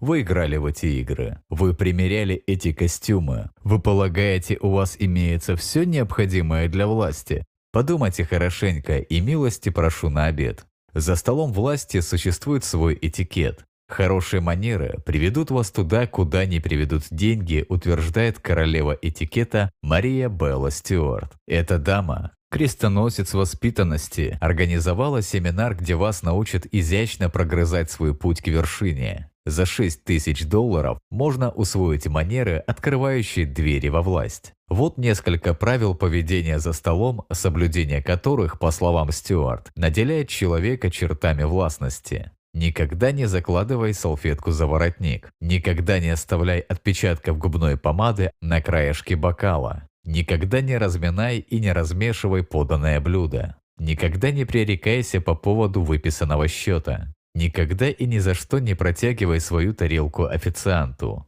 Никогда не читай меню словно Библию. Ты здесь не для еды, а для дела. Никогда не нагибайся, чтобы поднять упавшее столовое серебро. Собственно говоря, главный практический принцип стремления к власти в том и состоит, чтобы вообще никогда не нагибаться. Никогда не нагибайся, чтобы не иметь ничего общего со слабаками. Никогда не склоняй голову, чтобы признать свои ошибки. Никогда не наклоняйся, чтобы помочь кому-то, кому нечем тебя отблагодарить. Никогда не снисходи на уровень, где может ослабнуть твоя хватка за свое место под солнцем. Добавьте такой кодекс властности к умению невзначай обронить знаменитое имя, похвастаться визитной карточкой, блеснуть титулами и званиями. Все это внесите в длинный список игр, в которые мы играем, чтобы сделать себе имя.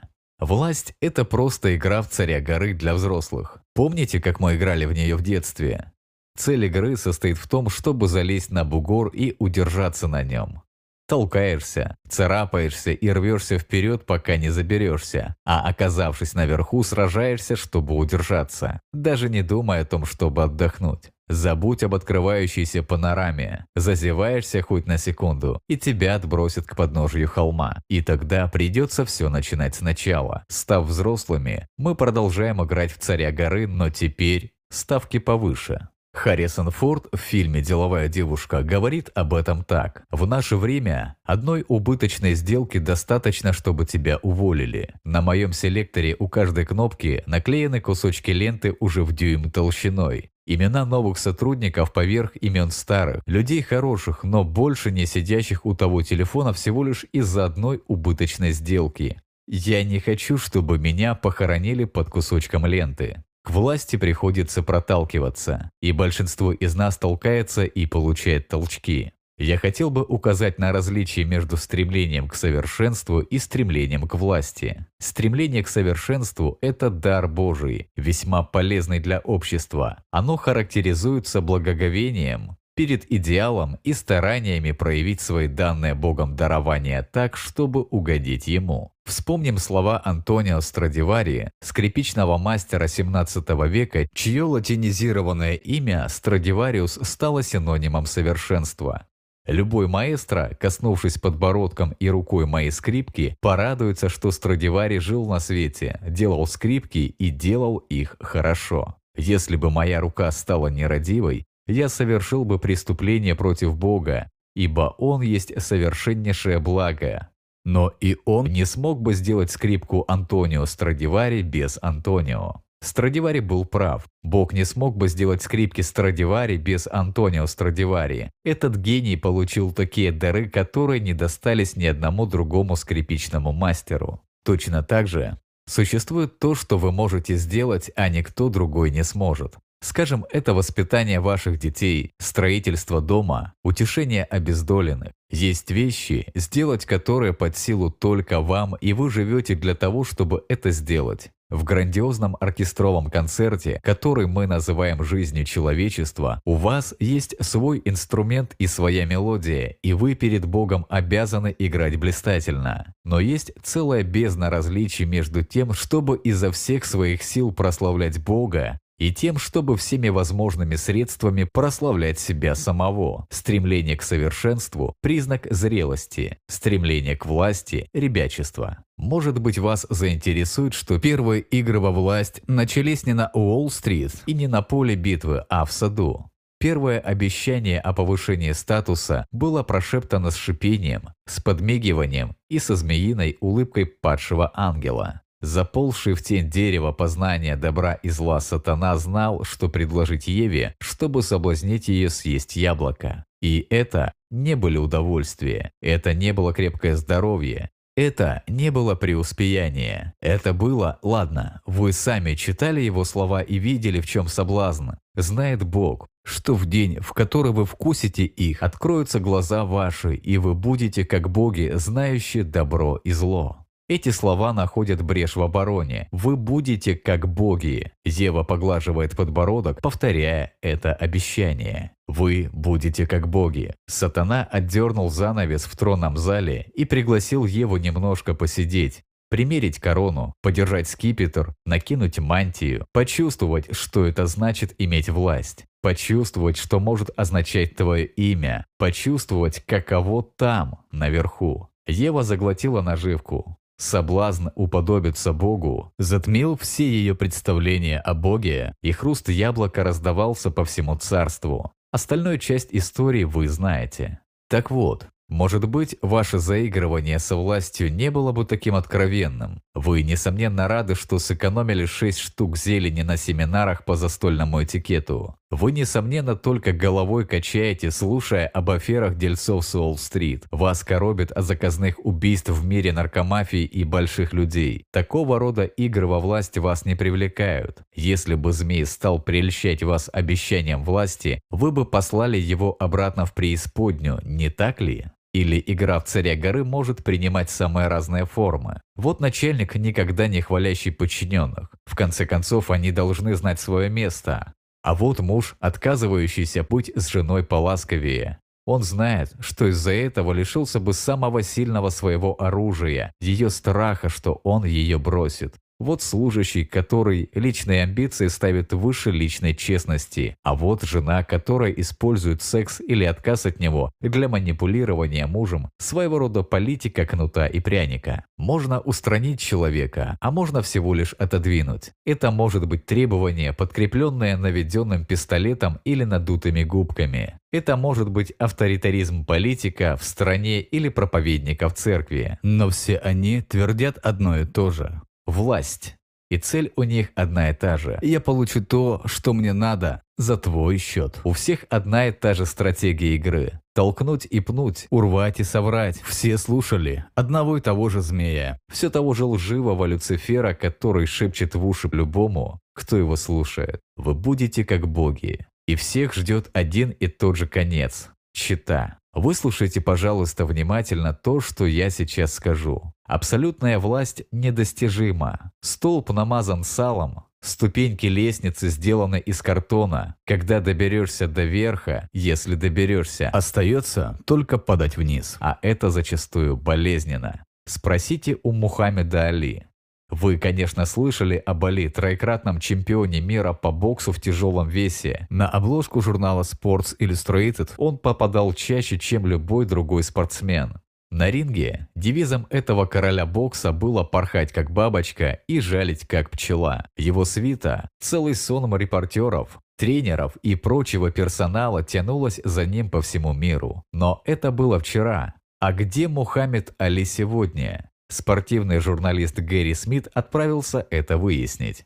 Али проводил Смита к напоминающему амбар строению рядом с домом на своей ферме. На полу, прислоненные к стенам, стояли напоминания о лучших годах жизни Али. Фотографии жалющего и порхающего чемпиона, скульптурно вылепленное тело, вскинутый вверх кулак, торжествующий поднятый чемпионский пояс. Мы победили в Маниле. Но на изображениях виднелись белесые потеки, птичий помет. Али глянул на стропила, где жили поселившиеся в его спортзале голуби, а потом он сделал очень важную вещь. Может быть, это был прощальный жест, может быть, признание безысходности. Как бы то ни было, он подошел к своим фотографиям и перевернул их одну за другой изображением к стене. Потом встал в дверях и, глядя куда-то вдаль, заговорил так тихо, что Смиту пришлось переспрашивать. Али повторил «Весь мир был мой, и это что-то дозначило, а теперь смотреть не на что. Вертикаль власти она скользкая. Император Римской империи Шерлимань, Карл Великий, знал это. С похоронами этого знаменитого монарха связана интересная история. Согласно легенде, он завещал похоронить себя сидящим на троне. На его голову должна была быть надета корона, а в руку вложен скипетр. На плечах королевская мантия, а на коленях раскрытая книга. Карла похоронили в 814 году от Рождества Христова. Почти через 200 лет император Оттон решил выяснить, была ли исполнена последняя воля умершего. Говорят, что он послал людей вскрыть гробницу и представить ему подробный доклад. Они обнаружили, что завещание Карла было в точности выполнено. Только теперь, спустя два столетия, все выглядело несколько иначе. Корона съехала на бекрень, мантия истлела, тело имело ужасный вид, но на коленях скелета лежала указанная Карлом книга «Библия». Костлявый палец упирался в стих Матфея 16.26. Какая польза человеку, если он приобретет весь мир, а душе своей повредит? Вы можете ответить на этот вопрос. Когда у меня начали формироваться все эти мысли о власти, я оказался на банкете. Между прочим, в списке моих любимых дел в свободный вечерок посещение банкетов находится в самом низу. У меня возникают такие ассоциации – остывшая еда, душные залы, плохая акустика, многословные ораторы, жирные пятна на моем галстуке. Простите мой социальный нигилизм, но я лучше посмотрю хорошее кино или бейсбольный матч. Данный банкет отнюдь не предназначался для того, чтобы помочь мне побороть свои предубеждения. Это была церемония награждения слишком многолюдная и слишком поздно начавшаяся. Распорядителю было очень трудно привлечь и удержать внимание публики. Конкуренцию ему составил эскадрон официантов, проносившихся по залу каждые 13 секунд. Награды вручались с утомительно подробными разъяснениями. В ответ произносились благодарственные и не менее затянутые речи. Я начал посматривать на часы и грызть кубики льда. Тогда-то нам и был представлен царь. Настоящий царь? Вглядывался я, думая, что увижу корону и мантию. Их не было. Я увидел, что на сцену почтительно припроводили элегантно одетого молодого человека. «Так вот, значит, как выглядят цари», – подумал я. Другие, по-моему, тоже были заинтригованы. Все притихли. Царя звали Гудвилл. 17-й монарх зулусов африканской народности. Титул впечатляющий. Но еще важнее мне показался тот факт, что у царя Гудвилла тоже есть царь, Гудвилл верующий. Он признал Христа своим Господом и призвал свой народ следовать его примеру. Хотя примечательной была вся речь царя Гудвилла, в свою записную книжку я записал первую его фразу «Я царь, но приветствую вас, как моих братьев». Царь, который считает меня своим братом, Монарх принимает меня в свою семью. Мне даруется причастность к царству. Его слова напомнили мне о другом царе, который поступал так же. Блаженны миротворцы, ибо они будут наречены сынами Божиими. Будь политиканом, лгал змей, и станешь как Бог. Будь миротворцем, обещал царь, и наречешься сыном Божьим. Что предпочли бы лично вы? Сделаться царем горы на день-другой или навечно стать чадом Божьим? У детей Божьих есть еще одно преимущество. Коль скоро вы дитя Божье, то что может предложить вам мир? Можно ли получить лучший титул, чем тот, что у вас уже есть? Ответьте на такой вопрос. Пройдет тысячи лет, и будет ли иметь значение, какой титул получили вы от мира сего? Нет. Значение будет иметь лишь одно – чье вы дитя. И последнее замечание о том банкете. По его окончании я немного задержался, надеясь еще посмотреть на царя. Сначала я не смог его найти. Потом заметил вместе с женой и свитой в боковом вестибюле. И знаете, что они делали? Хохотали. Должно быть, кто-то отколол по-настоящему убойную шутку, потому что они просто пополам сгибались. Смеющийся царь. Приятно смотреть. Я не назвал бы смех до колик в животе атрибутом игр во власть. Это скорее одна из радостей жизни. Думаю, когда ты царь, тебе не приходится много волноваться о своем статусе. Ведь у тебя уже есть все, что тебе нужно. Это относится и к детям нашего царя. Я подумываю о том, чтобы на следующем банкете заложить салфетку за воротник.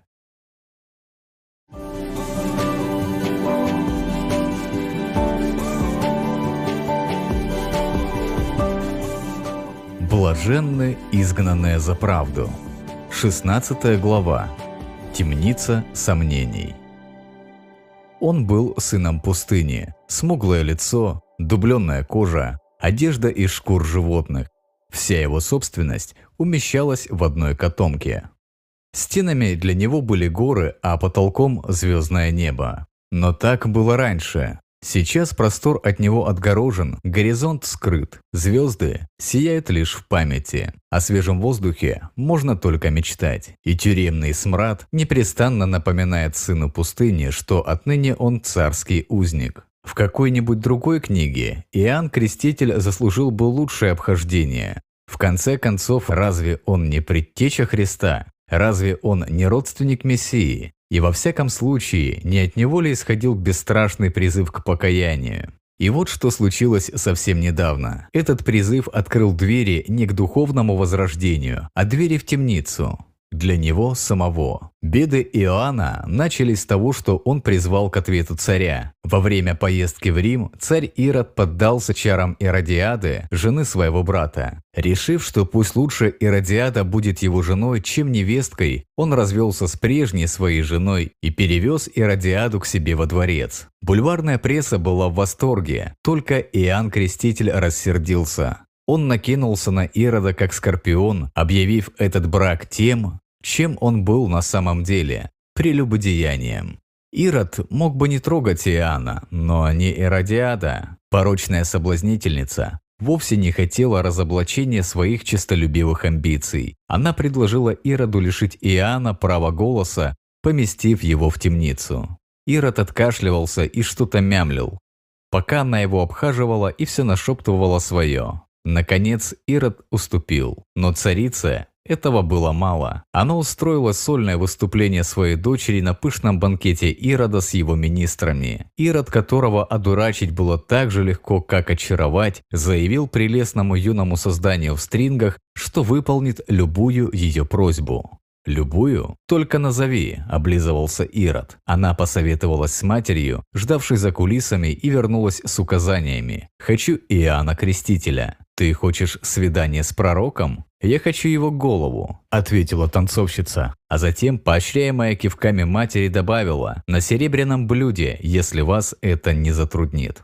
Ирод посмотрел на лица окружающих. Он знал, что это будет несправедливо, но он также знал, что все застыли в ожидании. Ведь он обещал выполнить любую просьбу. Хотя лично он ничего не имел против этого провинциального проповедника, мнение подданных значило для него больше, чем жизнь Иоанна. В конце концов, что важнее – сохранить свое лицо или голову какого-то сумасбродного пророка? Сюжет отдает отвратительной несправедливостью. Иоанн погиб из-за похоти Ирода. Добро убито, а зло ухмыляется. Человек Божий умирает, пока человек страстей подмигивает собственной племяннице. Так ли Бог вознаграждает своих помазанников? Так ли ценит верных? Так ли венчает своих избранных? Разве для них темница и сверкнувшее во мраке лезвие? Иоанн не смог смириться с такой несообразностью. Еще до того, как Ирод вынес ему приговор, он мучился многими вопросами. Душа его металась ничуть не меньше, чем металась по тесной камере тела. Когда появилась возможность обратиться к Иисусу, в вопросе Иоанна засквозило отчаяние. Иоанн же, услышав в темнице о делах Христовых, послал двоих из учеников своих сказать ему, «Ты ли тот, который должен прийти или ожидать нам другого?» Обратим внимание на то, чем продиктован вопрос Иоанна. Дело было не в темнице и даже не в грозящей Иоанну смерти. Главной была проблема несбывшихся ожиданий. Тот факт, что Иоанн в беде, а Иисус занят все тем же, чем и обычно. Так ли поступают мессии в гибельное время? Так ли действует Бог, когда его последователи попадают в беду? Молчание Иисуса было достаточно, чтобы плотина веры Иоанна дала течь. «Ты ли это? Или я следовал не за тем Господом?» Если бы Библию писали в агентстве по связям с общественностью, этот стих вычеркнули бы. Далеко не лучшая пиар-стратегия признать, что у одного из министров возникли сомнения относительно президента. Нельзя даже давать пищу для подобных слухов, когда стараешься укрепить партийное единство. Но Писание было создано не рекламщиками. Его творцов вдохновлял вечный Бог, который знал, что отныне каждый ученик побывает в своей темнице сомнений. Хотя обстоятельства меняются, сомнения остаются. Вопросы возникают каждый раз, когда верные страдают от рук неверующих. Каждый раз, когда человек делает шаг в верном направлении, но тут же падает из-за подножки, когда творит добрые дела, но получает плачевный результат, когда занимает твердую позицию, но почва уходит из-под ног, вопросы так и сыплются. Если Бог так хорош, почему мне так плохо? Если Бог действительно есть, почему нет ответа? Что я сделал, чтобы заслужить такое? Не допустил ли тут Бог ошибку? Почему праведные претерпевают гонения? В своей книге «Разочарование в Боге» Филипп Янси приводит одно письмо, в котором проблема несбывшихся ожиданий поднимается во всей своей мучительной реальности. Мэг Вудсон уже потеряла двоих своих детей из-за муковисцидоза, и смерть ее дочери в возрасте 23 лет стала особенно тяжелым ударом. Приведенные ниже слова выражают ее боль и сомнения в попытках осмыслить произошедшее. Я сидела у ее постели, за несколько дней до смерти Пегги стала кричать. Никогда не забуду этот пронзительный, хриплый примитивный вопль. Что сказать о Боге? Ведь он-то способен помочь, но он смотрел, как умирает молодая девушка, всей душой преданная ему, готовая отдать жизнь ради его славы. И он не вмешивался. Он допустил, чтобы список жертв муковисцидоза увеличился еще на одну единицу. Сидит ли иногда Бог, сложа руки? Предпочитает ли он иногда ничего не делать? Решает ли он по временам молчать, даже если я захожусь в ужасном крике? Некоторое время назад я повел свою семью в магазин, чтобы купить велосипед пятилетней Дженни. Она выбрала блестящий Старлет с удлиненным седлом и двумя дополнительными колесиками для устойчивости. А трехлетняя Андреа решила, что тоже хочет такой. Я объяснил Андреа, что она еще слишком мала. Я сказал ей, что она и трехколесным-то велосипедом еще не совсем овладела. А уж с двухколесным ей никак не справиться. Безуспешно, она все равно хотела такой велосипед. Я обещал ей купить его, когда она чуть-чуть подрастет. Она мол молча смотрела на меня. Я попытался сказать, что такой большой велосипед принесет ей больше мучений, чем удовольствия, больше царапин, чем восторгов. Она отвернулась и ничего не говорила. Наконец, я со вздохом сказал, что папе виднее насчет этого велосипеда. Знаете, что она сделала? Она закричала так громко, что слышно было всем в магазине. Тогда я хочу другого папу. Хотя это слова ребенка, они выражают чувства многих взрослых. Разочарование требует перемены власти. Когда мы не соглашаемся с тем, кто принимает решение, мы зачастую ведем себя так же, как Андреа или как Иоанн. Годится ли он вообще для этого? Как спрашивал Иоанн. Ты ли он? Или ждать нам другого? Андреа с разумом трехлетки поверить не могла, что новый велосипед ей не подойдет. С ее точки зрения, он оказался бы источником вечного блаженства, и с ее же точки зрения тот, кто мог бы подарить ей это блаженство, просто сидел сложа руки. Иоанн не мог поверить, чтобы что-то другое, кроме его немедленного освобождения, могло бы оказаться самым правильным решением. По его мнению, пора было восстановить справедливость и начать действовать. Но тот, кто мог бы это сделать, сидел сложа руки. Я не могу поверить, что Бог молча сидит, когда где-то начинаются гонения на миссионеров или христианина подвергают дискриминации из-за его религиозных убеждений, или верующую жену обижает неверующий муж. Это всего лишь три пункта из моего списка молитвенных нужд. Три ситуации, о которых я молюсь, но не слышу ответа. Простое правило. Туман сомнений возникает, когда теплый и влажный воздух наших ожиданий встречается с холодным фронтом Божьего молчания. Если вы слышите только молчание Бога, если вы остаетесь в темнице сомнений, то не закрывайте эту книгу, пока не прочтете следующую главу. Вы сможете узнать, как узнал Иоанн, что проблема не столько в молчании Бога, сколько в нашей способности слышать.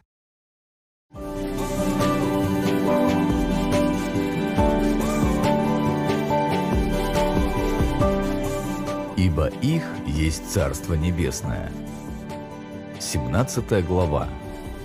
царство, ради которого стоит умереть. Пойдите, скажите Иоанну, что слышите и видите. Слепые прозревают и хромые ходят, прокаженные очищаются и глухие слышат, мертвые воскресают и нищие благовествуют. Таков был ответ Иисуса на отчаянный вопрос Иоанна Крестителя из темницы сомнений. Ты ли тот, который должен прийти или ожидать нам другого? Однако прежде чем углубляться в то, что сказал Иисус, сделаем пару замечаний о том, чего он не стал говорить. Прежде всего, он не рассердился. Он не воздел с возмущением руки. Он не вскричал «Да что еще я должен сделать для Иоанна? Я уже стал плотью. Я уже три десятилетия безгрешен. Я разрешил ему крестить меня. Что ему еще надобно? Пойдите и скажите этому неблагодарному поедателю саранчи, что его неверие просто возмутительно. Он бы мог так поступить, я бы так и поступил. Но Иисус поступил иначе. Отметьте этот факт. Бог никогда не отворачивается от вопросов искренних искателей истины. Не от вопросов Иова, Авраама, Моисея, Иоанна, Фомы, Макса, не от ваших вопросов. Но заметьте также, что Иисус не спас Иоанна. Тот, кто ходил по воде, легко мог бы повлиять на разум Ирода, но не стал. Тот, кто изгонял бесов, мог бы разогнать войско царя, но не стал. Никакого плана операции спасения, никакой атаки спецназа, никаких обнаженных мечей. Только слова. Слова о царстве. Скажите Иоанну, что все идет как задумано. Царство приближается. В словах Иисуса заключено нечто намного больше, чем в пророчествах Исаии. Это проповедь приблизившегося Царства Небесного, несравненного Царства, невидимого Царства, Царства, имеющего три особенности. Прежде всего, это Царство, в которое вхожи отверженные. Слепые прозревают и хромые ходят, прокаженные очищаются и глухие слышат. Никого так не сторонились в том обществе, как слепых, хромых, прокаженных и глухих. Им не было места. Они были безымянными, не имевшими ценности, ходячие язвы общества, лишние люди на обочине дороги. Но тех, кого остальные считали отбросами, Иисус почитал за сокровище. В моем шкафу висит вязаный жакет, который я почти не надеваю. Он мне мал, рукава слишком короткие, в плечах жмет. Уже и пуговиц не хватает, и локти протерлись. Мне следовало бы его выбросить. Никакой пользы от него нет. Я больше никогда не буду его носить. Логика диктует, что нужно освободить место в шкафу, избавившись от этого жакета. Это мне диктует логика, но любовь запрещает. Есть в этом жакете нечто особенное, что заставляет меня бережно хранить его. И что же это? Но для начала на нем нет этикетки. Ни с лицевой, ни с изнаночной стороны не найдете его ярлычка с надписью «Made in Taiwan» или «Стирать в холодной воде». Этикетки нет, потому что жакет изготовлен не на фабрике. На него не пришивали ярлычков на конвейере. Это не произведение безызвестной работницы, зарабатывающей себе на пропитание. Это труд заботливой матери, вложившей в него свою любовь. Этот жакет уникален, он единственный в своем роде. Его ничем нельзя заменить. Каждая его нить заботливо подобрана к другой. Каждая петля связана с любовью. И хотя пользы от жакета не осталось, его ценность для меня не стала меньше. Он ценен не тем, для чего нужен, а тем, кто его сделал. Должно быть, о чем-то таком думал псалмопевец, когда написал «Ты соткал меня в чреве матери моей». Задумайтесь об этих словах. Вы сотканы. Вы не случайность и не продукт массового производства. Вы не сошли с конвейера. Вас задумал, наделил особыми дарами и с любовью привел на эту землю великий мастер. Ибо мы его творение, созданы во Христе Иисусе на добрые дела, которые Бог предназначил нам исполнять. Для общества, где совсем мало места отведено вторым скрипкам, это добрая весть. Для цивилизации, в которой дверь возможностей открывается только один раз, а потом захлопывается наглухо, это откровение. В системе, где ценность человеческого существа определяется тем, сколько он зарабатывает, или насколько красивые у него ноги, позвольте мне сказать вам одну вещь. Замысел Иисуса дает нам причину для радости. Иисус сказал Иоанну Крестителю, что грядет новое царство. Царство, в котором люди ценятся не за то, что они делают, а за то, чьи они.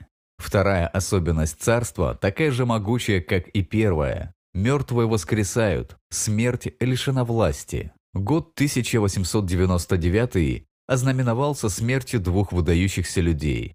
Это были Дуайт Л. Моуди, признанный проповедник, и Роберт Ингерсол, знаменитый адвокат, оратор и политический деятель. У этих двух людей было много общего. Оба воспитывались в христианских семьях, оба были прекрасными ораторами, оба много ездили по стране и пользовались большим авторитетом. Оба собирали огромные толпы слушателей и завоевывали себе преданных сторонников. Но существовало и поразительное различие между ними в части их отношения к Богу. Ингерсол был агностиком, приверженцем натурализма, в вечность он не верил, делая упор на важности жизни здесь и сейчас. Ингерсол свысока относился к Библии, утверждая, что свобода мысли даст нам познать истину. Библию он определял как басни, непристойность, притворство, подлог и ложь. Он резко выступал против христианской веры. Он заявлял, что христианский символ веры – невежественное прошлое, которое издевается над просвещенным настоящим. У современника Ингерсола, проповедника Дуайта Моуди, были другие убеждения. Он посвятил свою жизнь тому, чтобы говорить умирающим о воскресшем царе. Он воспринимал Библию как надежду для рода человеческого, а распятие – как переломный момент истории. Его наследием стали произнесенные и записанные проповеди, образовательные учреждения, церкви, преображение жизни множества людей. Два человека, оба авторитетные ораторы и влиятельные деятели. Один отвергал Бога, другой принимал его. Последствия их жизненного выбора яснее всего видны в том, как они умерли. Почитаем, как один из биографов сравнивает две эти смерти. Ингарсол умер внезапно. Весть о его смерти сразила его семью. Тело умершего оставалось в доме на протяжении нескольких дней, потому что вдова не хотела с ним расстаться. В конце концов, ее убедили это сделать ради здоровья семьи. Останки Ингерсола были кремированы, а восприятие обществом его кончины оказалось весьма мрачным. Для человека, связавшего все свои упования с этим миром, смерть стала трагедией без какой-либо утешительной надежды. Другим оказалось наследие Моди. 22 декабря 1899 года проповедник встретил свой последний зимний рассвет. Заметно утратив силы за ночь, он заговорил медленно, взвешивая каждое слово. «Земля уходит, передо мной открываются небеса». Его сын Уилл, находившийся неподалеку, поспешил к постели отца. «Отец, ты грезишь», — сказал он. «Нет». «Это не сон, Уилл», — ответил Моди. «Это прекрасно. Это как экстаз. Если это смерть, она сладка. Бог призывает меня, и я должен идти. Не зовите меня назад». К этому времени семья собралась вокруг него, а через несколько мгновений великий проповедник умер. Это был день его коронации, день которого он ждал много лет. Он пришел к своему Господу. Прощение с Дуайтом Моди отразилась та же убежденность. Отчаяния не было. Близкие собрались, чтобы восславить Бога в торжественном домашнем богослужении. Многим вспомнились слова из речи, произнесенной проповедником в том же самом году в Нью-Йорке. Однажды вы прочитаете в газетах, что Моди умер. Не верьте ни единому слову. В то мгновение я буду жив больше, чем сейчас. Я родился от плоти в 1837 году. Я родился от духа в 1855. То, что рождено от плоти, может умереть. То, что рождено от духа, будет жить вечно. Иисус смотрел в глаза ученикам Иоанна и передал свой ответ. «Скажите Иоанну, что мертвые воскресают». Иисус не забыл об узах Иоанна. Он не закрывал глаза на его бедственное положение, но он готовил освобождение от уз более страшных, чем темница Ирода. Он готовил освобождение от уз смерти. И на этом Иисус не остановился. Он добавил еще одно свидетельство, чтобы разогнать туман сомнений в сердце Иоанна. Нищие благовествуют. Несколько месяцев назад я опаздывал на самолет, вылетающий из аэропорта Сан-Антонио. Не так уж сильно, но достаточно, чтобы меня успели вычеркнуть из списка и отдать мое место кому-то из ждущих оказий пассажиров. Когда служащая авиакомпании сказала, что мне не удастся улететь этим рейсом, я попытался пустить в ход всю свою силу убеждения. Но ведь самолет еще не улетел. Да, но вы приехали слишком поздно. Я приехал до того, как самолет улетел. Разве это поздно? Правила гласят, что вы должны подойти сюда не позднее, чем за 10 минут до времени отправления рейса. Последний срок истек две минуты назад. Но, мадам, просил я, мне необходимо сегодня вечером быть в Хьюстоне. Она была терпелива, но тверда. Сожалею, сэр, но правила гласят, что пассажир должен подойти к выходу за 10 минут до времени отправления рейса. Я знаю, что гласят правила, объяснил я. Но я не взываю к справедливости, я взываю к милосердию. Она отказала мне в милосердии. Однако Бог не отказывает. Пусть я виновен по правилам, но по Божьей любви получаю еще один шанс. Хотя я осужден по закону, но в силу милосердия могу начать все сначала. Ибо благодатью вы спасены через веру, не отдел, чтобы никто не хвалился. Ни в одной другой из мировых религий нет такого принципа. Все остальные требуют правильного поведения, правильных жертвоприношений, правильных песнопений, правильных обрядов, правильной медитации или молитв. Их царство в сущности бартер, купля-продажа. Сделай то, и Бог даст тебе это. Каков итог? Самонадеянность или страх? Самонадеянность, если думаешь, что достиг царства, и страх, если боишься, что нет. В царстве Христа все полностью противоположно.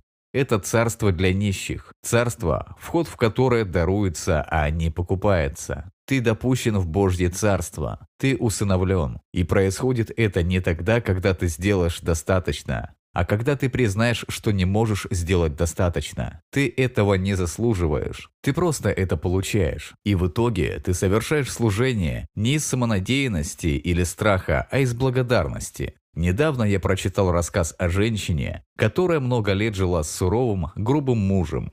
Каждый день он оставлял ей список дел, которые необходимо сделать к вечеру, к его возвращению домой. Убрать во дворе, уложить дрова в поленницу, вымыть окна. Если она не справлялась с заданием, он приходил в бешенство. Но даже если она выполняла все пункты списка, Муж никогда не был доволен. В сделанном ею он находил всевозможные изъяны. Когда тот муж скончался, она вышла замуж во второй раз за человека, который относился к ней с трогательной нежностью и обожанием. Однажды, разбирая ящик со старыми бумагами, она наткнулась на один из списков ее первого мужа. Она внимательно его посмотрела, и вдруг слезы радости закапали на листок. Я по-прежнему делаю все это, но никто мне не приказывает. Я делаю это потому, что люблю его. В этом неповторимое чудо нового царства. Его подданные трудятся не для того, чтобы попасть на небеса. Они трудятся потому, что попадут на небеса. Вместо самонадеянности и страха – радость и благодарность. Приход такого царства и провозглашает Иисус царство любви, вечной жизни и прощения. Мы не знаем, как воспринял Иоанн переданные ему слова Иисуса, но можем это себе представить. Мне хочется думать, что легкая улыбка озарила лицо Иоанна, когда он услышал слова своего наставника. Вот оно что. Вот таким будет царство, вот что сделает царь. Теперь он понял. Дело не в том, что Иисус молчал. Дело в том, что сам Иоанн хотел услышать неверный ответ. Иоанн ждал ответа о своих земных бедах, тогда как Иисус занимался его обустройством на небесах. Об этом стоит помнить в следующий раз, когда вы услышите молчание Бога. Если вы просили себе супруга, но постель ваша по-прежнему пуста, если вы молились о ребенке, но чрево все еще бесплодно, если вы молились об исцелении, но болезнь не уходит, не думайте, что Бог вас не слушает. Он слышит и отвечает на просьбы, которые вы даже не высказывали. Святая Тереза Авильская была достаточно мудра, чтобы молиться. «Не наказывай меня, даруя то, чего я хочу или о чем я прошу». У апостола Павла хватило честности написать «Мы не знаем, о чем молиться, как должно». По сути дела, Иоанн Креститель не просил слишком многого, он просил слишком малого. Он просил Отца уладить то, что временно, Тогда как Иисус занимался тем, что вечно. Иоанн просил о помощи здесь и сейчас, а Иисус готовил спасение в грядущем. Означает ли это, что Иисусу и дела нет до несправедливости? Нет. Он заботится о гонимых. Ему не безразличны неравноправие, голод и предубеждение. И он знает, каково нести наказание за то, чего не совершал. Он знает, что значит кричать «да это же неправильно». Ведь не было правильно, что люди плевали в глаза тому, кто их оплакивал. Не было правильно, что воины бичами окровавили спину своего спасителя. Не было правильно, что гвоздями пронзили руки, сотворившие землю. И не было правильно, что Сын Божий вынужден был слышать молчание Бога. Это не было правильно, но это произошло. Ведь пока Иисус был на кресте, Бог действительно сидел сложа руки. Он отвернулся. Он не слушал стона невинного. Он хранил молчание, когда грехи всего мира возлагались на его сына, и он ничего не сделал, когда крик в миллион раз отчаяния, чем упрек Иоанна ударился о мрачное небо. «Боже мой! Боже мой, для чего ты меня оставил?» Было это правильно? Нет. Было это честно? Нет. Была это любовь? Да. В мире несправедливости Бог единожды и навсегда склонил чашу весов в сторону надежды, и сделал Он это своими руками, чтобы мы могли познать Царство Божие.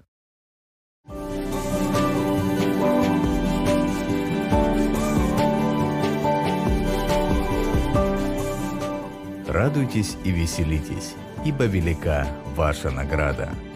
18 глава. Небесные овации. Я почти дома. Пять дней. Четыре кровати в разных отелях, 11 ресторанов, 22 чашки кофе и я почти дома. Восемь самолетных кресел, пять аэропортов, две задержки рейса, одна прочитанная книжка, 513 пакетиков арахиса и я почти дома. Подо мной подрагивает пол салона, позади плачет младенец, с боков переговариваются какие-то бизнесмены, но важно только то, что впереди мой дом. Родной дом. Проснувшись сегодня утром, я первым делом подумал о нем. Сходя с последней кафедры, я первым делом подумал о нем. Поблагодарив служащую в последнем аэропорту, я первым делом подумал о нем. Нет другой такой двери, как дверь родного дома. Нет лучше места, чтобы вытянуть ноги, чем под столом у себя дома. Никакой кофе не сравнится с кофе из твоей домашней турки. Нет вкуснее еды, чем домашняя, и никакие объятия не сравнятся с объятиями родных и близких. Родной дом. Самая долгая часть возвращения домой – это последняя, когда самолет рулит от взлетно-посадочной полосы к терминалу аэропорта. Я из тех, кого стюардессы всегда по два раза просят оставаться на своих местах. Это я сижу одной рукой взявшись за свой кейс, а другой – за застежку ремня безопасности. Я усвоил, что есть критическая доля секунды, за которую можно успеть прорваться по проходу в салон первого класса, прежде чем поток пассажиров начнет выливаться в дверь. Я веду себя так не в каждом полете, только когда возвращаюсь домой. Когда я выхожу из самолета, мое сердце вздрагивает. У меня едва не дрожат руки, пока я спускаюсь по трапу. Я иду след в след за пассажиром впереди, тискаю свою сумку. Мой желудок сжимается, ладони потеют. В зал прибытия я вхожу, как актер выходит на сцену. Занавес поднят, и публика стоит полукругом. Большинство встречающих видят, что я не тот, кто им нужен, и смотрят мимо меня. Но вот сбоку я слышу знакомый крик двух маленьких девочек «Папочка!». Повернувшись, я вижу милые, умытые личики. Это мои дочки. Встали на кресло и прыгают от радости, что главный мужчина в их жизни идет к ним. Дженна на минутку перестает прыгать, чтобы захлопать в ладоши. Она встречает меня аплодисментами. Не знаю, кто ее этому научил, но уж будьте уверены, я не стану говорить ей, чтобы она сейчас же прекратила. За ними я вижу третье личико. Маленькая Сара, всего-то несколько месяцев от роду, она сладко спит, но слегка морщит лобик от шума. И тогда я вижу и четвертое лицо. Моя жена Денолин. Каким-то образом она нашла время, чтобы сделать себе прическу, надеть новое платье, придать себе праздничный вид. Каким-то образом, хотя и уставшая, и утомленная, она дает мне почувствовать, что важнее всего, как прошла неделя у меня, лица родных. Именно поэтому так неотразимо звучит обетование в конце заповеди блаженства. «Радуйтесь и веселитесь, ибо велика ваша награда на небесах». Какова ваша награда? Родной дом. Книгу Откровения можно было бы назвать книгой возвращения домой, ведь в ней мы видим изображение нашего дома на небесах. От слов Иоанна о нашем будущем перехватывает дыхание. Его описание последней битвы очень красочно. Добро сходится в бою со злом, святые противостоят грешникам, Страницы книги наполнены отзвуками рева драконов и отблесками пламени из озера Огненного. Но посередине поля битвы растет роза. Иоанн говорит об этом в 21 главе Откровения. «И увидел я новое небо и новую землю, ибо прежнее небо и прежняя земля миновали, и моря уже нет. И я, Иоанн, увидел святой город Иерусалим, новый, сходящий от Бога с неба, приготовленный, как невеста, украшенная для мужа своего. И услышал я громкий голос с неба, говорящий, «Се скиния Бога с человеками, и Он будет обитать с ними, они будут Его народом, и сам Бог с ними будет Богом их, и отрет Бог всякую слезу с очей их, и смерти не будет уже, ни плача, ни вопля, ни болезни не будет, ибо прежнее прошло. И сказал сидящий на престоле, «Се творю все новое». Иоанн был уже стар, когда писал эту книгу. Годы берут свое, тело изношено. Друзей больше нет с ним. Петр убит, Павел замучен, Андрей, Иаков, Нафанаил, теряющиеся в дымке фигуры из дней юности. И когда любимый ученик Иисуса слышит голос с престола, мне интересно, вспоминает ли он тот день, когда слышал этот голос на горе. Ведь это тот же самый Иоанн и тот же самый Иисус. Те же ноги, что давным-давно поднимались за Иисусом на гору, вновь готовы повести Иоанна вслед за ним. Те же глаза, что видели, как Назарянин проповедует с вершины, опять вглядываются в него. Те же уши, что слышали, как Иисус в первый раз говорил о священной отраде, снова слышат эти откровения. В этой заключительной встрече на вершине горы Бог отдергивает занавес и дает Иоанну по-настоящему взглянуть на отчизну. Получив задание описать, что он увидел, Иоанн выбирает самое красивое сравнение, которое можно найти на земле. «Святой город», — говорит Иоанн, — «как невеста, украшенная для мужа своего». Что может быть прекраснее невесты? Одно из дополнительных преимуществ пасторского служения – то, что я могу первым увидеть невесту, когда она появляется в ведущем к алтарю проходу. И должен сказать, что никогда не видел некрасивой невесты. Я видел женихов, которым не помешало бы сходить к косметологу, но не невест. Может быть, дело в этой ауре белизны, которая окружает невесту, как роса розу? А может быть, это жемчужное сияние в ее глазах? Или краска любви, от которой розовеют щеки, или букет обещаний, который она несет с собой. Как бы то ни было, когда смотришь на невесту, всегда возникает ощущение, что видишь перед собой чистейшую красоту, какой только может похвалиться мир. Невеста. Любовь и верность в изящнейшем облачении. Я навеки буду с тобой. День завтрашний несет надежду сегодняшнему. Исполнившиеся обещания чистоты. Когда вы читаете, что наш небесный дом подобен украшенной невесте, скажите, разве вам не хотелось бы вернуться домой? Мой мир, тот мир, в котором я проснулся сегодня утром, нельзя сравнить с невестой, украшенной для своего мужа. А ваш можно? Часть того мира, в котором я проснулся, погружена в скорбь. Подросток в предрассветной тьме лишил себя жизни, записки нет. Объяснения отсутствуют, только сраженная горем мать и мучительно недоумевающий отец, обреченные, теперь вечно терзаться вопросами, на которые уже не узнать ответа. Часть того мира, в котором я проснулся, лишилась иллюзий. Еще одного лидера нации обличили в обмане. Из сетевых новостей мы узнали, что он с трудом сдерживал слезы и негодование. Еще поколение назад мы согласились бы с недосказанностью ввиду возможных сомнений. Но не в наше время. Часть того мира, в котором я проснулся сегодня утром, просто ужасна. Трехлетней девочке перерезал горло родной отец. Студента медицинских курсов расчленили и принесли в жертву сатанисты. Муж после 30 лет брака сбежал с другим мужчиной. Нет, не с женщиной, именно с мужчиной. При взгляде на этот мир, запятнанный кровью невинных и испачканный эгоизмом, Разве не хотелось бы вам вернуться домой? Вот и мне тоже. Как говорит нам священный писатель, когда мы вернемся домой, сам Бог утрет наши слезы. В юности меня окружало множество людей, способных утереть мои слезы. У меня были две взрослые сестры, готовые приютить меня под своим крылышком. У меня была добрая дюжина дядюшек и тетушек,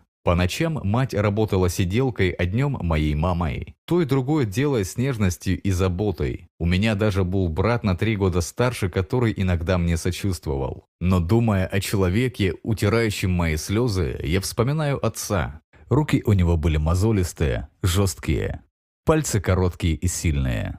И когда он утирал мне слезу, появлялось чувство, что он утирает ее навсегда. Было в его прикосновении что-то такое, что не просто убирало каплю обиды с моей щеки, но и изгоняло мой страх. Иоанн говорит, что однажды Бог отрет всякую вашу слезу. Та же рука, что распростерла небеса, прикоснется к вашей щеке. Те же ладони, что громоздили горы, будут ласково гладить вас по лицу. Те же руки, что содрогнулись от боли, когда их пробил римский гвоздь, однажды обнимут вас и утрут ваши слезы. Навсегда. При мысли о мире, где не будет причин плакать, разве не хотелось бы вам вернуться домой? Смерти не будет уже, провозглашает Иоанн. Можете себе это представить? Мир без катафалков и моргов, без кладбищ и надгробий. Можете вообразить себе мир, где никогда не кидает землю на гроб, не высекает имен на надгробных плитах, где нет похорон, нет траурных одежд, не существует погребальных венков. Если одна из радостей пасторского служения – вид, идущий к алтарю невесты, то одна из его печалей – вид тела в лакированном ящике, который стоит перед кафедрой. Прощение никогда не бывает легким. Всегда трудно повернуться и уйти. Самое тяжелое в этом мире – поцеловать на прощание холодные губы, которые не шевельнутся в ответ. Самое тяжелое в этом мире – прощаться. В грядущем мире, говорит Иоанн, прощения не будет. Скажите, разве не хотелось бы вам вернуться домой? Самые обнадеживающие слова в этом отрывке из Откровения вот они, все. Творю все новое. Они произнесены Богом. Тяжело смотреть, как все стареет. Городок, в котором я рос, состарился. Я был там недавно. Некоторые дома заколочены досками, другие и вовсе пошли на снос. Часть моих школьных учителей давно на пенсии, другие на кладбище. Старая киношка, куда я водил девчонок, выставлена на продажу. Ей уже никак не выдержать конкуренции с новыми кинозалами, где идет по 8 фильмов одновременно. Единственное, Оставшаяся жизнь на площадке для автомобилистов перед кинотеатром – это шарики перекати поля до крысы. Воспоминания о первых свиданиях и танцах на выпускных вечерах размыты нескончаемым дождем прошедших лет. Моей школьной пассии в разводе звезда спортивной группе поддержки умерла от аневризмы. Наш лучший полузащитник похоронен в нескольких шагах от моего отца. Хотел бы я все это сделать новым, чтобы можно было сдуть пыль с улиц, Прогуляться по знакомым местам, улыбнуться знакомым лицам, посвистеть знакомым собакам и еще разок пройти все базы на стадионе малой бейсбольной лиги. Хорошо бы прогуляться по Мейн-стрит, покупая что-нибудь у торговцев, вышедших на пенсию, открывая заколоченные досками двери. Я хотел бы, чтобы я мог сделать все новым, но я не могу. Моя мать все еще живет в том же самом доме. Ее не уговорить переехать отсюда.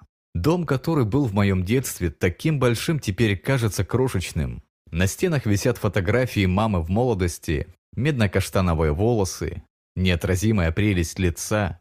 Смотрю на нее сейчас, все еще в добром здравии, по-прежнему энергичная, но морщины, седина, замедлившаяся походка. Ах, если бы я мог взмахнуть волшебной палочкой и опять сделать все новым. Если бы я мог снова перенести ее в объятия того лихого ковбоя, которого она любила и которого ей выпало похоронить. Если бы я мог разгладить морщины, избавить ее от очков, вернуть упругость походки. Если бы я мог сделать все новым, но я не могу.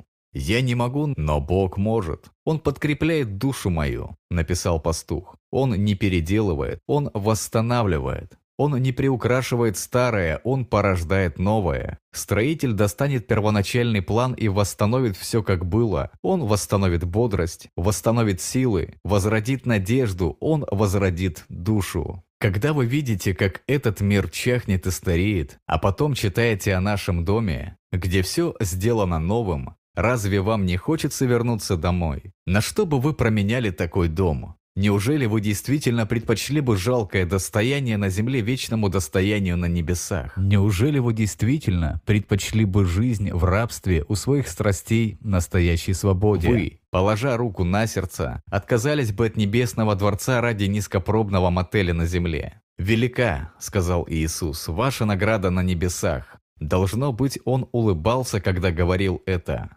Должно быть, в глазах его играла радость, а рука указывала в небо. Ведь он об этом знает. Это его замысел, это его дом. Скоро я буду дома. Самолет приближается к Сан-Антонио. Я чувствую, как он уже ныряет вниз. Я вижу, что стюардессы готовятся к посадке. Деналин сейчас где-нибудь на парковке поставила машину и торопливо ведет наших девочек к терминалу. Скоро я буду дома. Самолет приземлится. Я спущусь по трапу, услышу, как они меня окликают и увижу их лица. Скоро я буду дома. Вы тоже скоро будете дома, возможно, вы этого не заметили, но сейчас вы ближе к небесам, чем когда-либо раньше. С каждым мгновением на шаг ближе, каждый вдох, перевернутая страница, каждый день еще одна пройденная миля, покоренная вершина, вы ближе к дому, чем когда бы то ни было. Прежде чем вы это поймете, подойдет назначенный час прибытия. Вы спуститесь по трапу и войдете в город. Вы увидите лица тех, кто вас ждет. Вы услышите свое имя, зов тех, кто вас любит, и может быть, но мало ли, где-то там позади, за всеми этими людьми, тот, кто скорее умрет, чем будет жить без вас, вскинет пронзенные ладони из-под своих небесных одеяний и встретит вас овациями. Друзья, спасибо за прослушивание. Надеемся, вам понравилось и вы взяли для себя много полезного и вдохновляющего из этой аудиокниги. Поделитесь своим впечатлением в комментариях, пожалуйста. Чтобы мы могли создавать новые аудиокниги, поддержите наш проект финансово по ссылке в описании под этим видео. Если вы хотите получить доступ к большему количеству аудиокниг, а также иметь возможность скачать эту книгу в любом удобном для вас формате, подписывайтесь к нам на Patreon. Подписывайтесь на наш канал, чтобы не пропустить появление новых аудиокниг, ну и рассказывайте о нашем проекте своим друзьям, чтобы как можно больше людей могли получить благословение от прослушивания духовного контента. А также знакомьтесь с другими интересными проектами движения Upstream, все ссылки в описании под этим видео. Приятного прослушивания новых аудиокниг и давайте расти духовно вместе.